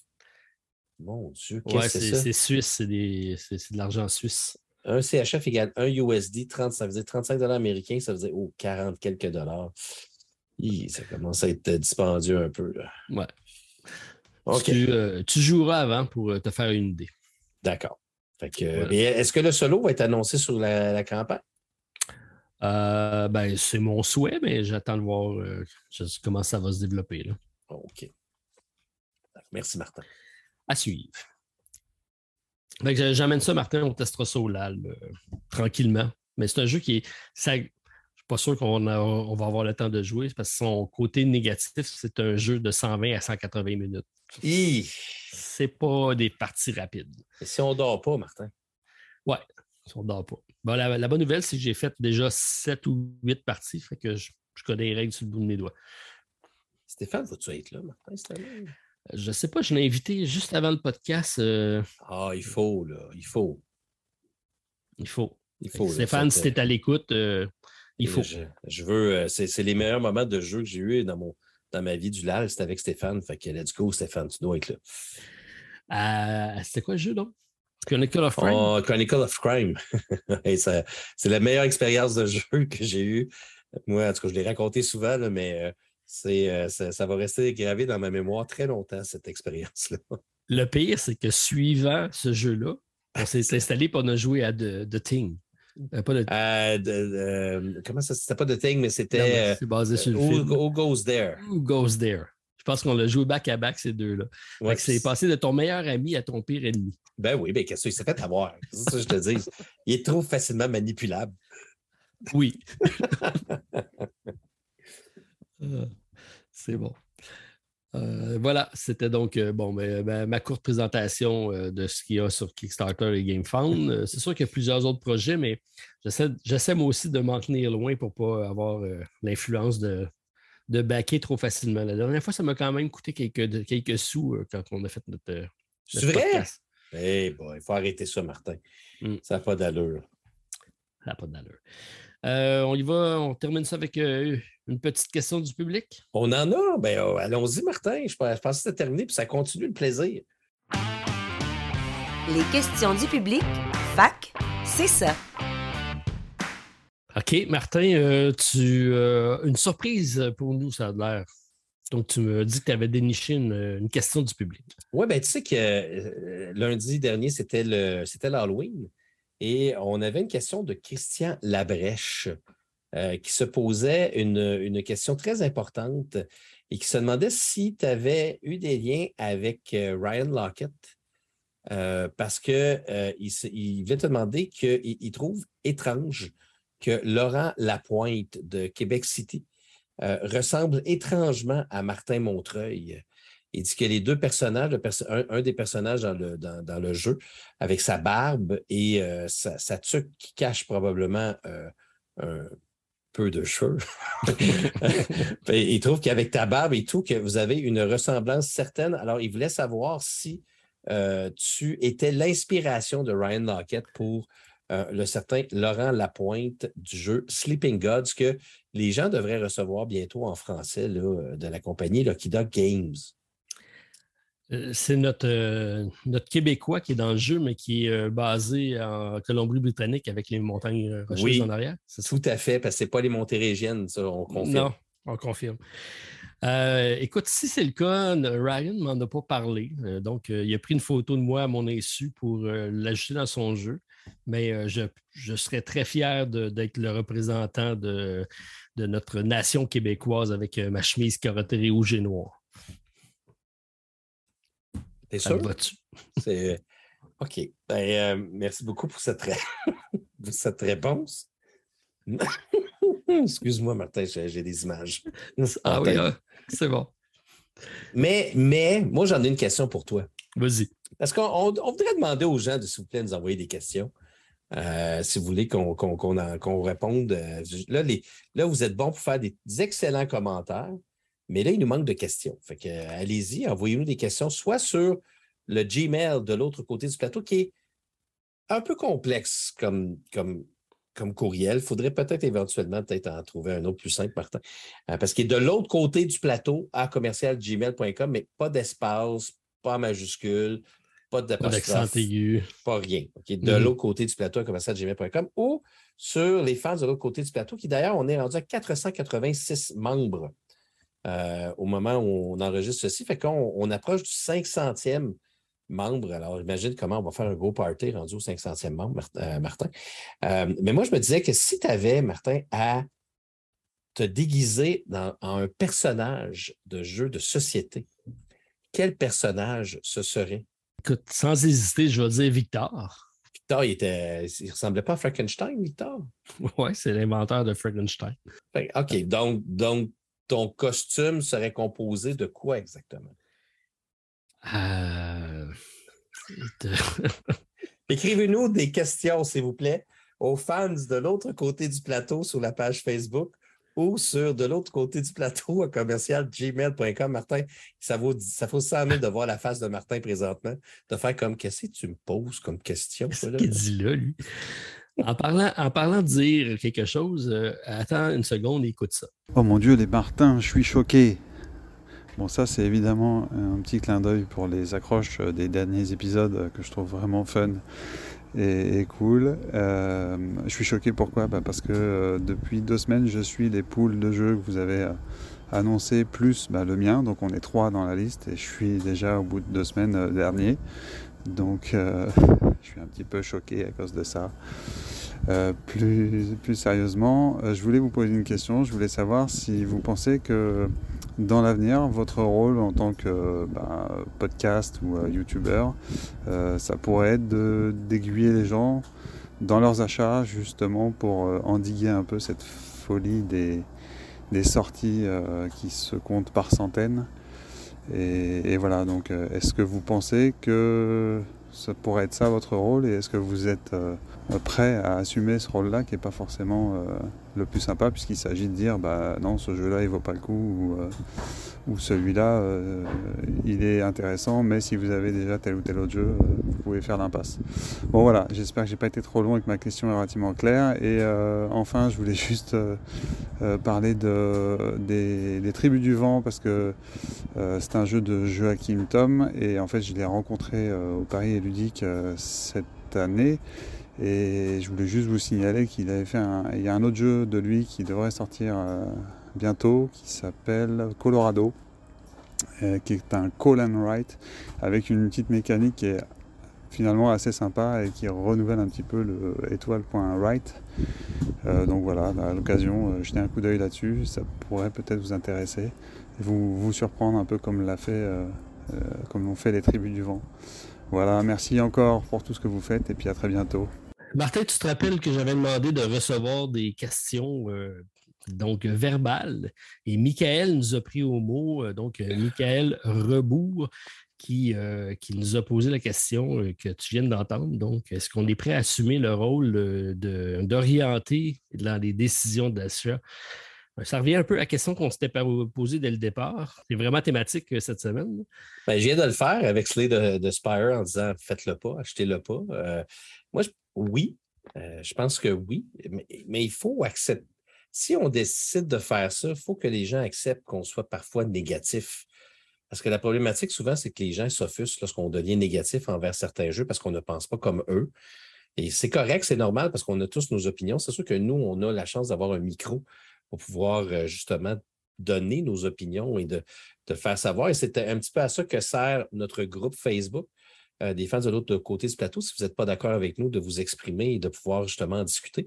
Mais euh, à chaque fois qu'on veut, comme là, aujourd'hui, moi, j'ai, je pense que je vous ai dit que Seven Wonders, pas Seven Wonders, mais Splendor Duel, pour moi, c'est un jeu que je ne me procurerais pas parce que je ne comprends pas son existence en lien avec l'existence de Splendor.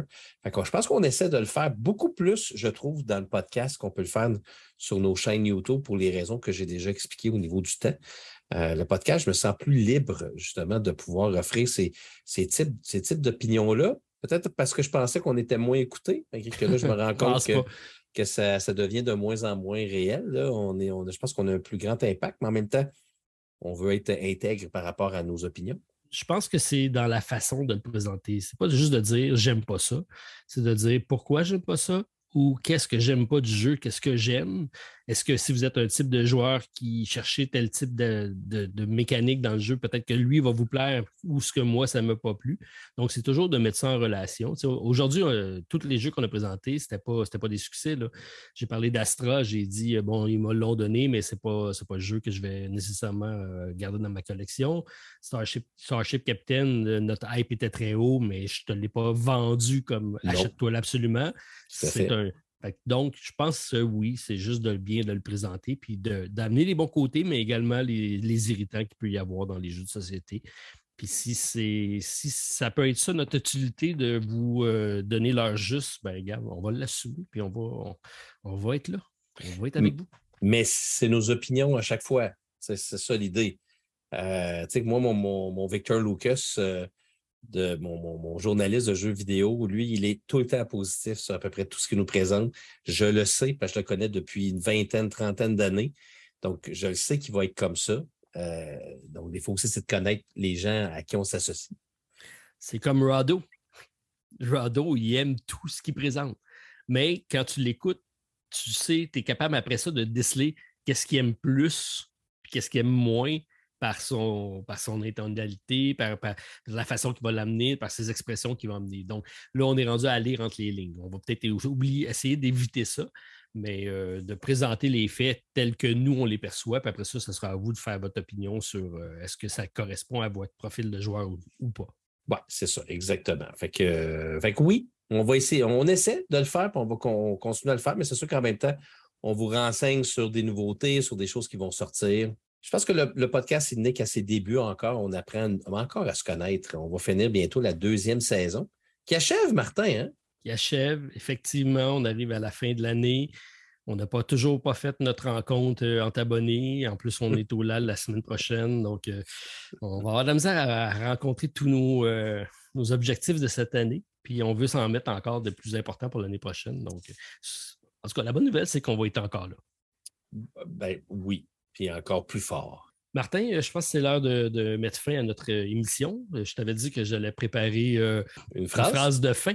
Alors, sur ces belles paroles, puisqu'on m'a comparé à Laurent du jeu de Ryan Lockett et qu'on est tous les deux dans la même situation, je terminerai en disant que la barbe n'est pas toujours signe de sagesse. Alors, c'est le proverbe chinois super reconnu moi, je pense que tu n'as pas raison, là, mais euh, tu ne peux, même pas demander à quoi j'allais me, me, déguiser, moi. OK, c'est vrai. Je t'ai pas retourné la parole. Oui. Vas-y, Martin. Je vais me déguiser en menhir. tu veux absolument avoir des offrandes tout le temps. Je veux que tout, Elle a fait attention à ce que je vais dire, mais je le dis pareil. Je veux que tout le monde vienne m'allumer. Parce que je m'éteins tout le temps. Tout le temps, tout le temps. Euh... Okay. peut vouloir dire d'autres choses. C'est le mot de la fin, Martin. C'est le mot de la fin. fait que, on passe notre semaine à savoir comment on va allumer Martin. Euh, côté B la semaine prochaine, Martin. Côté B, OK. Bon, on se garde le sujet. Euh, donc, sujet surprise pour la semaine prochaine. Tout à fait. Bon week-end à tous. Euh, merci d'avoir été avec nous en cette longue épisode, mais toujours aussi intéressante. Donc, Martin, partie remise la semaine prochaine. Bien sûr, Martin. Bye bye. Salut tout le monde. Pour nous rejoindre par courriel, de l'autre côté du plateau à gmail.com ou sur le site de buzzsprout.com. Joignez-vous à nous chaque vendredi pour la découverte de l'autre côté du plateau. Et d'ici là, jouez bien!